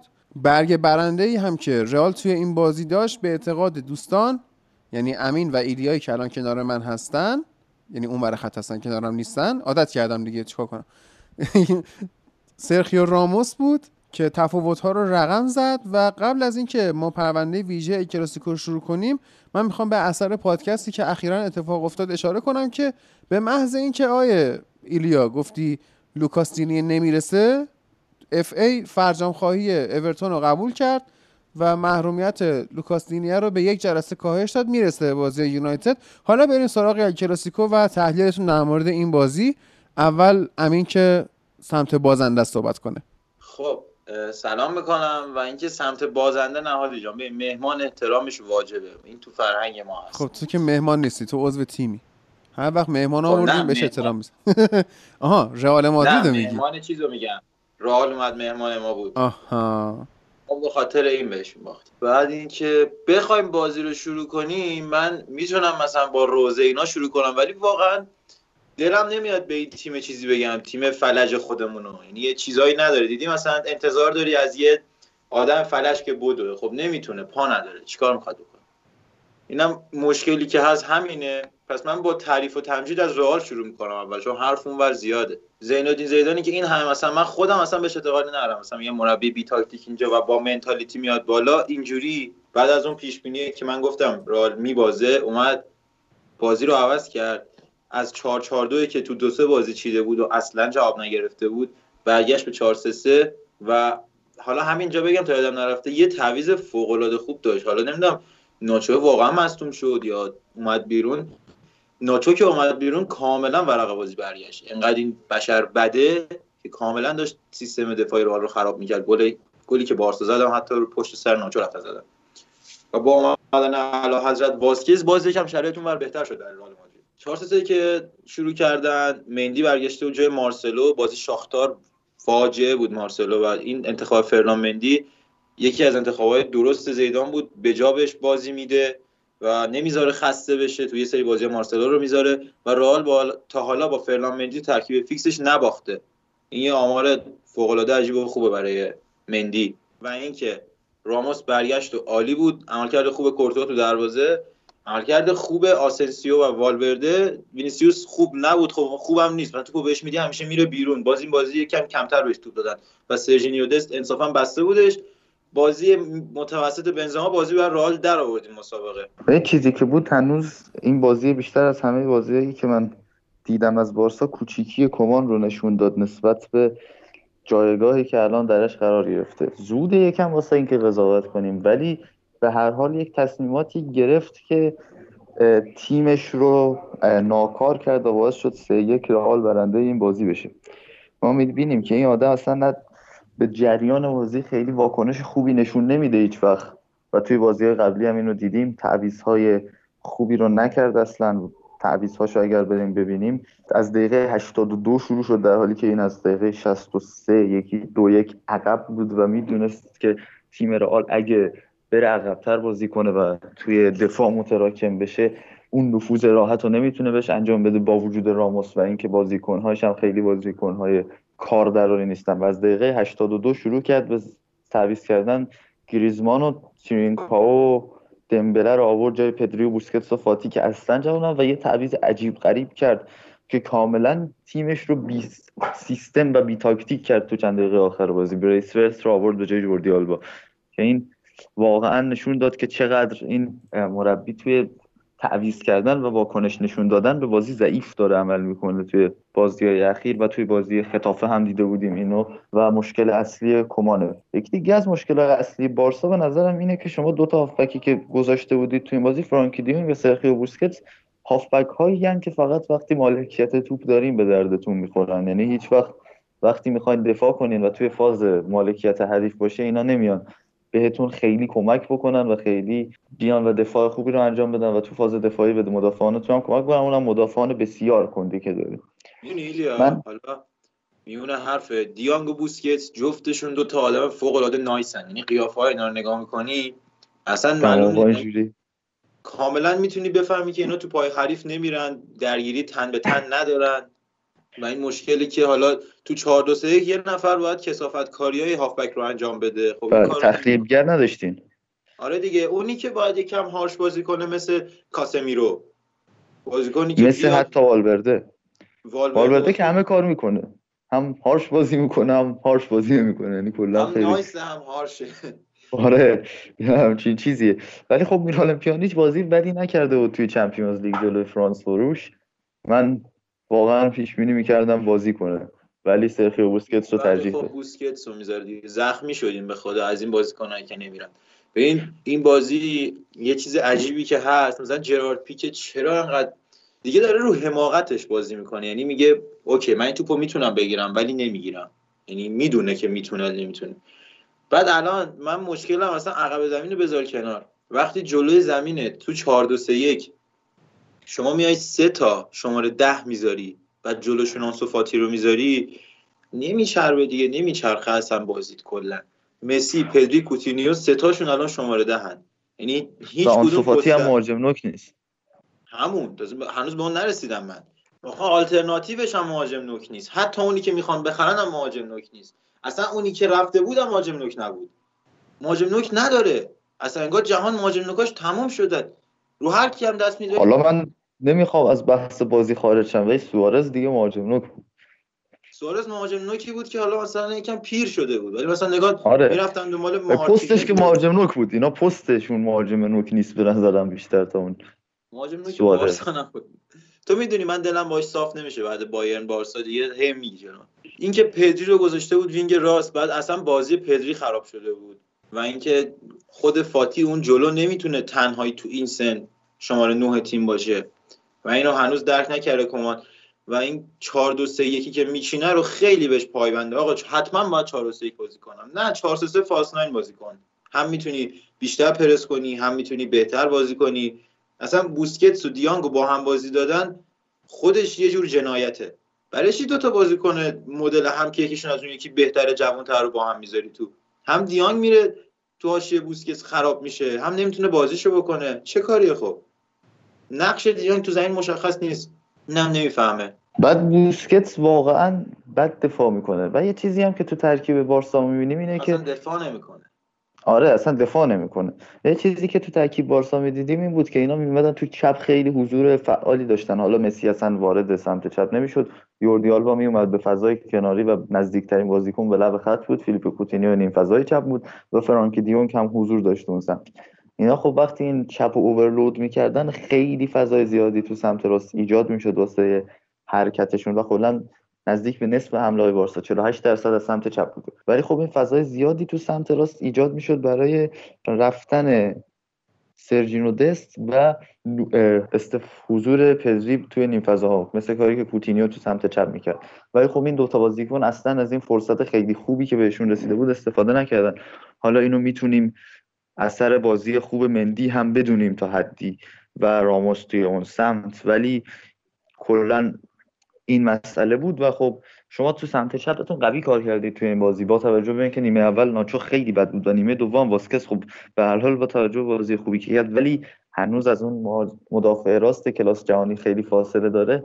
پشتش خیلی خالی میموند و آلبا خیلی نفوذ می‌کرد. خب آلبا هنوز نمی‌دونه وینگره یا مدافع چپ. آلبا از سمت چپ خیلی نفوذ می‌کرد و پاس کاتفاک و اینا می‌داد و تنها کسی که می‌تونست بازیخونی این کار رو انجام بده و بلد بود توی این بازی حداقل آنسوفاتی بود که یه گل رو هم از رو همین کار زد. بازیخونی فوق العاده ای داره حتی تو پست غیر تخصصیش. و این چیزیه که من از آنسوفاتی دیدم و چیزی که وجود داره اینه که overload که می‌کردن سمت چپ اگه یه turnover می‌دادن تیم رئال خیلی راحت حمله می‌کرد. یعنی با از دست دادن توپشون سریع با سرعت انتقال تو با هافبک هایی که رئال داشت و خلاقیت بالای آسنسیو و, و وینیسیوس که نیمه اول پاسای خیلی خوب کلیدی و موثری می‌دادن و دریبلینگ بالایی هم داشتن و کلا تکنیکشون به کمکشون اومد.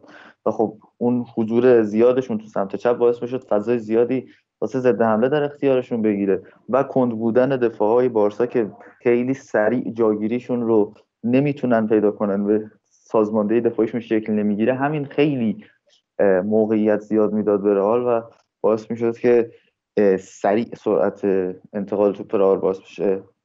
انجام بشه و موقعیت زیادی خلق بشه. اما ما هر چقدر جلو ایلیا یه نکته گفتی آلبا رو گفتی که نمی‌دونه مهاجم وینگ یا دفاعه. ببین آلبا هیچ کدوم اینا نیست. خب یعنی من هر چی یه گاوی هست. یه نه. بنده خدا بدم نیست ولی خوبم نیست. یعنی نه تو دفاع نه تو حمله خیلی خوبه نه تو دفاع خیلی خوبه نه تو هیچ کدوم خیلی بده. یه چیز نرمالیه اون وسط. و چیزی که درباره آلبا هست به نظرم کلا یه روشیه که استفاده می‌کنه مثل روبن و هیچ وقت هم تموم نمیشه. میندازن پشت دفاع راست تعریف این میدو یه کاتفک میده حالا یکی می‌زنه تو گل. یعنی ده سالی آره هست اینو داره. ولی گل اول سمت راست یه مشکلی که هست اینه که این وینیسیوس واقعا اذیت می‌کنه. بازیکنی که اگه آزاد باشه هر خط دفاعی رو بد آزار میده. بعد این بازی قبلی کلاسیکو قبلی که خود وینیسیوس یه گل زد و ماریانو دیاز زمین زاویه بسته زد همون بازی بود که سمدو ول می‌کرد هی و می‌رفت نفوذ می‌کرد. وینیسیوس از این ور خالی می‌شد. این بازی سرجینیو دست بیشتر وظیفش این بود که تو کارهای دفاعی شرکت کنه. یعنی سرجینیو بی تو نمی‌زد جلو نمی‌زد خیلی نفوذ نمی‌کرد. ولی خب اون عقبم خوب جمع کرد و از اون سمت به سمت دروازه بارسا حمله نشد. گلایی هم که خورد همش از اون سوراخ دیگه بود. از چپ خورد. بعد تیم رئال کلا بازی خیلی خوبی رو ارائه داد بجز چند تا بازیکن. حالا من این رو بگم که با توجه به واکنش ضعیف آقای کمان به مسابقه جریان بازی و از اون طرف واکنش خوب زیدان ما به جای اینکه ببینیم از دقیقه 63 مثلا که دو یک رال پیش افتاد با پنالتی عجیب و غریبی که به نظر من واقعا نبود و اون تکل کاسمی رو روی مسی تو نیمه اول قطعا پنالتی تر بود. اینو من الان می‌شد برسیم. بهش می‌رسیم. ولی حالا جفتشو می‌شد گرفت جفتش هم می‌شد نگرفت. ولی به نظر اولیه خیلی پنالتی تر بود و واقعا درصد احترام بیشتر قائل بودم واسه داور اگر اونو می‌گرفت. چیزی که بود اینه که رئال هر چقدر از جریان بازی به انتهاش نزدیکتر می‌شدیم شانسای بیشتری خلق می‌کرد. و از اون طرف بارسلونا اینو نداشت و هیچ شانس خطرناکی خلق نکرد. اونور کوتینیو بیدقت داشت بازی می‌کرد. و حالا از اون طرف من درباره فدریکو والورده یکم بیشتر صحبت بکنم که این بازیکن میومد کمکاری کریم بنزما تو پرس رو جبران می‌کرد. کمکاری که نه یعنی میومد پیکر رو پرس می‌کرد و نمیذاش کلا لانگله میومد کار بازی سازی انجام می‌داد و والورده از ته زمین میومد و این بازی سازی رو انجام می‌داد و باعث می‌شد یک فضای بیشتری هم تو سمت چپ قرار بگیره واسه بارسا یکی از دلایلی که زیاد تونستن حضور پیدا کنن تو این سمت چپ همین بازی یکم جسورانه والورده و حضورش تو پرس تیم بود. و از اون طرف اگر بخوایم حساب کنیم تیم رئال مادرید توی حمله خیلی مشکل داشت مخصوصا تونی کروس. مخصوصا تو نیمه اول تونی کروس خیلی نتونست بازی سازی خوبی رو از خودش انجام بده و انتقال توپ رو مرحله به مرحله انجام بدن و سریع انجام بدن. یعنی اگر این تیم ضد حمله می‌زد خیلی ضد حملهاش خطرناکتر بود تا وقتی مالکیت توپ رو در اختیار داشت. بعد می‌دیدیم که دیانگ خیلی خوب داره دفاع می‌کنه از این لحاظ و کلا جلوی پاسا رو می‌گیره و حضور موثری داره توی خط دفاع و با اومدن مدریچ این مسئله خیلی کم شد تو ضد حمله های رئال مادرید و خیلی درستتر حمله می‌کردن. بارسا هم که تو دفاع 442 بود و این دوتا مهاجم بارسلونا که قرار بود پرس کنن یعنی آنسوفاتی و مسی اصلا به اندازه هافبک و دفاعشون خیلی خوب عمل نکردن تو پرس. و خب بوسکت هم تو هافبک خیلی سوتی داد. ما مثلا می‌بینیم که توی سمت راست تعداد زیادی الان صحنه گل و من عکسشو دارم می‌بینم. ببینید یک دو سه چهار پنج شیش بازیکن تقریبا تو اون منطقه هستن از تیم بارسلونا و هیچ بازیکنی فشار نمیاره و نه فضای نه یارگیری می‌کنه با والورده و نه فضایی رو پوشش داده و یک فضای بسیار زیادی هست در خدمت اینکه با پاس عالی بنزما رفت جلو و گلش رو زد و بوسکت هم هیچ فشاری نمیاره. اون گل شاهکار و حرکت فوقالعاده و سوپر ذهنی و عالی آقای پیکه و دیانگه یعنی حاج آقا پیکه اونجا میاد میگه که okay من برم جلو. نمیشه پرس کرد آقا هم ول می‌کنم. پس همینجا وای میستم. و واقعا وای میسته تا پاس از بغلش رد شه بره گل شه. آره. مثلا بوسکت سالو مثلا هیچ حضور داره فقط در اون منطقه. هیچ کاری زمین فکر کنم. آره مثلا والورده خیلی راحت انگار که هیچ کی جلوش نیست. رفت تو اون فضا قرار گرفت اون ضربهشو به خوبی زد. و من فکر کردم بارسایی ها در واقع فکر می‌کردن که نقطه ضعفشون توی این بازی نتو باشه ولی در کنار فاتی نقطه قوتش بود بنده خدا و بازی آره. بدی رو ارائه نداد.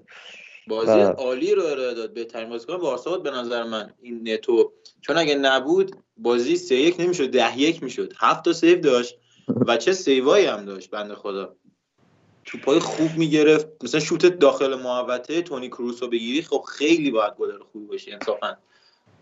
و چقدر هافبک و دفاع بارسلونا داغون و به هم ریخته است. من از همون چیزی که میترسیدم اتفاق افتاد. یعنی گفتم اگر که پلن A به مشکل بخوره پلن B نداره. دوباره میره رو مسی. و این اتفاق هم افتاد. یعنی تا به خب زمانی که و خب اصلا نتونست بره رو مسی. نه رفت یکی از اینجوری شد دیگه. و خب مسی هم اصلا نتونست کار خودش رو انجام بده تو این بازی. یعنی اون کار رو انجام بده. ببین تو نباید دیگه از یه بازیکن 33 ساله که اول فصل گفته می‌خوام از تیم برم بعد مثلا گل می‌زنه پوکر میشه تو دوربین. انتظار داشته باشی با جون و دل برای تیم و پاس خوب بده شوت خوب بزنه. مسی کلا داره هر چی گل می‌زنه دیگه داره پنالتی می‌زنه.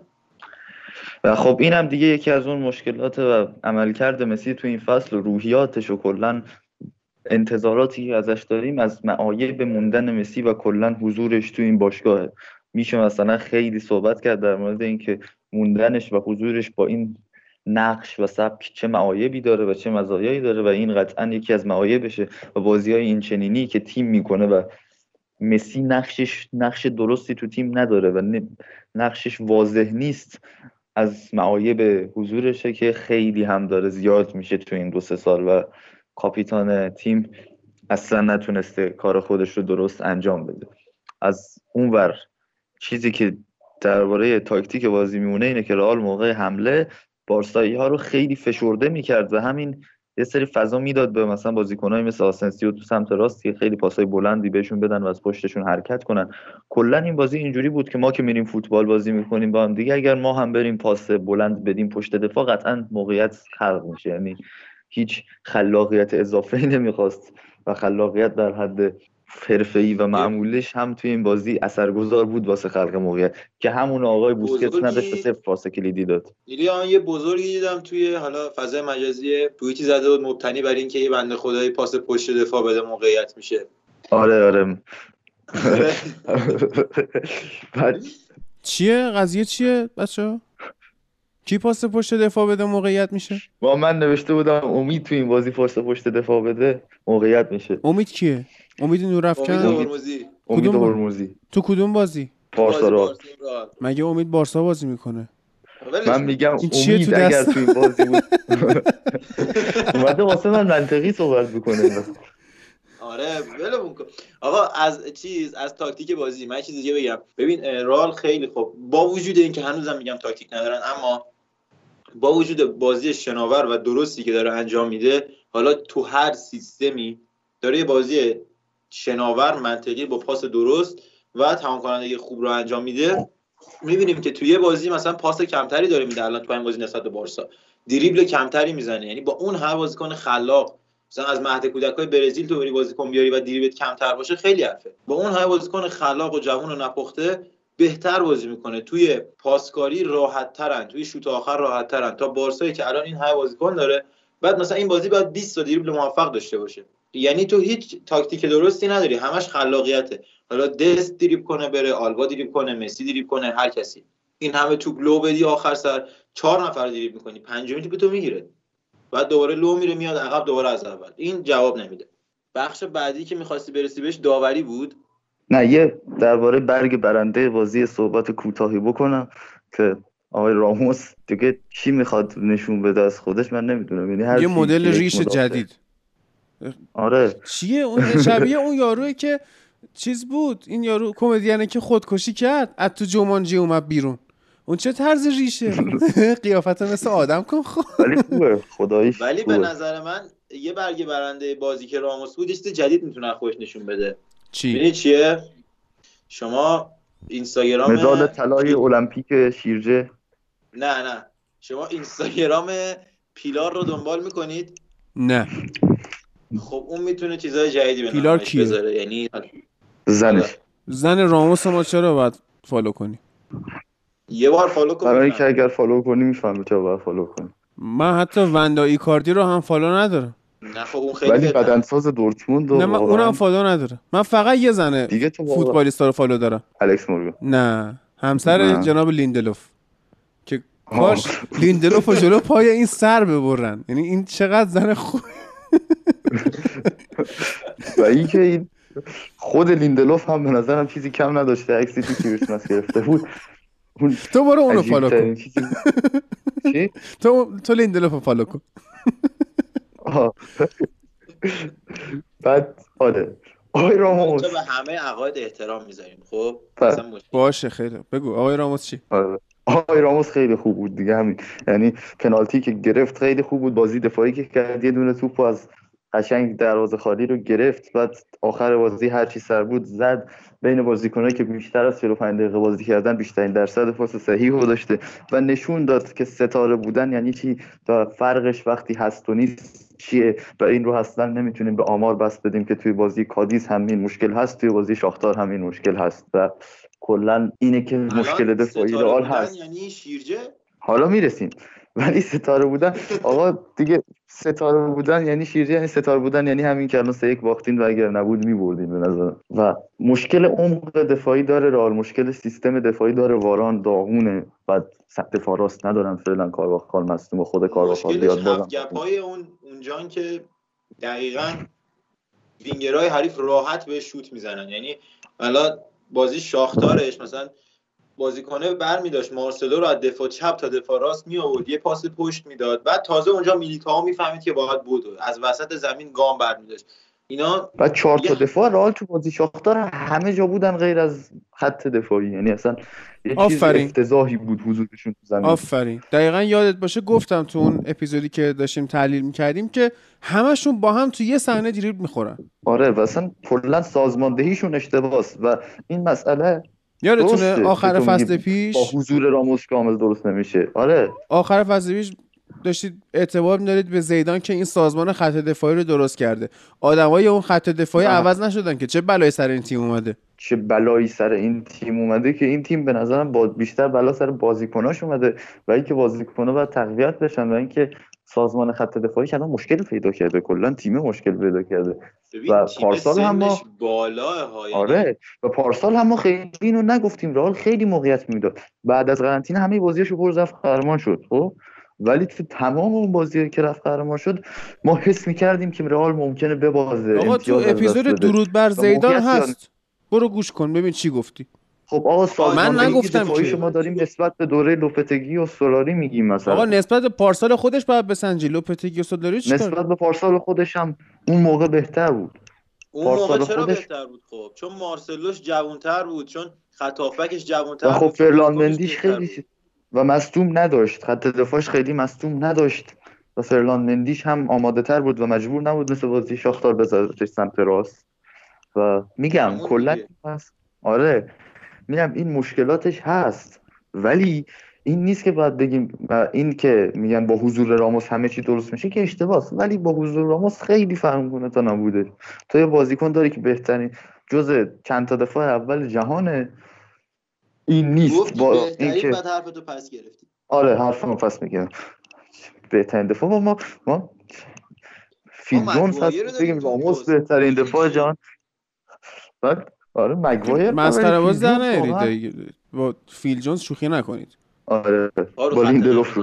لیندلوف بازی که تو جلوی چلسی کرد همه بازی رو می‌کرد واقعا تو یه سال می‌شد بهترین دفاع جهان. خب اینجوری ادوارد مندی هم می‌رسید به لویاشین. اینجوری نمی‌خواد نگاه کنیم. ادوارد- مندی واسه من از لویاشین خیلی بدتره. ادوارد مندی از لویاشین بهتره. حالا من تو بخش سری آ میگم چرا. یه حرف می‌زنم لطفا بهم نخندید. خواهش می‌کنم. از مورینیو بهتره. قبل از اینکه شروع کنم خندم گرفت خب؟ راست میگه آره. قلعه‌نویی هم مورینیو بهتره. ببین انصافا بازی که قلعه‌نویی از آرش برهانی می‌گرفت مورینیو هیچ وقت نمی‌تونه از آرش برهانی بگیره. ببین حالا تو بازی که قلعه‌نویی از کیروش استنلی می‌گیره رو ندیدی. مورینیو از کین هم نمی‌تونه اون بازی رو بگیره. نه دیگه با همون مثال می‌زنیم. ما همش میگیم دیگه. مثلا سر بحث مسی و وین رونی می‌گفتیم رونی فلان قد قهرمان انگلستان شده. مسی چند بار قهرمان انگلستان شده. عجب مثال درستی. در کل. آقای راموس حضورش تاثیر داد دیدیم چقدر فرق داشت و کلا حضور یک بازیکن بزرگ در ترکیب دفاعی چقدر تاثیر داره و این اصلا نمیشه با آمار سنجید که ایشون چقدر حضورش مهم هست یا نیست. بریم سراغ داوری استاد شروع کنه ببینیم نظرش چیه. کجا بره سراغ داوری؟ شما اصلا به اون صحنه ای که مودریچ تمام دفاعای بارسا رو فرستاد برن آکادمی دفاع کردن یاد بگیرن اشاره نکردید. گل سوم خب اصلا تر... اصلا میگم دیگه بعد از اون تعویض عجیب کمان بود که برایتفیس آقا آورد آلبا. کلاً بذار بگی. ایلیا آره، ببخشید وسط حرفت میپرم. ببین این این گل می‌دونی منو برد به خیلی وقت پیش. به سه ماه پیش وقتی که دیویس سمدو رو سرتوپ می‌زد خب؟ چقدر دیر گذشته برات. داشت داشت داغونم می‌کرد. یعنی این هی سرتوپ می‌زد اون هی میافتاد. این سرتوپ می‌زد اون میافتاد. نصف چمنای نیوکمپ رو که کند تازه آقای مدریش تصمیم گرفت یه بیرون پا بزنه بین دوتا دفاعی که پاشون مثل برنامه تاچیوانا بالا. این دوتا ابلها دوتا دراز بیل فقط پا رو گرفتم بالا. خب وایسا جلو تو. بعد این چرا بدبخت به کریم پاس نمی‌داد تو اون صحنه؟ من نمی‌گفتم پاس بده ولی خودش انجامه. ولی بهترین حرکت موزیش تو اون بازی اونجا بود که خیلی خوب اومد توپو گرفت خودش تو فضا قرار داد. بعد فکر کرد رودریگو بازیکن داخله یهو پاس داد بهش بعد این تعویضی بود. عالی بود. بعد کلا می‌تونی بذاری از- highlight فصل سرجیو بوسکتس بعد کلا یعنی بازی بازی جذابی بود و اصلا نیمه اول لذت بردیم ولی بازی انقدر صحنه مضحک داره که زشت واسه ال کلاسیکو واقعا و کلاسیکو رو. دیگه اون hype ه که شده بود کم کم داره بادش میخوابه آره دیگه بعد پیرو بحثی که داشتیم تو فوتبال انگلیس و دهه 2020 و 2010 بله. دهه خوبی هم واسه ال کلاسیکو نخواهد بود به با این وضعیت مگر اینکه بیست به اتفاق. خاصی بیفته. آره. بله. مگر اینکه اتفاق بیفته. بریم سراغ داوری دیگه. برید سراغ داوری. خب فوشا رو من بدم یا ایلیا خودت به داور فوش میدی؟ من نظرم رو گفتم درباره اون صحنه. کلا هندم که هند نبود اون صحنه ای که اصلا هند نبود. خورد به دست راهباران. کاملا بسته بود. درست بود؟ تصمیمش. آره دفاع خوب راموس بود. داوری خب یه مشکل بزرگتر از داور داشتم. می‌دونی چی بود؟ من نشسته بودم فوتبال نگاه می‌کردم بعد دو نفر از این چیزا از این هنری ها پشت من نشسته بودن خب؟ بعد اینا هر چی می‌شد می‌گفتن خطا مثلا بارسایی بود. مثلا راموس پشت. محمد بارسا خطا می‌کرد. یکیشون میپرید می‌زد پروژکتور رو مینداخت خطا بابا بلم کن. و این داستان ناراحتی من بود از داور. وگرنه حتی پنالتی که بر راموس گرفتنم به نظرم پنالتی درستی بود. یعنی خود راموس بازی ببین می‌تونست آره می‌تونست پنالتی رو بگیره و میگم مثلا من 20 درصد میگم این پنالتی بود خب؟ ولی چیزی که هست اینه که خیلی بد خودش رو انداخت. یعنی اگر مثل آدم خودش رو مینداخت اینقدر حجم ایجاد نمیشه دیدی رو هوا داشت اعتراض می‌کرد؟ آره اصلا یه چیز افتضاحی بود. و. لانگله هم هنوز؟ ما این هفته یک نکته دیدیم که آقای لانگله داشت سوتی می‌داد پنالتی داد. از اون ور واران داره کلا سوتی میده. از این ور دینی اخراج میشه. و دلیل اینا فقط می‌تونه این باشه که اینا رفتن با توی تیم ملی فرانسه و با پوگبا هم کلام شدن. یعنی هیچ چیز دیگه ای نمی‌تونه دلیل این بازی عجیب این بازیکن‌ها تیم ملی فرانسه باشه تو نه اگه واقعا بگن که بدترین آدم دنیا رو انتخاب کن من تو انتخاب پوگبا درنگ نمی‌کنم. یه از نظر اخلاقی از نظر انسانی از نظر هر چی مذهبی. از لحاظ اقتصادی اجتماعی سیاسی. آدمی که میره حج عمره بعد اون همه فساد می‌کنه اون همه دروغ میگه. می‌دونی این کلا سر مردم مسلمان باور کن. اسلام واقعی نیست. احتمال داره که این مال یتیم اینا رو هم بخوره. یعنی میره نه رشفورد یتیم نیست مثلا منفیس دیپای یتیمه میره مال اونو می‌خوره. و فندای هم یتیمه میره مال اونو می‌خوره جدی میگم. که آره. این که خب توی این دو فصل اخیر داره مال فندایکو می‌خوره تو بازی رو در رو. آقا می‌دونی؟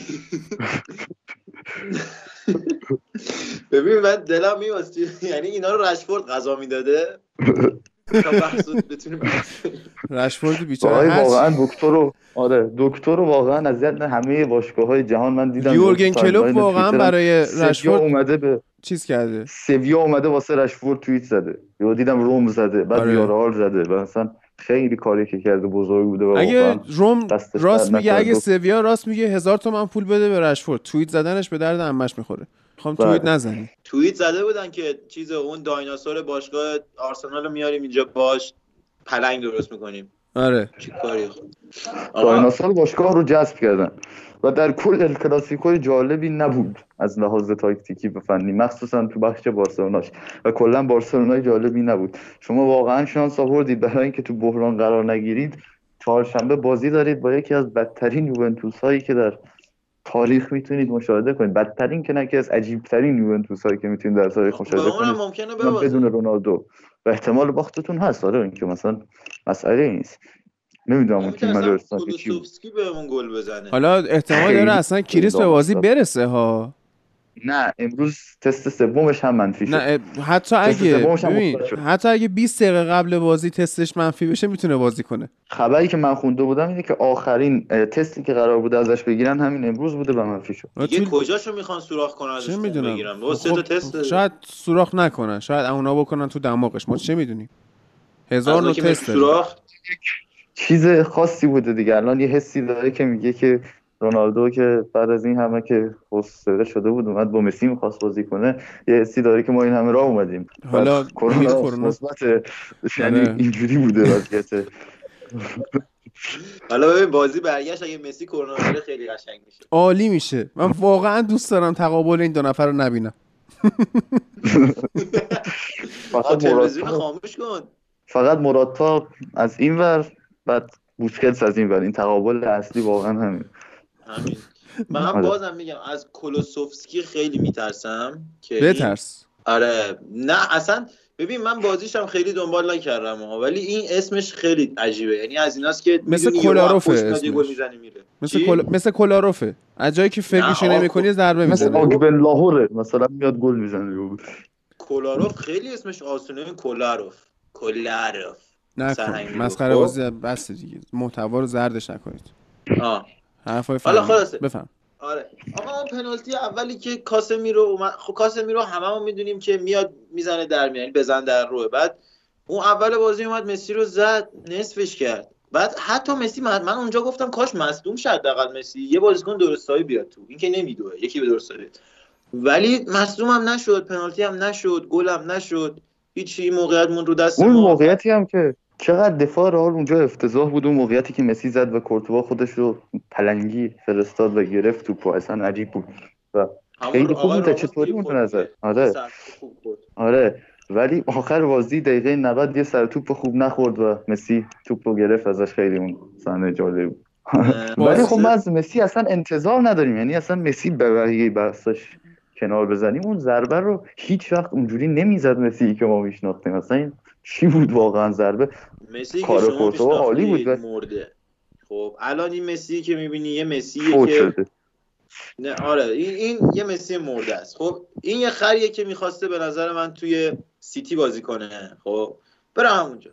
جالبه فقط- منچستر سیتی واسه ژانویه می‌خواد 15 میلیون پوند پیشنهاد بده مسی رو بیاره. خب باش مالشون 70 میلیون اون بنده وفاداریه رو 700 من. آخرش نه اون 70 میلیون وفاداریه که مسی. گرفت و من نفهمیدم آدمی که مصاحبه می‌کنه درخواست خروج میده بنده وفاداری نباید بگیره یه داستانی که هست خب بارسلونا به نسبت تیمای اروپایی مثلا حالا مثال منچستر یا اه، چه می‌دونم لیورپول هر تیمی که یه مقطعی میاد پایین بعد دوباره حالا می‌دونیم میاد بالا برمیگرده. خب من اون تیما رو دیدم طرفداراش هم دیدم. دیدم چه هرسی می‌خورن و چه مشکلاتی براشون به وجود میاد. بعد الان می‌دونم که تیم تو مرحله فروریزیه یعنی یه ساختمونه که داری طبقه طبقه میاریش پایین. خوردش می‌کنی. این تا خورد نشه خاکسترش رو اون نخالهاش رو نریزی دور. بعد شروع نکنی یه پیفونداسیون جدید بریزی طبقه طبقه تیر بلند کنی داخلش رو بزنی. بعد حالا تا افتتاح بشه 5 6 سال زمان می‌بره. و این پروسه هم دو سال پیش شروع شده. اون روزی آره. که اه، اوریگی کورنرها رو شو... کویکلی گرفتن تیک کردن شد و چیزی که هست اینه که شما باید اون پایه و فونداسیون اصلی که سالها براتون کار کرده بهش مینازیدین قشنگ عالی فوق العاده این الان پوسیده و شما باید این پایه رو عوض کنید نه اینکه بیاید بگید که آقا این پایه من سالها برام زحمت کشیده. این پایه من هنوز داره خوب کار می‌کنه. ببین هنوز سفت وایستاده ولی هیچ ثمری به تو نمیرسونه. و این پایه شما که آقای مسی باشه باید در سالهای آینده عوض بشه و پایه رو باید بندازیم جلو سگ بخوره. بله. وقتی نمی‌تونه کاری بکنه تمام شده دیگه. آره. سگم همون منچستر سیتی به نظر می‌رسه. منتظرم دیگه بره دیگه. حالا بله. بره اونجا. و من کلا گفته بودیم یعنی پیش بینیمون کرده بودیم که این حضور مسی ممکنه و هنوز هم نمی‌دونیم. و خیلی مونده. ممکنه واسه کاری که کمال می‌خواد بکنه دردسرساز بشه.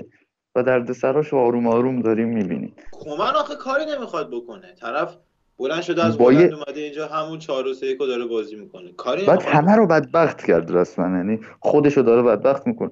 یه کاری کرد مثل لوپزگی که از اسپانیا آره. روز قبل جام جهانی اومده بعد آره اون و فرانک رو داره. گریزمن رو بیشتر خراب کرد. مسی رو بدتر کرد. بارسا رو خرابتر کرد. یعنی بازی همه جاش باخت بود به جز پرز که داره میخنده. و پرس که حالا باید به دردای خودش بخنده الان. و بازی و چیزی که مونده از بارسلونا اینه که تیمتون کلا همه چی کمان قرار بود بازسازی بیاد بکنه اینا برن بیان. و چند تا خرید داشتین و به جز سرجینو دست فکر می‌کنم هیچ کدومشون خرید کمان نبودن. و از ترکیب هیچ بازیکن مال کمان نیست. دیگه وقتی هزاران بازیکن مثلا تو میری این همه بازیکن چرت و پرت می‌خری میاری بعد همه رو باید بازی بدی دیگه. و مثلا فازشون هم اینه که من لاماسیا رو باید من بازی بگیرم و اینا. بعد میرن لاماسیا بازیکن می‌گیرن می‌ذارن نیمکت میشه کنراد دلافونت بعد تیرینکار رو بازی میدن. بعد شما از لاماسیا بازیکن فیکس بازی میدین باید خودش رو نشون بده چون این همه بازیکن تعداد زیادی بازیکن دارید و لالیگا هم الان یک جوری شده که تیم هایی که بتونن به شما ضربه بزنن با توجه به تاکتیک خیلی نچندان گسترده و پیشرفتتون زیاده و همین باعث میشه این بازیکن ها نتونن خودشون رو نشون بدن. مثلا پدری ترینکاو اینا خیلی سخت با خودشون رو نشون بدن ببین، نشون مگر اینکه یک آدمی باشن مثل فاتی که اولین بازیش بیاد آخه به گل زدن. نیست مثلا به گل زدن بخوای باشی تو آمار ارقامه الان فاتی 7 تا 8 تا رکورد داره تو گینس رکورد داره اما کسی خب. بازی پدری رو نمی‌بینه مثلا پدری شماره ده عالیه هر جایی که شماره ده بازی کرده واسه تیم جواب داده خب دیگه و. اشتباه اینه که میای توی این روزای سختی که تیمت داره این بازیکن رو که پست اصلیش بازی نمیدی و همین باعث میشه که تو بازی بعدی هم نخوای ازش استفاده کنی. و داغون میشه. هم بازیکن آره. میشه اون بازیکن بنده خدایی که تو سیتی بود بعد اخراج شد بعد خودکشی کرد. اصلا به همه چی می‌خوره تیمتون غیر از یک تیم خوب و درست درمونی تیم. که آره دوره لاپورتا داشتین و گاردیولا و شیشگانه. یعنی همه چی بود اون زمان ولی الان هیچی نیست. بعد از الان- 11 سال. منتظرم حالا منتظرم یه روز این بنا کامل تخریب بشه. یکی مثل اون زمان از کرایف شروع شد رایکارد پیشرفت داد فنخال اومد مثلا کار کرد گواردیولا برداشت و تیتو بیشتر کرد اون گسترش اون بارسلونا رو. حالا منتظرم ببینم آیا این با کمن شروع میشه. می‌تونه یا کسی مثل تنهاک کسی مثل یورگن کلوب یه مربی از لاماسیا آیا ژاوی؟ پوچتینو. نه پوچتینو واقعا آخرین فردیه که می‌خوام. یعنی من اوله رو می‌خوام پوچه پوچه پوچو نمی‌خوام. بعد حالا خیلی درباره بارسلونا صحبت کردیم چون خودت بودی. درباره رئال هم می‌خوام بعد از این برده پیش بینی واسش بکنیم اینه که اینا تا خرید انجام ندن و از خیلی تغییری نمی‌کنه. یعنی ما چیزی که با طرفدار رئال صحبت می‌کردیم درست بود. یعنی این رئال انتظارات ازش زیاد شده. فصل پیش با توجه به وضعیت بد بارسا و اتلتیک قهرمان شدن. قهرمانیشون اتفاق غیر منتظره بود. یعنی کسی انتظار قهرمانی از اینها نداشت و قرار هم نبود قهرمان بشن و همین یکم باعث شده که اوضاع تیم از حالت عادی که قرار بود زیدان پیش بگیره تو دوره دومش یکم فاصله بگیره. حالا این بازی که با مونچن گلادباخ دارن و خیلی هم بازی سختیه گلادباخ واقعا تیم خوبیه. و یک باخت داده تو اون فصل که اینم به دورتموند بوده توی خونه دورتموند این بازی مهمه باید ببینیم زیدان چی میشه. مصدوماش باید برگردن. به هر حال باید ببینیم که ترکیب تا یکی دو سال دیگه تغییر می‌کنه و عوض میشه و هنوز ما باید ببینیم زیدان و رئال چی کار می‌کنن. چون ما توی فصل پیش هم دیدیم که این صحبت ها مطرح بود اما تیمش رو برگردوند. ولی خب ما انتظار این رو نداریم که یک اتفاق وحشتناک خفن تو رئال بیفته چون ابزارش رو نداره. چون تاکتیک اونقدر زیادش رو من نمی‌بینم تو زیدان. و البته اینه که ما فلسفه جدیدی هم هیچ وقت ندیدیم و نخواهیم دید و قرار نیست ببینیم و لازم هم نیست ببینیم از آقای زیدان و چیزیه که نمی‌خواد. و اینه که رئال داره اما می‌تونه توی تکبازی هایی مثل این ضعف حریفش رو با خوبی شناسایی کنه پیروز بشه و خودش رو از منجلاب بکشه بیرون. ببین در مورد رئال من می‌خوام چیزی بگم تا رئال مادرید اون بازیکنایی که زیدان می‌خواد یعنی اون فرانسویایی که می‌خواد و نخره به نظرم نمیشه نظر قطعی داد در مورد زیدان دور دوم. خب دور اول که فوق العاده بود سه تا قهرمانی چمپیونز لیگ داره. اما باید ببینیم اونایی که می‌خواد و می‌خره آیا اگه بخرن خوبه؟ مثلا کاماوینگا امباپه هالند اینا جواب میدن. اصلا آیا گزینه‌هاش اینان؟ چیز مشخصی هنوز نیستش. اما به نظر من رئال مادرید اگه تو فلسفه تدافعیش و تو دفاعش تغییری ایجاد نکنه به مشکلات بزرگی می‌خوره. با این خط و دفاعی که- اتکاش به هافبک ها اتکای شدیدی داره به کروس و والورده و کاسمیرو و کی؟ به والورده کاسمیرو مودریچ کروس. کروس؟ مخصوصا والورده کروس چیه؟ کروس. تلفظ دکتر صدری بود. کروس. دکتر سد که آره. گفته کروس؟ کروس. آره. کروس. اندی قبلا اندی آمنه می‌خوند کروس با هم اون کوروس. خوانندگی آره. میاد بیشتر به والورده و کاسمیرو بیشتر به والورده و کاسمیرو چیز داره. کاسمیرو حالا من دیگه تلفظا اشتباه شده نخیر میگی کاسمیرو. میاد چی افتادم داستان اینستاگرام و اینستاگرام و اینا. یاد کلمن و کلمن پیمان یوسفی افتاد کل منو که دو هفته قبلش. خودت هم گفتی آیه بهزاد اول. آره هفته قبلم گفتم و دوباره تکرار می‌کنم. نه نه من خودت. قبل اینکه رابرتسون. قبل قبل, قبل اینکه پیمان یوسفی بگه کل من خودت توی یکی از اپیزودا گفتی کل من که من نمی‌دونم. یا کات کردم یا مسخرت کردم. هست اس- اسنادش موجود. ولی خب من می‌دونم اون کلمنه و اشتباه میگم. اون نمی‌دونه اون کلمنه فکر کنه به کلمن غلط آره. و- چی؟ چیزی که هست کاسمیرو و والورده رو خیلی توی این تیمش بهشون متکیه و اگه اینا نباشن مشکل واسش پیش میاد. و واسه درآوردن همچین بازیایی به کروس مودریچ نیاز داره. و همین چهارتا خیلی این حضور این چهارتا و اتکاش به این چهارتا می‌تونه خوب باشه و تا اینجا یکم واسش موثر بوده قهرمانی پارسا رو واسش آورده می‌تونه خوب نباشه. دو تا بازیکن برتر این طرف و اون طرف به نظر من همین بجز راموس والورده و آنسوفاتی بودن که در دو فصل اخیر لالیگا ما هیچ چیز جدید هیچ چیز جذابتر و هیچ دستاورد دیگه جز این دو تا بازیکن ندیدیم و این کلا خلاصه ال کلاسیکو بود. حالا پیش بینی می‌کنید ال کلاسیکو برگشت چجوری بشه؟ آخه تا موقع خیلی زمان مونده یعنی اگه همینطوری بارسا همین همینطوری حدس بزنم. به نظرت اصلا رونالد کومن ال کلاسیکو بعدی رو می‌بینه؟ آره می‌بینه. دیدنشو می‌بینه. اصلا زیدان می‌بینه. آره این هم نمیشه گفت حتی به نظر من. رونالد کومن ال کلاسیکو بعدی رو می‌بینه زیدان هم می‌بینه و همشون با هم همو می‌بینن. اما مشکل اینجاست که دیگه هیچ کدوم رنگ ولی از تلویزیون. نمی‌بینیم. هیچ کدوم رنگ جذابیت رو نمی‌بینیم. رنگ اون رقابت رو نمی‌بینیم. اون قشنگی رو نمی‌بینیم. دیگه هیچ چیز قشنگی برای نمایش نداره. اینکه راموس دقیقه آخر پنالتی می‌زنه و اونجوری پنالتی می‌گیره بازی به کسافت کاری تبدیل شده. اینکه مثلا لیونل مسی و همش منتظر باشیم یک لحظه در بره کاری انجام بده. این قشنگ نیست. دیگه اون حالت قشنگ رو نداره که یه نفر با یه نفر مبارزه می‌کنن. برید بوکس بازی کنید. ما فوتبال می‌خوایم تیم درست تیم قشنگ تیم می‌خوایم و این جواب نمیده. حالا ته این کلا ال کلاسیکو واقعی یعنی فصل 2010 که گواردیولا اینور بود مورینیو اینور مسی آماده اینور رونالدو آماده اینور دو تا تو Champions League یکی فینال جام حذفی دو تا تو لیگ کلا لذت بردیم اون سال و بازی خیلی وحشتناکی دیدیم از این دو تا تیم.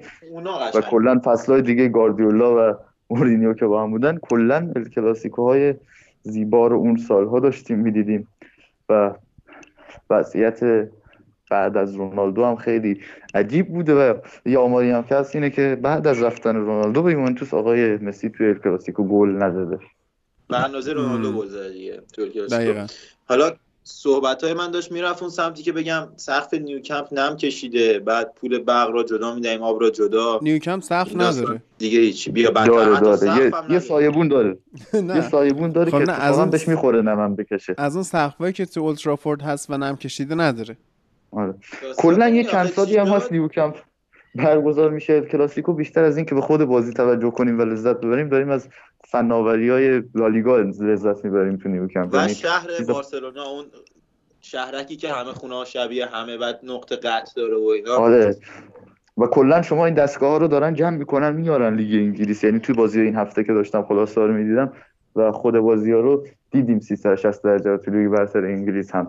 کلا دستگاه ها رو بیشتر بیارن اینور به نظرم جذابتر میشه. ولی آماری که میدن فوق العاده است. زنده داره آنالیز می‌کنه طرف. بعد توی کرنر درصد بهت میده. data ی درست درمون بهت میده. اصلا فوق العاده است همون کاری که لالیگا داره heatmap انجام میده. مثلا heatmap آره وسط زمین داره. heatmap بهت میده. زنده است و این تصویر ضبط شده نیست. همینش جالبه. همون دیگه انتوان گریزمان مثلا heatmap داشت. بعد من من گفتم شاید سیستم خراب شده. بعد دیدم نه ندویده اصلا. قشنگ بود. یه جا بود اواخر بازی یه کورنری رفتن بزنن. بعد داشت تعداد استارت ها یعنی sprint های آنسوفاتی رو نشون می‌داد. یعنی همه چیشو آمارش رو نشون داد یه گوشه که هم چند تا شوت زده بود و چند تا موقعیت ساخته بود و اینا.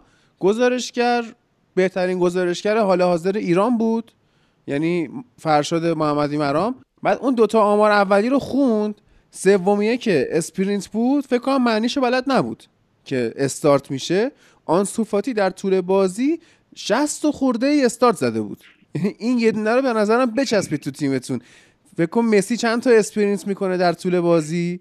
بعد فاتی چند تا؟ یعنی شما به دوتا همون به بازیکنهای دونده احتیاج دارید. ما این هفته تو انگلیس هم بحث کردیم که مثلا لیدز یونایتد چقدر بیشتر از حریفش دوندگی داشت. این دوندگی است که در نهایت فوتبال درست رو برای شما به ارمغان میاره نه اینکه حالا صبر کنید تا یه نفر نبوغ لحظه داشته باشه اون دیگه فوتبال نیست. اگه ورزشی می‌خواد که دنبال نبوغ لحظه ای توش هستید کشتی. 6 دقیقه است تو اون 6 دقیقه یکی یه نبوغ لحظه ای به خرج بده کارو تموم کرده واسه خودش. فوتبال یه بازی تیمیه باید دوندگی کنی باید تلاش کنی. بله یکی هست مثل مسی اینطوری در لحظه تف- تفاوت رو رقم بزنه. ولی تماشای این تفاوت رقم زدنه یه بار قشنگه دو بار قشنگه. بعدش دیگه باید اینه خب بقیه اون تیمه داشتن چیکار می‌کردن.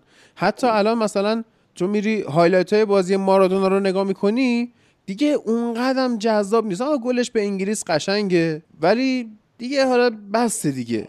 بیشتر بازی های تیمی. شما اون موقعی که برزیل و آرژانتین نباشه. بازی جوان مردانه آره. موقعی که برزیل و آره، آرژانتین نباشه. کل کل داشتن که مثلا ژو هاولانج برا مارادونا پاپوش درست می‌کنه. اینو میفرسته لای مافیای ناپل که معتادش کنن و اینا. حالا خود مارادونا تعریف کرده بود. بابا از کجا ایران میگی؟ خودش خاطرات خودشه. خودش گفته خاطرات اینا. خاطرات کیه؟ مارادونا گفته ژو هافلانش منو خب فرستاد. مارادونا رو باور می‌کنی؟ من مارادونا قبول دارم. تو نها کن مارادونا هر بیماری بگی داره. رو فقط قبول دارم. هر هر بیماری بگی مارادونا داره غیر کرونا. ببین من میگم معتادا نمی‌گیرن شما باور نمی‌کنی. مارادونا خوبه. خب حالا ببین هادی مارادونا توی زندگیش من فکر کنم 24 ساعت پشت هم حالت عادی نداشته. یا چته یا یا جل زده بودم یا آره یا بنگ او، حالا کاری نداریم. دور به سلاخی می‌کنه. شما برو بازی بازی های تیم ملی آرژانتین. موقع مارادونا رو ببین که تکی همه رو برمی داشت برو مثلا برزیل تل سانتاندار هم نگاه کن. ببین کدوم بازی بیشتر بهت میچسبه. واقعا اون بازی تیمیه قشنگتره. اگه بارسا اومده میگه من مکتب کرایوف و فلان و هلند و اینا اون همه بازیکنها با هم بازی می‌کردن. نه اینکه پاس بدن به یه نفر. یعنی اصلا بارسا وقتی به خودش میگه ما بله. مکتب فلانیم و اینا داره فوش به خودی میده در واقع توف سربالاست اینکه بارسا یا این حرف ببین الان عادی بگو. الان هم بازیکن‌ها با هم بازی می‌کنن ها، خب ولی با هم بازی می‌کنن. یعنی توپ نیست اینا دارن با هم بازی آره. می‌کنن. اون تمرینه رو دیدی؟ همو گرفتن تو زمین میدوئن یاد عملکرد خوب مارسیال تو بازی با نیوکاسل افتادم. اون عالی بود. میمش هم اساتید ساختن. ولی چیزی که هست درباره اینا اینه که بهترین دوره مارادونا دقیقا دوره سرمربیگریش بود که اومد تو جام جهانی 2010 به یک چهارم نهایی خیلی لذت بردم از بازی که کرد عالی بود ریش گذاشته بود ایلیا؟ آره یه ریش اصلا می‌دونی چرا پروفسوری ریش گذاشته خب، پروفسور وقتی ریش پروفسوری می‌ذاری معلومه چهار تا نه نه ریش کامل بود. می‌دونی چرا ریش گذاشته بود ریش یادم نیست ما دو نفر جهانی 2010 داریم. همه چیز الکی. ما دو نفر داریم تو تاریخ که ریش گذاشتن به دلایل غیر اینکه بهشون بیاد یکی داریوشه یکی از طرفداراش تو کنسرت رو صورتش اسید پاشید یه دونه مارادونا سگش صورتش رو گاز گرفته بود این مجبور شده بود ریش بذاره یکی هم رونالدو بود؟ گذاشته گفت که من ریشم آره. تا وقتی گل می‌زنم نگه میدارم. بعد اومد جلوی بیرانوند پنالتی خراب کرد زد. آره. یکی هم بود میگفتش که تا قهرمان چمپیونز لیگ نشم ریشمو نمی‌زنم. ولی خب ریششو زد کار و کاسبی رضا پرستش کساد شد. حالا یکی از. دوستانم بهش پیشنهاد بیشرمانه شده گفتن که این کارو می‌کنی؟ گفته هر وقت آرسنال چمپیونز لیگ گرفت. یکی از دوستان هم که دروازه‌بان های مسنی هستن گفته من این کارو می‌کنم موقعی که چمپیونز لیگ گرفتم. من نمی‌دونم می‌خواد چی کار بکنه ولی در هر صورت اون کار نمی‌کنه. قطعا نمی‌کنه. آره. این دیگه خیلی گنگ بود. ولش کن. آقا اگر سخنی چیزی در مورد کلاسیکو نیستش بپریم بازی اتلتیکو. خیلی کوتاه. خیلی در حد مثلا سی ثانیه. بگو. اتلتیکو یا آره. سویا؟ همشون. همه رو با هم سی ثانیه بس. همه رو در حد سی ثانیه میگم. آره آره. می‌خوام از فرصت استفاده کنم و 25 ثانیه به بارسا فوش بدم. بعد تو اون 5 ثانیه بگم اتلتیکو دو هیچ برد سویا یکیش باخت. فدا سرش چیزی نیست. سوسییداد صدر جدول خبر مهمی نیست. بارسا 5 تا بازی کرده. سوسییداد 7 تا بازی تیم‌ها به هم ریختن. هنوز بعد اون تعطیلاتی که باشگاه داشتن اتفاق خاصی نیفتاده. بازی ها هنوز یکسان نشده که ببینیم کی مدعی تره و بعد ببینیم چه اتفاقی میفته دیگه همین. حالا تحلیل بازیاتو. بگو. تحلیل بازی های این اتلتیکو و؟ سویا. آره راحت باش. حالا من شوخی کردم. آنسو فاتی با چهار گل زده تو صدر جدول گلزنه اینو یادمون نره تا اینکه برسیم به اون دوتا بازی جذاب. ایبار توی بازی که من خودم فکر نمی‌کردم سویا به بازه لوپتگی رو کرد تو قوطی و این آقا باختش. آقای لوپتگی آخر فصل به جام خودش می‌رسه. رن لیگ و؟ چلسی میرن بالا سوم میشن و اینا میرن قهرمان میشن. کار خوش ام، هم. شرط میبندی؟ سر چی؟ سر اینکه اینا سر سر این می‌خوام شرط ببندم مثلا. لیگ اروپا اصلا ارزش شرط بستن داره. خب دیگه. امین ادامه بده. آره. اصلا ما لیگ اروپا چه منچستری ها مثلا لیگ اروپا واسه چی واسه شما باید مهم باشه حالا وقتی از گروه صعود نکردیم می‌فهمیم. فردا شب با لایپزیگ فردا شب با لایپزیگ صحبت کردیم متوجه میشی. بزن امین تحلیلشو بکن خب آقا بازی سویا و ایبار رو که یکیش باختن. می‌رسیم به بازی مادرید و اتلتیکو مادرید یعنی با ای بابا. بتیس. بتیس. با بتیس بازی داشتن دو هیچ بردن. من خیلی به بتیس امیدوار بودم با پیگرینی اما خب یه بازی به نسبت حالا به ذهن من آسون رو باخت این 60 درصد مالکیت هم داشت. شوتای خوبی هم زدن. بیشتر شانس موفقیت داشتن شانس گل داشتن.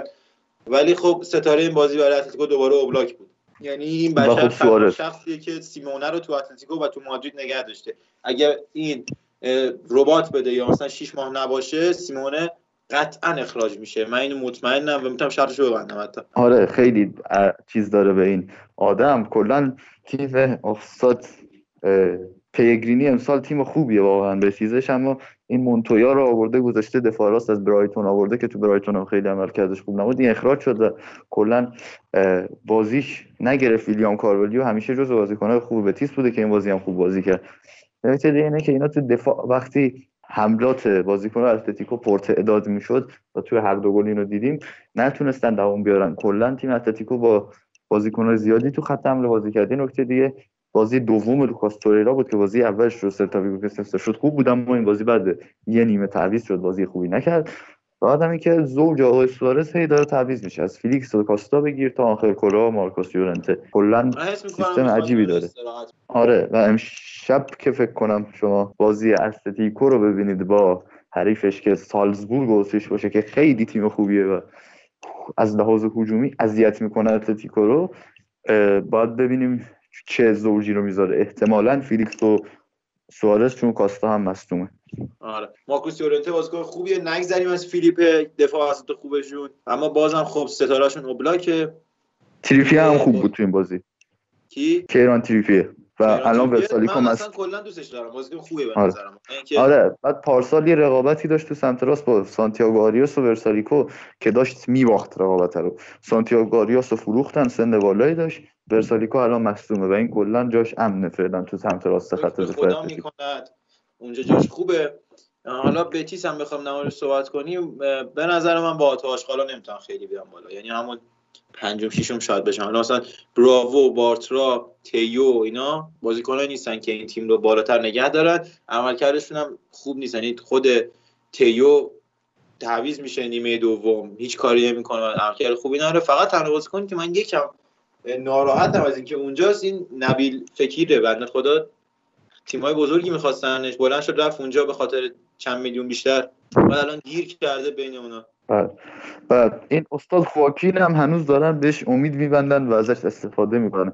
نمی‌دونم تا کی می‌خوان ازش کار بکشن این بدبخت آره اون تموم میشه. حالا اینکه مثل آدوریز نیست که بخوان دقیقا تو اون روزی که قرار تموم بشه یهو بیاد برگردون بزنه به ترشتگن. ولی این آدم داره تموم میشه واقعا و مشکل خواکین این البته پارسال به رئال داشت. کارهای جذابی می‌کرد جلوش. آره. آره خلاصه این از این داستان اتلتیکو یه تیمیه که اگه بهش فشار بیارید به نظر من سوراخ میشه میتره که. یعنی تو خط دفاعش خیلی مشکل داره. حالا این از این. بله. و این بازی سیمونه بازی نهادن به بهترین بازیکنش که کاراسکو باشه به نظرم. این بازیکن هم خوب تو دفاع پرس می‌کنه هم تو حمله. بعد حالا جدای از این بازی کلا اینو بازی نمیده. یعنی دیر میارتش تو درست بازیش نمیده. اینو بذاره خیلی به نفش میشه اگه کاراسکو رو بازی بده. چرا؟ چون طرف هم پرس می‌کنه جلو هم جلو عقب خوب بازی می‌کنه پاس گل میده گل می‌زنه. بعد تو اینو نمی‌ذاری لما رو می‌ذاری. خب معلومه تو می‌خوای به باخ میگی تقدیر. آره. بعد یه بازی جذاب دیگه هم جذاب که مهم حرف این دیگه هفته دیگه داشتیم خیلی سریع بهش بپردازیم. گرانادا یکیش خطافه رو برد. که ما گرانادا رو چون روفاس درباره آقای دیگو مارتینز صحبت کردیم. خیلی مربی تاکتیکی خوبیه. تاکتیسیان خوبیه واقعا. با همین بازی خوبی که جلوی خطافه انجام داد تونست یکیش برنده بشه و الان رتبه سوم با 13 امتیاز. سوسییداد هم با هفت امتیاز با یک بازی بیشتر نسبت به رئال و گرانادا و 14 امتیاز. صد نشینه بازی و 14 امتیاز. آره هفت بازی و 14 امتیاز. اینو یه اشتباه که 4 یک رو بردن این هفته و خیلی قشنگ فکوندن حریفشون رو. آره. داوید سیلوا هم دو تا پاس گل داد تو این بازی. درود بر داوید سیلوا. لیگا جلو اسکا میشه پاس گل. بله. عرض کنم که حالا که اینجا رسیدیم و تموم شد قبل از اینکه دوستان برن و من با محمد بریم سراغ سری آ ایتالیا یه مرور خیلی کوچیک داشته باشیم روی بازی های این هفته Champions League سه‌شنبه که یعنی امشبه و چهارشنبه. لوکوموتیو مسکو با بایرن مونیخ بازی می‌کنه. توی روسیه است بازی. یه مقدار به نظر بازی سختی میاد برای بایرن. هم به خاطر مسافت هم حالا شرایط هوایی فلان. ولی خب احتمالا می‌بره بایرن مونیخ این بازی رو. اتلتیکو مادرید با سالزبورگ اتریش بازی می‌کنه. چی میشه این بچه سخته. به نظرم سالزبورگ می‌تونه بزنه. یعنی من در مورد بازی اول دارم. بفرمایید. کلا آلمان ها تو سرما خیلی اذیت میشن و خوب کار نمی‌کنن. ام. امیدوارم این دفعه اونجوری بشه. حالا تو امیدواری می‌خواد کی بشه مثلا؟ الان بایرن مثلا این بازی رو چیز نشه. قهرمان نمیشه تهش. بعد مثلا آره، هشتایی که زدین پاک میشه مثلا هشتایی که خوردین. آره، آره. چه اتفاقی میفته من دوست دارم لوکوموتیو بایرن رو بزنه. تو سرمای روسیه. واقعا لوکوموتیو هم تیمی مثل فرانس واروش نیست واقعا اذیت می‌کنه بعضی مواقع بله. پارسال جو اتلتیک آره. شاختار سردار آزمون بهش گل می‌زنه تیم خوبی نخواد. شاختار با اینتر بازی می‌کنه. شاختار که با هزار تا بازیکن کرونایی و چند تا جک جوون رئال مادرید رو برد احتمالا کار رو واسه شاگردان کنته هم سخت کنه. مونشنگلادباخ و رئال خیلی. مادرید. این خیلی بازی سختیه واسه رئالا. اینو می‌زنه مونشنگلادباخ به نظرم. اه. آره خب بعد پورتو یه داریم با... هافمن. دارن خیلی خوبه آها. یه پورتو داریم با اولمپیاکوس یونان که نگاه نکنید پورتو؟ مارسی آره، داریم با. آره مارسی داریم با منچستر سیتی سیتی می‌زنه سیتی من می‌زنه واقعا خیلی امید ندارم که فیاش بواش بخواد. کار خاصی انجام بده گاسپرینی داریم؟ هفته پیش خیلی خوب بازی گاسپرینی داریم. با آژاکس آژاکس رو می‌زنه بله. خب و لیورپول داریم با این تیمه. با ماسک. فراموش آره. نه، اون لاست این هفته 13 تا گل زده. خب باشه اینا اتفاقا خودشون رو خالی کردن. آتالانتا تو لیگ باخته. لیورپول بیشتر تا اینکه لیورپول ببره اینا باختن. یعنی واقعا تیم آتالانتا می‌تونه اینا رو اذیت کنه. البته لیورپول هم یه جوری بازی کرد که اصلا اینا نتونن بازیشون شکل بگیره ولی آتالانتا تیمی هست که بخواد به اینا راحت فرصت بده واسه انجام بازیشون. لیورپول که اصلا هیچی. ولش کن. لیورپول هم برد دیگه. لیورپولیا می‌تونن آره. بخوابن. اون time بازی رو. با میتلند نایز بازی دارن؟ آره یه همچین چیزیه. میت تیلند نروژ میت تیلند آره دانمارک. که ما. زمان فنخال بازی رفت و دو یک بهشون باختیم توی لیگ آره. اروپا. بازی برگشت و پنج یک بردیم که اولین بازی آقای رشفورد بود. درسته. فردا کراس نودار با چلسی بازی می‌کنه که می‌بره چلسی. سویا با رن فرانسه. دو نظاره برده. آره سویا با رن فرانسه که سویا می‌زنه. دورتموند با زنیت که دورتموند می‌زنه. کلوب روژ با لاتسیو که لاتسیو می‌زنه. فرانس نه واروش هشت تا بازیکنشون نیومدن انگار سر اصلا انگار اوضاع خرابه و کلوب بروژ میزن می‌تونه بزنه کلوب بروژ آره. پارسال رو مدل اذیت کرد. نه؟ چی؟ کلوب بروژ پارسال بود رئال رو اونطوری اذیت می‌کرد یا پیار سال بود؟ آره دیگه دو هیچ بود و دقیقه 90 دو دو گل شد. دو دو شد. آره. دقیقا داشت مثلا بازی شاختار می‌شد فقط گلر آفساید نگرفت. ام. آره. بعد؟ بعد دورتموند زنیت هم خب. تقابل دو تا از مهاجمای نوک برتر جهانه. بدونیم. درست. آره. واقعا چرا انقدر با سردار آزمون مشکل داریم؟ بدبخت بازیکن خوبیه. چیزی اصلا نگفتیم. نمی‌دونم ببینمش. بعدم میاد ازش فرانس واروش داریم با دینامو کیف که خیلی. همه نگاه می‌کنن. آره نگاه نکنید. هیچی. یوونتوس داریم با بارسا که یوونتوس به نظر من می‌زنه. مساوی میشه. okay. باشاک شهیر پاریس سن که نگاه نکنید. کلا تو بازی اون شب من یونایتد لایپزیگ رو نگاه کنید که ببینید باخت یونایتد رو دیگه. ولی می‌بریم بله. بازی رو. نه یونایتد اینو میبازه. می‌بریم. بله. و. استانبول باشاکشهر دیگه امتیاز از پاریس سن ژرمن توی ترکیه می‌گیره. من مطمئنی؟ این رو شرط شرط من می- وایسا. می‌تونه بالای بگی. پنج نه، گل رو می‌برم شرط میبندی؟ شرط میبندم. قهوه یه قهوه. دیگه. یه قهوه دیگه. بسیار عالی. بریم سراغ سری های ایتالیا با محمدی که کرونا داره و می‌خواد برامون سرفه کنه.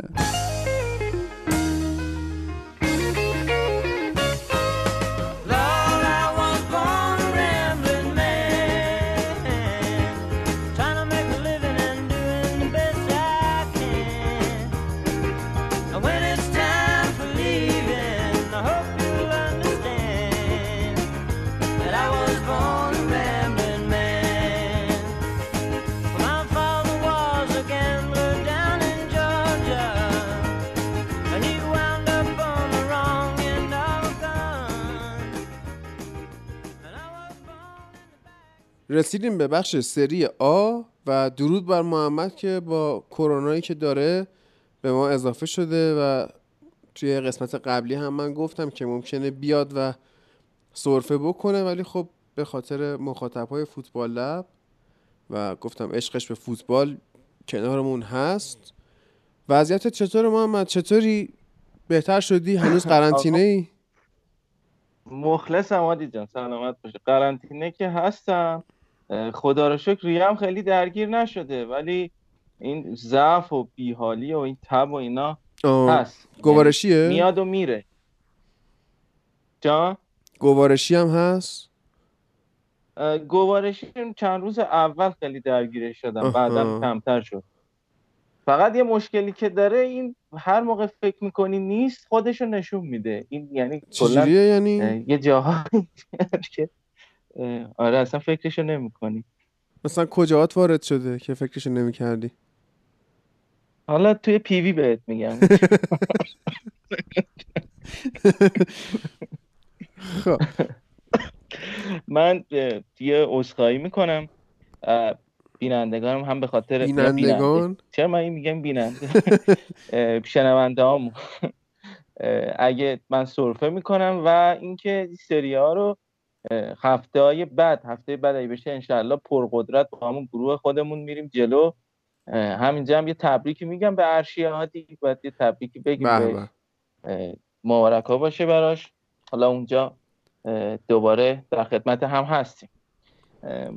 بریم سراغ بررسی بازی ها بریم بریم. اگه چیزی نمی‌خوایم بگیم بریم سراغ بررسی بریم. بازی ها از اینتر شروع می‌کنیم و بدون هیچ حق تقدم اینتری که ادب حکم می‌کنه که از اینتر شروع کنیم. توی خب. بازی خیلی کم حادثه خیلی کم افت و خیز و شرایطی که اینتر داره شرایط تقریبا می‌تونیم بگیم توی افته از نظر نوع بازی و موقعیت سازی که انجام میده و حال روز خوبی نشون میده حداقل تو مقطع نداشته ولی به هر حال به این برد نیاز داشت و همین که توی روزی که بد باشی بتونی ببری خودش یه امتیاز خیلی خوبی محسوب میشه و خدا رو شکر اینتر تونست این کار رو انجام بده. سه تا بازی قبلی اینتر نبرده بود و از این نظر یه مقدار تحت فشار بود. اما خب بالاخره این اتفاق براش افتاد. تو بازی که الان درصد مالکیت هم نگاه بکنیم و شوت ها موقعیت های اینتر همه جوره سر بوده. ولی توی نوع موقعیت سازی و اون توقعی که از بازی تیم مثلا مثل اینتر میره که بخواد مدعی قهرمانی بشه حقیقتا همچین چیزی رو نمی‌تونستی از نوع بازیش متوجه بشی که دارن میان که بکوبن و ببرن. اصلا همچین چیزی نمیشه در موردش متوجه بشی. البته یه مقداری هم این به نوع بازی کنته هم برمیگرده که شاید همچین توقعی خیلی بیجا باشه ما از کنته بکنیم. اما همین که میاد می‌بره بازم خودش جای امیدواری داره. تو این بازی اینتر از اشرف حکیمی هم استفاده کرد و یه سری بحثا بود. اصلا اینکه این بازیکن می‌گفتن که تستی که یوفا می‌گیره با تستی که توی ایتالیا گرفته میشه ازشون و اون کلینیکایی که حالا مشخص کردن این تست انجام میدن فرق می‌کنه. و اینتر از این قضیه شاکی بود. که می‌گفت که آقا مثلا این بازیکن ما کرونا داشته سه روزه چجوری بوده که ما توی ایتالیا تست گرفتیم تست منفی بوده. بعد شما صبح تست گرفتید. بعد ساعت چهار بعد از ظهر تازه به ما گفتید که آقا این تست جوابش منفی بوده و بعد بازیکن ما بازی نکرده. بعد ما اومدیم توی ایتالیا دوباره تست گرفتیم. جواب تست okay بوده. یعنی من می‌تونست پرسپولیس رو. فرستادن فوری خب رفته. روند یه مقدار ایراد گرفته بودن. جان؟ میگم پرسپولیس رو فرستادن فوری رفته. ولی تراکتور رو هشت میفرستادن نمی‌رفت. آره. همچین شکایتی بوده. تقریبا. و حالا این بحثایی بود که پیش اومده اما خب جالب بود تو این بازی. من فکر نمی‌کردم حقیقتا آقای کنته ازش استفاده بکنه اما خب آوردش توی زمین و نینجامون هم که اومد توی ترکیب آقای ناینگولان از اونم استفاده کرد. البته با اون بازیکنی که توی روم بود و کالیاری بود و اینا خیلی فرق می‌کنه و نباید توقع داشته باشیم. اصلا اون بازیکنی که اونجا بود باشه چون مشخص دلش با باشگاه نیست. حالا تا کی تحمل می‌کنن این شرایط رو نمی‌دونم واقعیتش ولی اصلا خوب نیست داشتن یه همچین بازیکنی کلا تو این شرایط. در مورد اریکسن هم بگم که تو این بازی توی ترکیب قرار گرفت. 50 60 دقیقه بازی کرد. یه نقدی من داشتم از یکی از کارشناسای ایتالیایی میخوندم. یه تحلیل کرده بود در مورد نوع بازی اریکسن. ببخشید. گفته بود که آیا اریکسن باید یه 7 ده بازی توی ترکیب ثابت قرار بگیره 90 دقیقه قرار بگیره تا اون موقع با این ترکیب افت بشه که خیلی به نظرم حرف عجیب و غریب و حرف بیرایی هست که یه بازیکنی آدم توقع داشته باشه همیشه بازی بکنه تا بتونه توی ترکیب جا آقا بیفته. خب این همچین بازیکنیه. چرا توقع نداشته باشی؟ اریکسن بازیکنیه که باید تو زمین باشه تو جریان بازی باشه. بازیکن. گیم چنجری نیست بازیکن گیم میکریه. ولی این که بخوای تو همیشه توی ترکیب بذاری بدون حاشیه امنیتی که داری یعنی بدون این ترس از اینکه یه موقع جایگاه خودش رو از دست بده نه به کنته می‌خوره نه به نظر مثلا درست باشه مثلا با وضعیتی که الان اینتر داره و یه مقداری اون ترسه رو بعد بازیکن‌ها داشته باشن که تکاپوشون رو بیشتر بکنن و اینجوری بخوای با یه بازیکن حریم ام بدی میشه آقای هندانویچ که راحت. میاد لای می‌خوره در مورد جنوا هم بگم که این فصل شرایط خوبی اصلا نداره و به نظرم مثل فصل پیش باید تا هفته های آخر برای سقوط نکردن بجنگه. حالا وضعیتش رو توی هفته بعد مفصل تر بررسی می‌کنیم. بریم عادی سراغ بازیات دیگه. من خیلی خودم رو کنترل کردم در مورد اینتر. کم حرف بزنم چون چه قولی که دادیم قراره این جمع جورش بکنیم. فقط این قسمت رو بره درسته؟ اه، بریم سراغ آتالانتا. آتالانتا این هفته از سمپدوریا باخت. و یه شرایطی داره آتالانتا که الان دو تا باخت پشت سر هم توی سری آ داشته از اون ور میاد توی چمپیونز لیگ. قشنگ خیلی مقتدرانه میکوبه حریف خودش رو میره این دو تا علت داره. یکی این که در واقع دو تا اون جفت علت هم میشه توی علت جنبندی کرد و گفت و اون برمیگرده به اینکه هم بازیکناش خسته میشن و هم آقای گاسپرینی میاد استراحت میده به بازیکناش. و ما توی نیم فصل اول هم شاهد بودیم هر موقع لیگ قهرمانان رو آقای گاسپرینی جدی می‌گرفت و زیادی خسته می‌کرد تیمش رو توی لیگ هفت اون هفته دقیقا کم می آورد و این کم آوردن رو ما تو بازی این هفته کاملا مشخص بود. جلوی سمپدوریایی که اه، خیلی چغر شده با رانیری و خیلی اذیت می‌کنه با اون سیستم چهار پنج یک صفر خودش یا چهار پنج صفر یکی که بازی می‌کنه و اون وسط زمین جمع میشن کلا اومده بود هافبکای آتالانتا رو از کار انداخته بود به وسیله پرسی که می‌کرد و کلا یه پرس تو پرسی شاید شده بود که خیلی خطا هم اون وسط زمین زیاد می‌شد و آتالانتا نتونست حریف اون پرس بشه و بازنده این بازی شد. خوششانس هم بود که این پنالتی کواریلا نیمه اول گل نشد.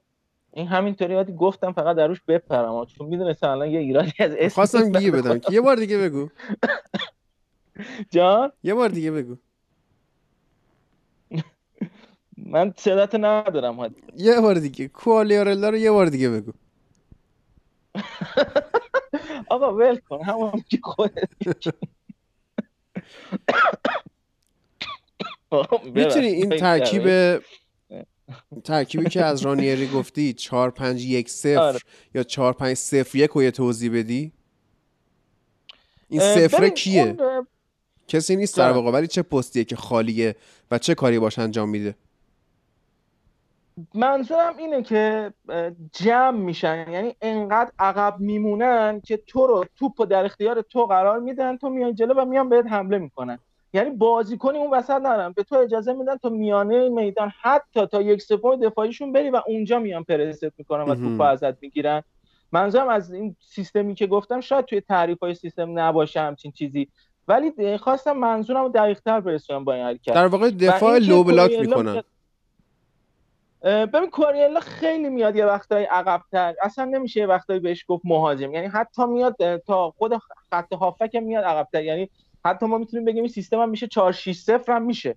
یعنی اینجوری میان دفاع می‌کنن و این خیلی اذیت می‌کنه تیم حریفو.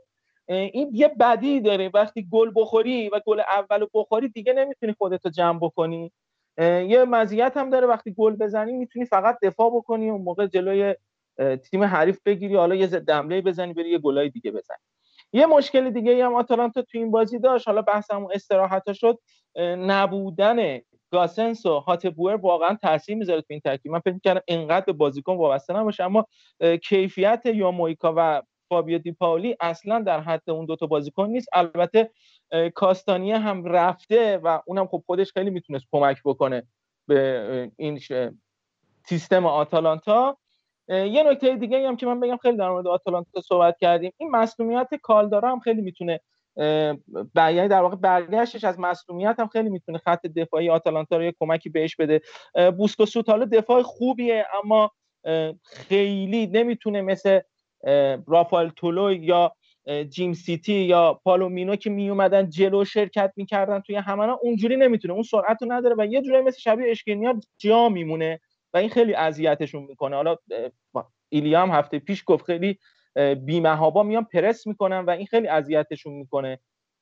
این بیمهابا پرس کردنه پشتشون رو خالی می‌کنه و اگه یه بازیکن سرعتی نباشه خیلی قضیه فرق می‌کنه. یه نکته هم هادی حالا حاشیه‌ای بگم. آقا این دفاع آتالانتا اسمش آقای جیم سیتیه. این خب. ده اولش به خدا تلفظ نمیشه. آقایی که میای گزارش می‌کنی و می‌دونم پادکست ما رو میای گوش می‌کنی نکنین کارو. چیه؟ اسمش اول چیه؟ این- کی, گو- کی بود گزارشگر جان؟ گزارشگر کی بود؟ این بازی آقا پخش زنده نشد ولی من دفعه قبل این اتفاق افتاده بذار اسم نبریم دیگه. باش. یه عزیزی هست که ما تو پیوی باش در ارتباطیم ریپلای. اینستا. بذار اسم نبریم. ولی آقا این دیش خدا تلفظ نکنین دی اول اسمشو. بریم سراغ اگه نکته نداری بریم سراغ. بازی دیگه من بیشتر مشتاق شنیدن یوونتوسم آه یوونتوس ها بحث کوبیدنشو بذار آخه وقتی که ارشیا باشه حسابی بکوبیم ولی حالا یه اشاره می‌کنیم در موردش. پس بذار بریم اول سراغ بازی لاتسیو برو. بعدش بریم سراغ باش. یوونتوس که یه کمی هم در مورد این لاتسیو صحبت کرده باشیم لاتسیو آقای اینزاگی که جلو بولونیایی که اصلا وضعیت خوبی نداره و تو پنج تا بازی آخری که انجام داده چهار تا باخت داشته واقعا اذیت شد. و این همون چیزی بود که ما توی مرور نیم فصلم مرور فصلم می‌گفتیم با امیر.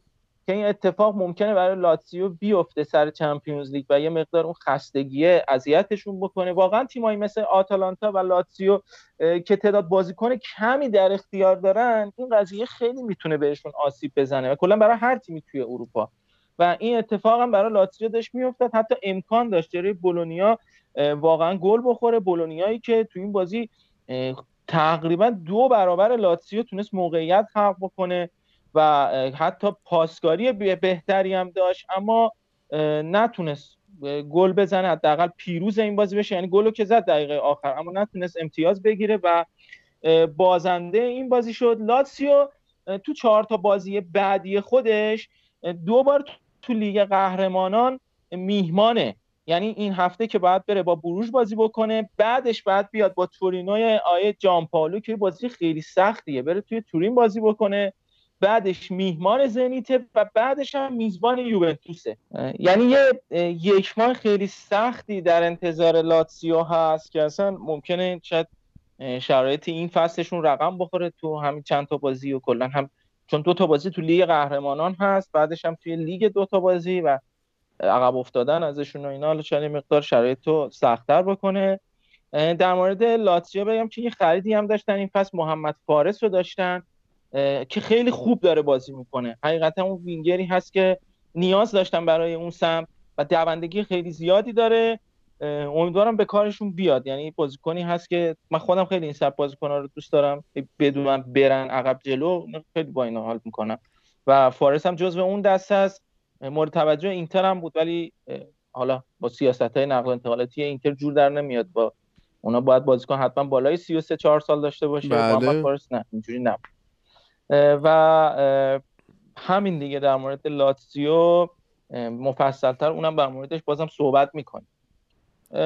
بریم سراغ ناپولی که بعدش هم بریم برسیم به بازی یوونتوس. ناپولی هم هفته اشاره بکنیم که تونست بنونتو رو ببره یه تیم تازه صعود کرده رو توی بازی که حالا اینقدر هم همه رسانه ها اشاره کردن شاید خیلی تا... چیز تازه ای نباشه که ما بخوایم اشاره بکنیم که دو تا برادر تو این بازی گل زدن هم اینسینیه بنونتو هم اینسینیه اه، ناپولی. جفتشون هم سابقه حضور توی ناپولی دارن. یعنی اینسینیه کوچیکتری که الان تو بنونتو بازی می‌کنه یه دو سال دیرتر فقط از این لورنزو اینسینیه توی تیم ناپولی بوده. حالا به جا قرضش دادن و در آخر هم سر از بنونتو در آورد و بازیکن خوبی هم هست. خدا وکیلی سبک بازیش رو نگاه می‌کنی بازیکنی هست که حداقل کار رو برات در میاره و برای همچین تیمایی مناسبه. خط حملهشون هم بازیکن دوست داشتنی خود آیه نوری بازیکن محمود آیه لاپادولا بازی می‌کنن.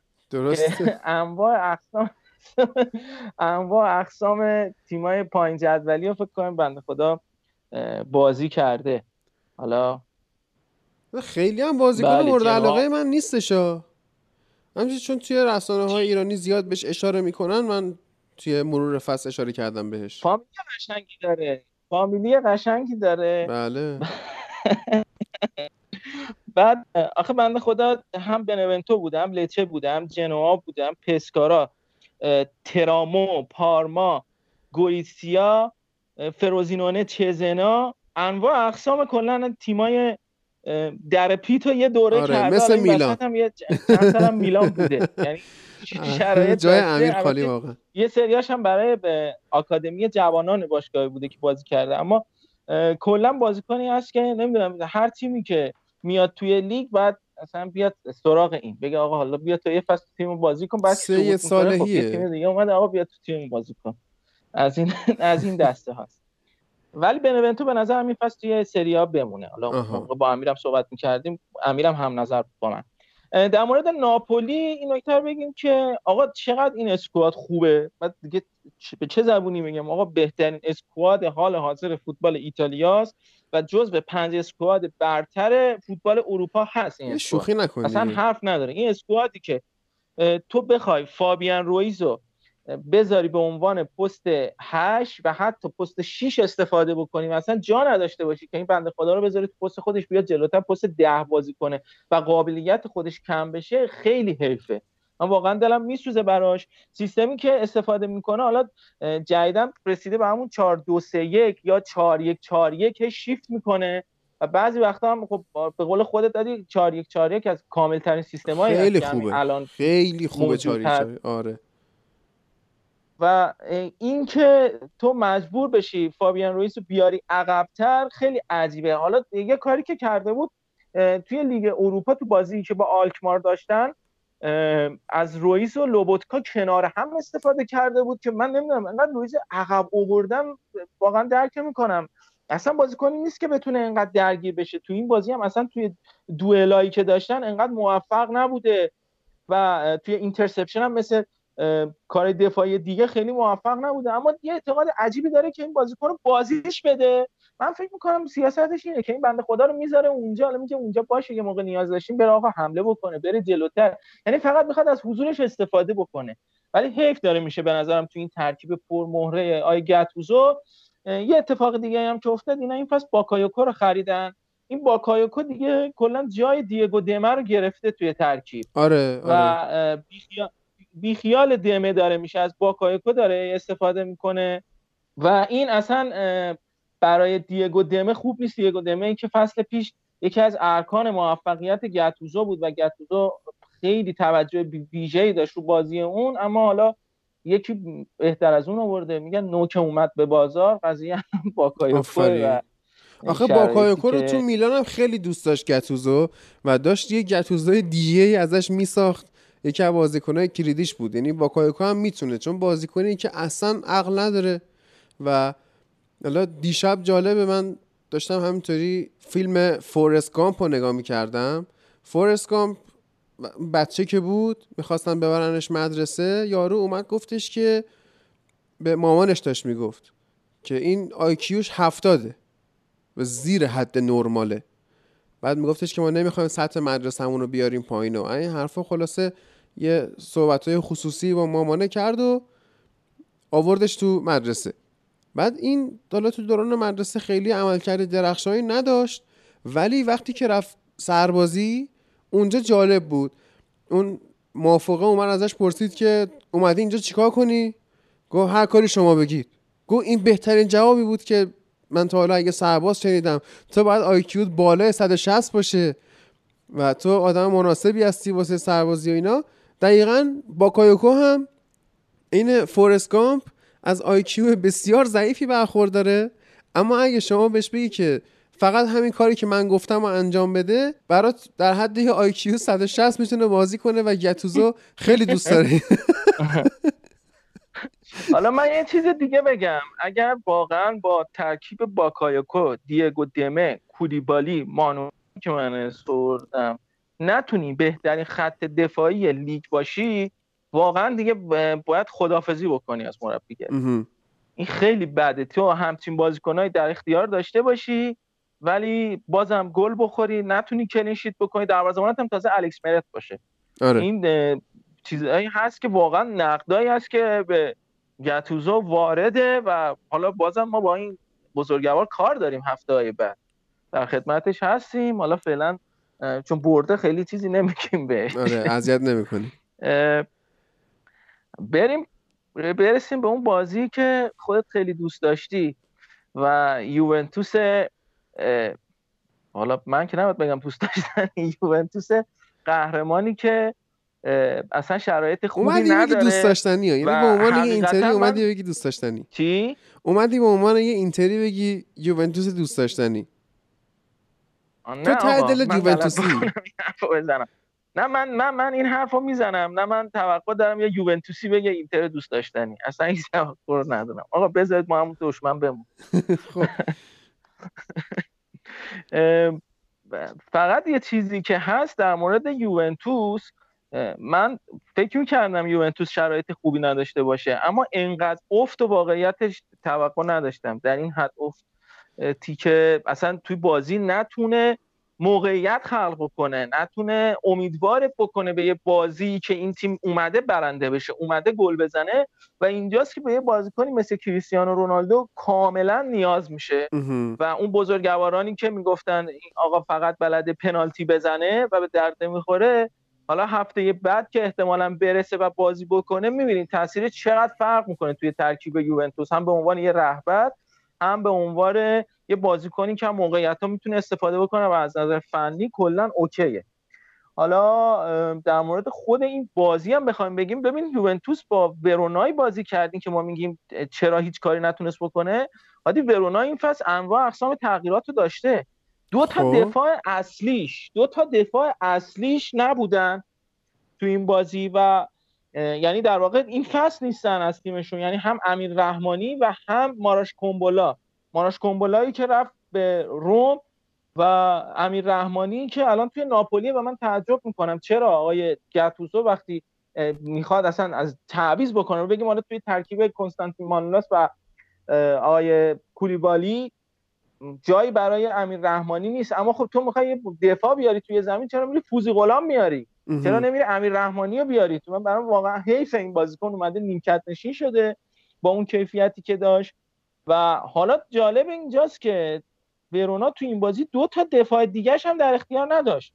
یعنی هم کوراگینتر هم متچتین که قرضی این فصل از روم گرفتن جفتشون حالا به دلیل مصدومیت توی ترکیب نبودن.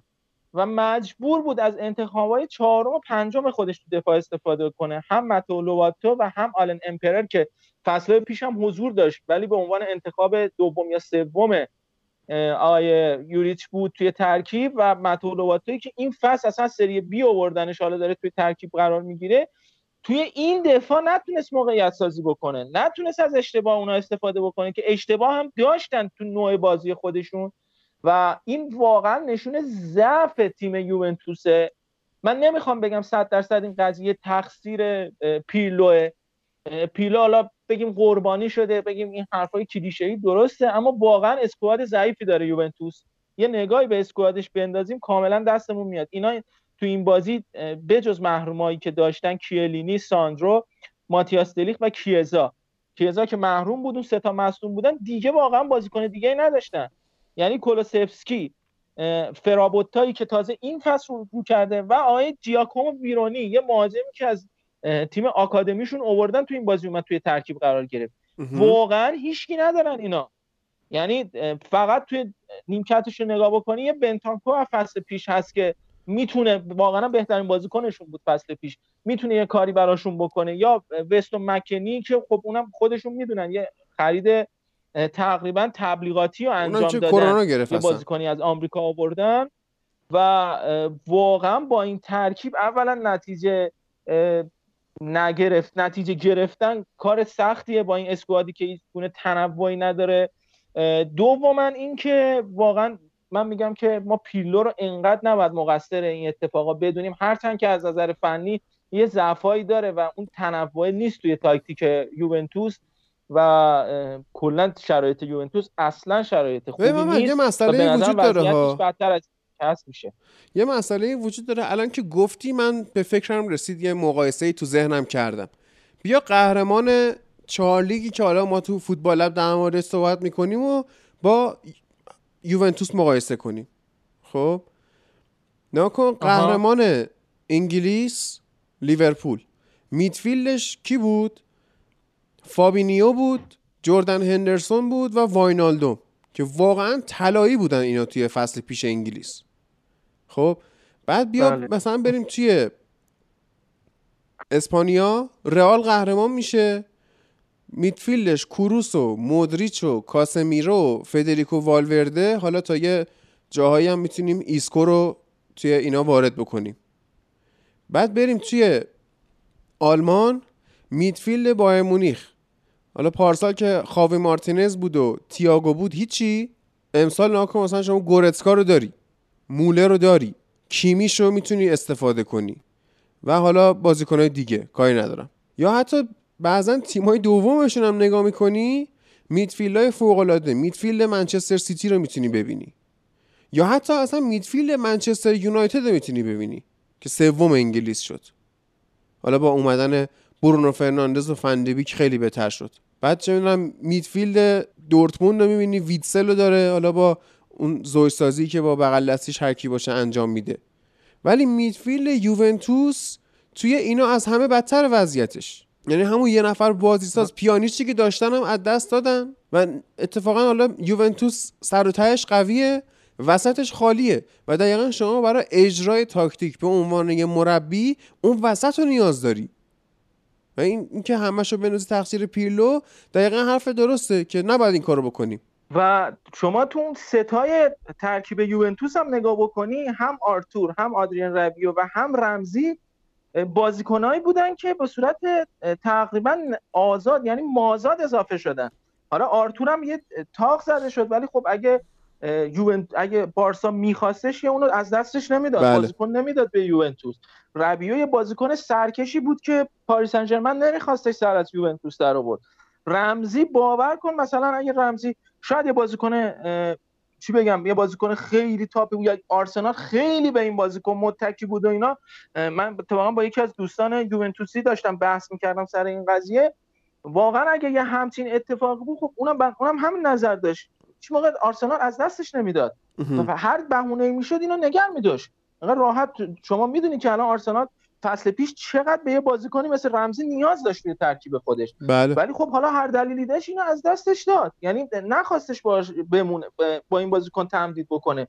و اونم سر یعنی با این شیوه نقل و انتقالاتی با این وضعی که شما بری مثلا مفخری به- قول خودت داری می‌کنی و بازیکنایی که جای دیگه نمیخوادشون و از کیفیتشون کاسته شده حالا تو بری بیاری چون اسکواد تو پر بکنی چون یوونتوسی چون می‌تونی ستاره بیاری این جور در نمیاد و اینو من بیشتر از این قضیه اگر مثلا نظرسنجی باشه که ما مدیریت بازیکنها و کادر فنی رو بدونیم عامل اول و من مدیریت می‌دونم تو این قضیه که اصلا چرا باید مربی یه تیم قهرمان رو اخراج کرد و اصلا حالا تازه داریم می‌فهمیم که با این تیم اومده آیه ساری اسکودتو گرفته کار خیلی بزرگی انجام داده. این تازه داره ارزشش مشخص میشه. و عامل دومم بازیکنای تیم هستن مهرایی که در و عامل سوم به نظرم تاثیر پیلوه. حالا این نظر منه ببین اتفاقا شما دقت کن. باشه ارشیا باشه صحبت شما دقت کن. فصل قبلی نه قبلش ماریسیو ساری با چلسی قهرمان لیگ اروپا شد. و بعدش که ساری بله، رفت تازه ما متوجه شدیم که این چقدر خوب نتیجه گرفته که حالا تیمش رو هم توی تاپ فور تحویل داده هم قهرمان لیگ اروپا شده. به خاطر اینکه خیلی ضعف داشت و لمپارد امسال سه هزار میلیارد دلار خرید کرد که تونست یه خورده این اسکواد رو رو بیاره. ببین به ساری هم هادی اندازه خودش انتقاد وارد هست و آره. ولی بنده خدا به خاطر تیپش به خاطر ظاهرش به خاطر سبک اخلاقش همه جوره داره زده میشه. یعنی. اگه مربی خوشپوش خوشتیپ بود باور کن 90 درصد این اتفاقات در موردش نمیافتاد. بله. این خیلی مهمه خب، دیگه. ما یه رفیقی داشتیم.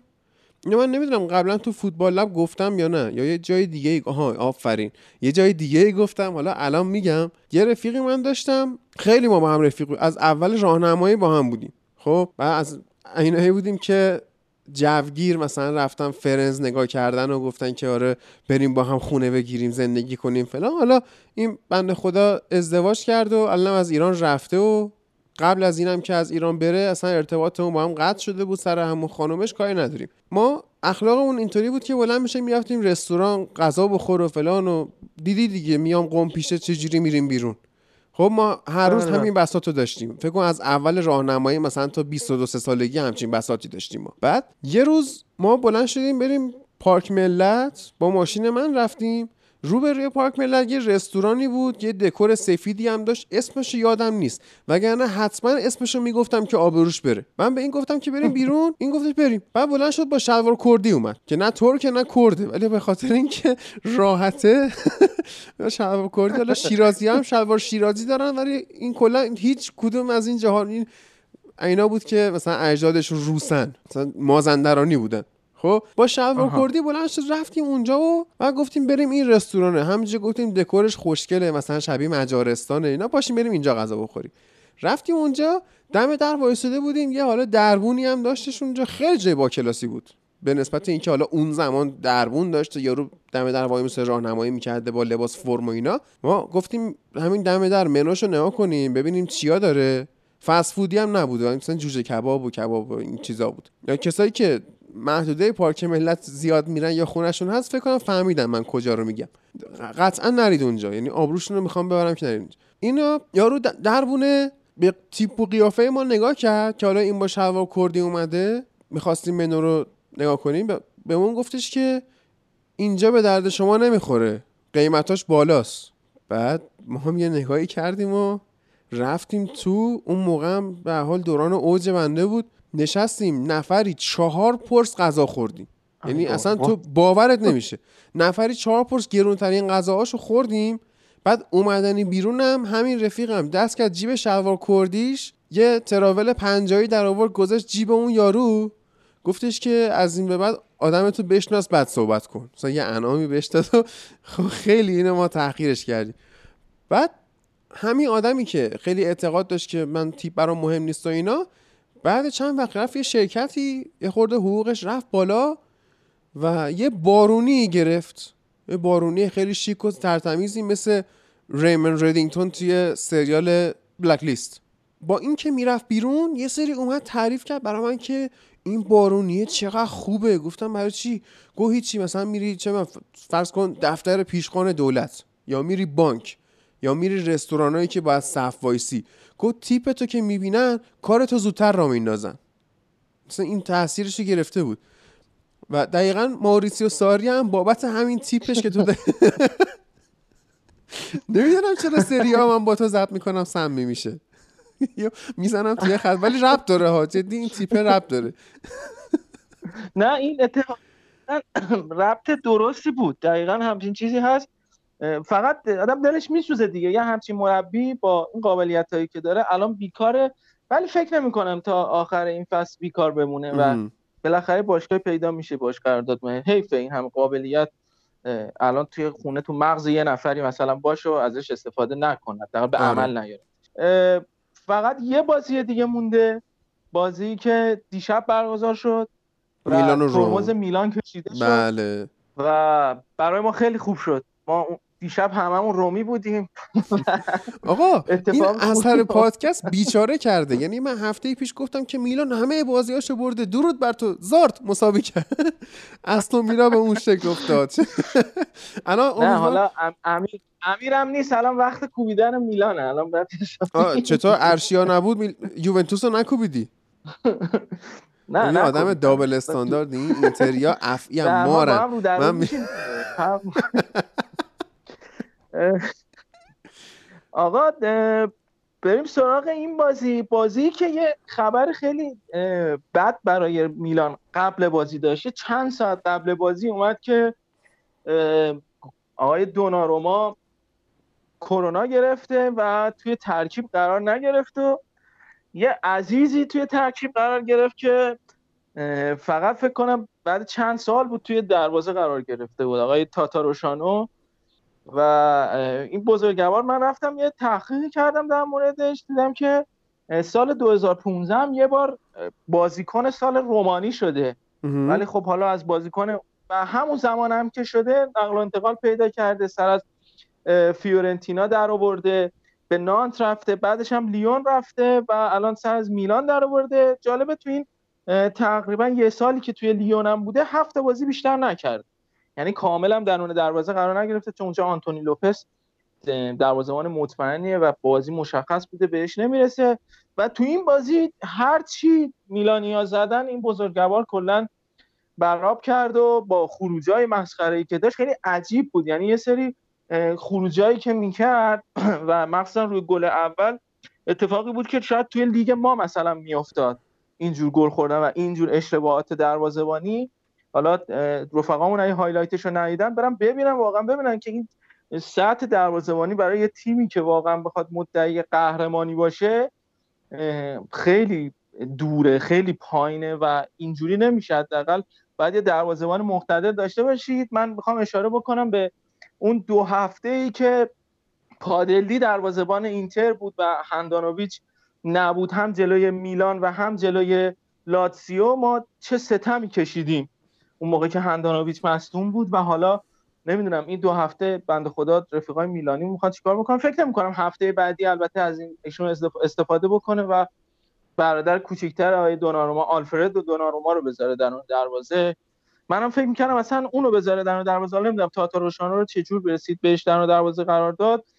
خودش جالب بود. در مورد پیولی هم بگم که من هنوزم معتقدم این افت میلان بالاخره از یه جایی شروع میشه.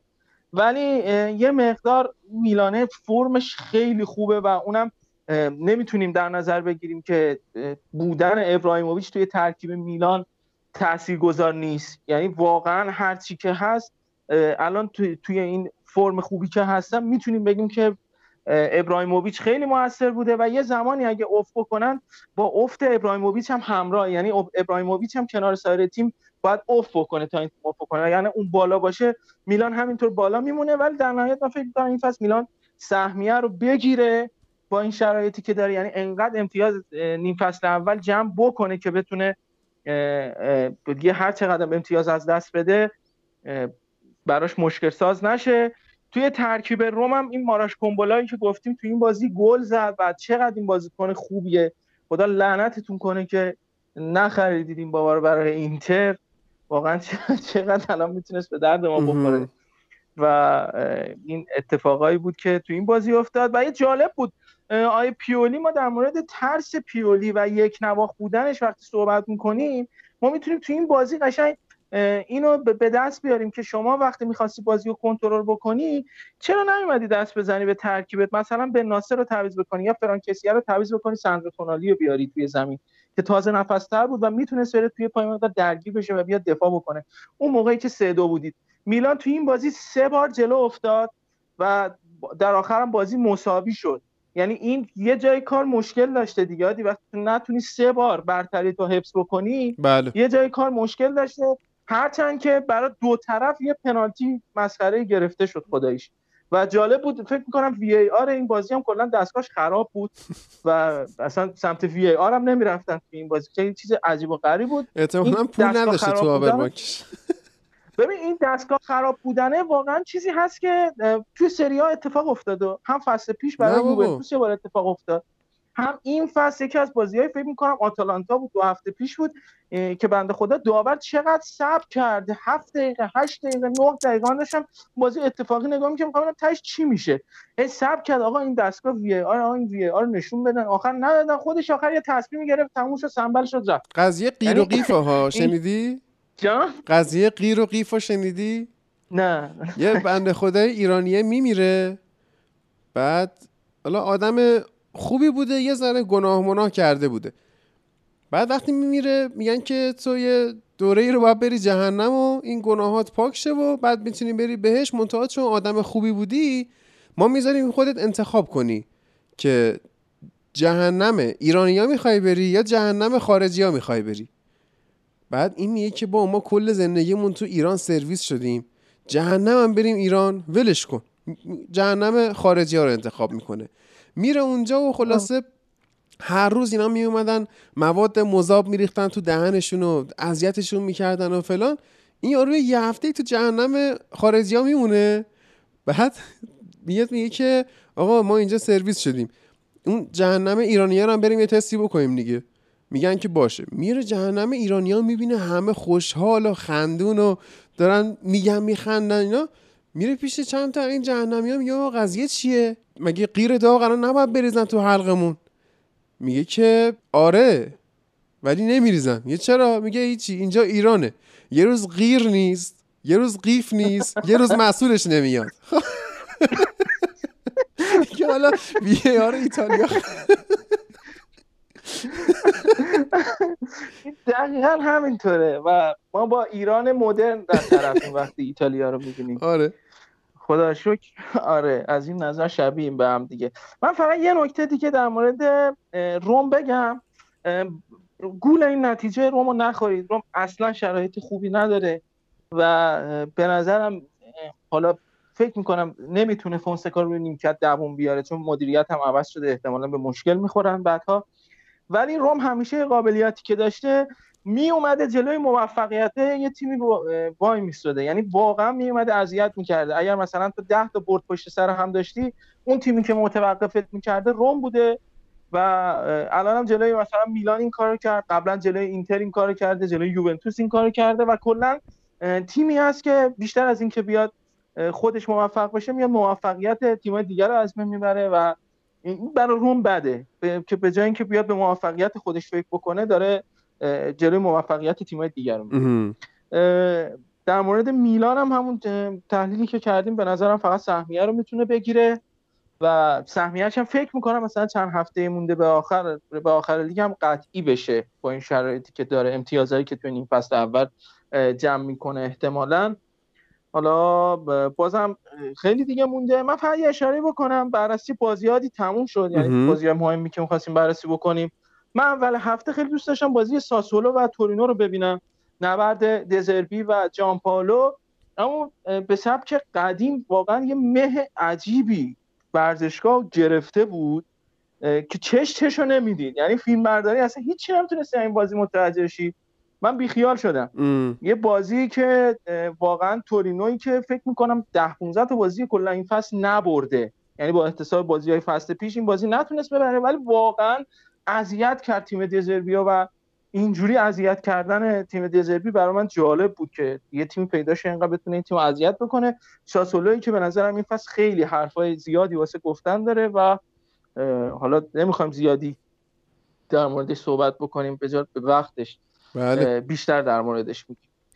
و همین دیگه. درود بر تو. من امیدوارم که واقعا عمل کرده صحبت بکنیم. آره. آره. تو هر موقع میشیم نمی‌دونم. چرا کمتر از دیگه. 50 دقیقه نمی‌تونیم حرف بزنیم؟ اوکیه. من امیدوارم واقعا هم بیماری تو بهتر بشه.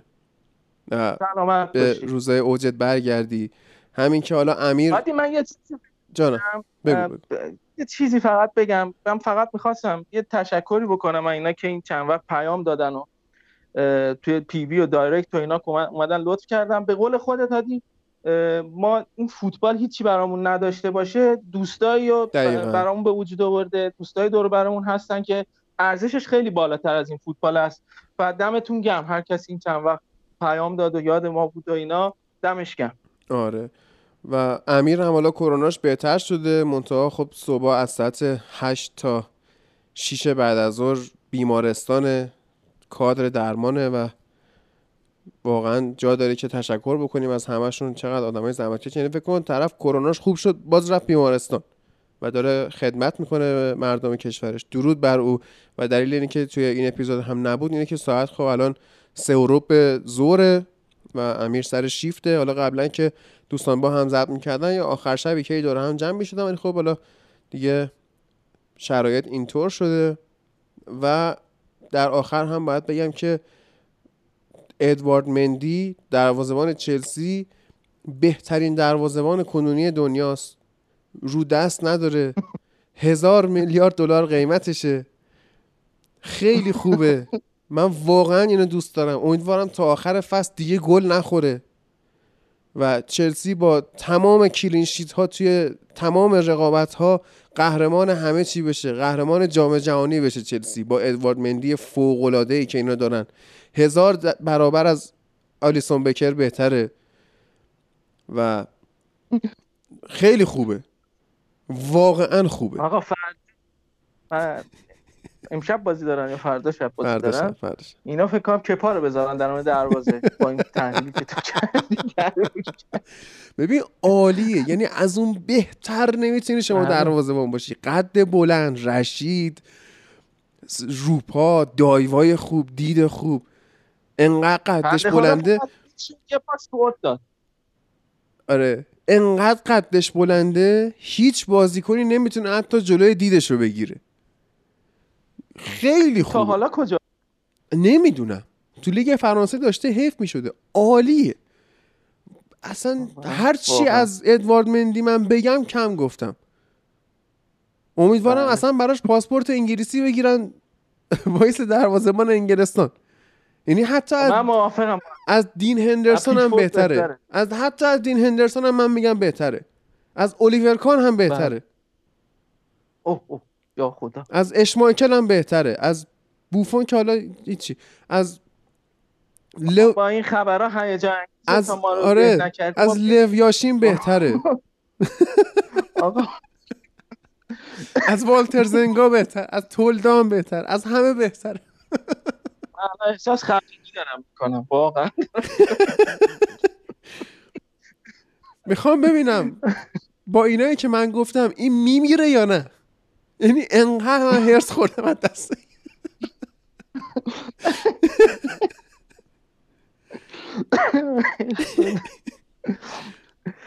آقا مخلصیم. قربانت. با این نفرین های هیجان ببخشید با این تعریف های هیجان انگیز از ادوارد مندی وقتش ازتون خدافزی کنیم.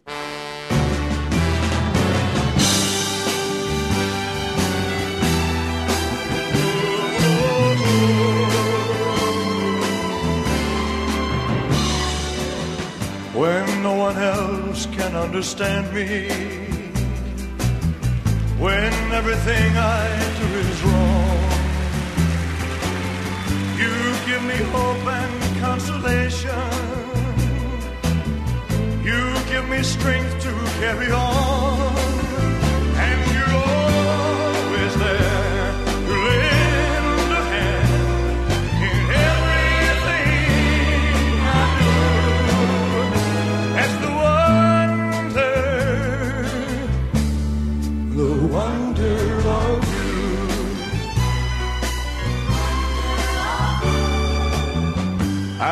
you smile, the world is brighter.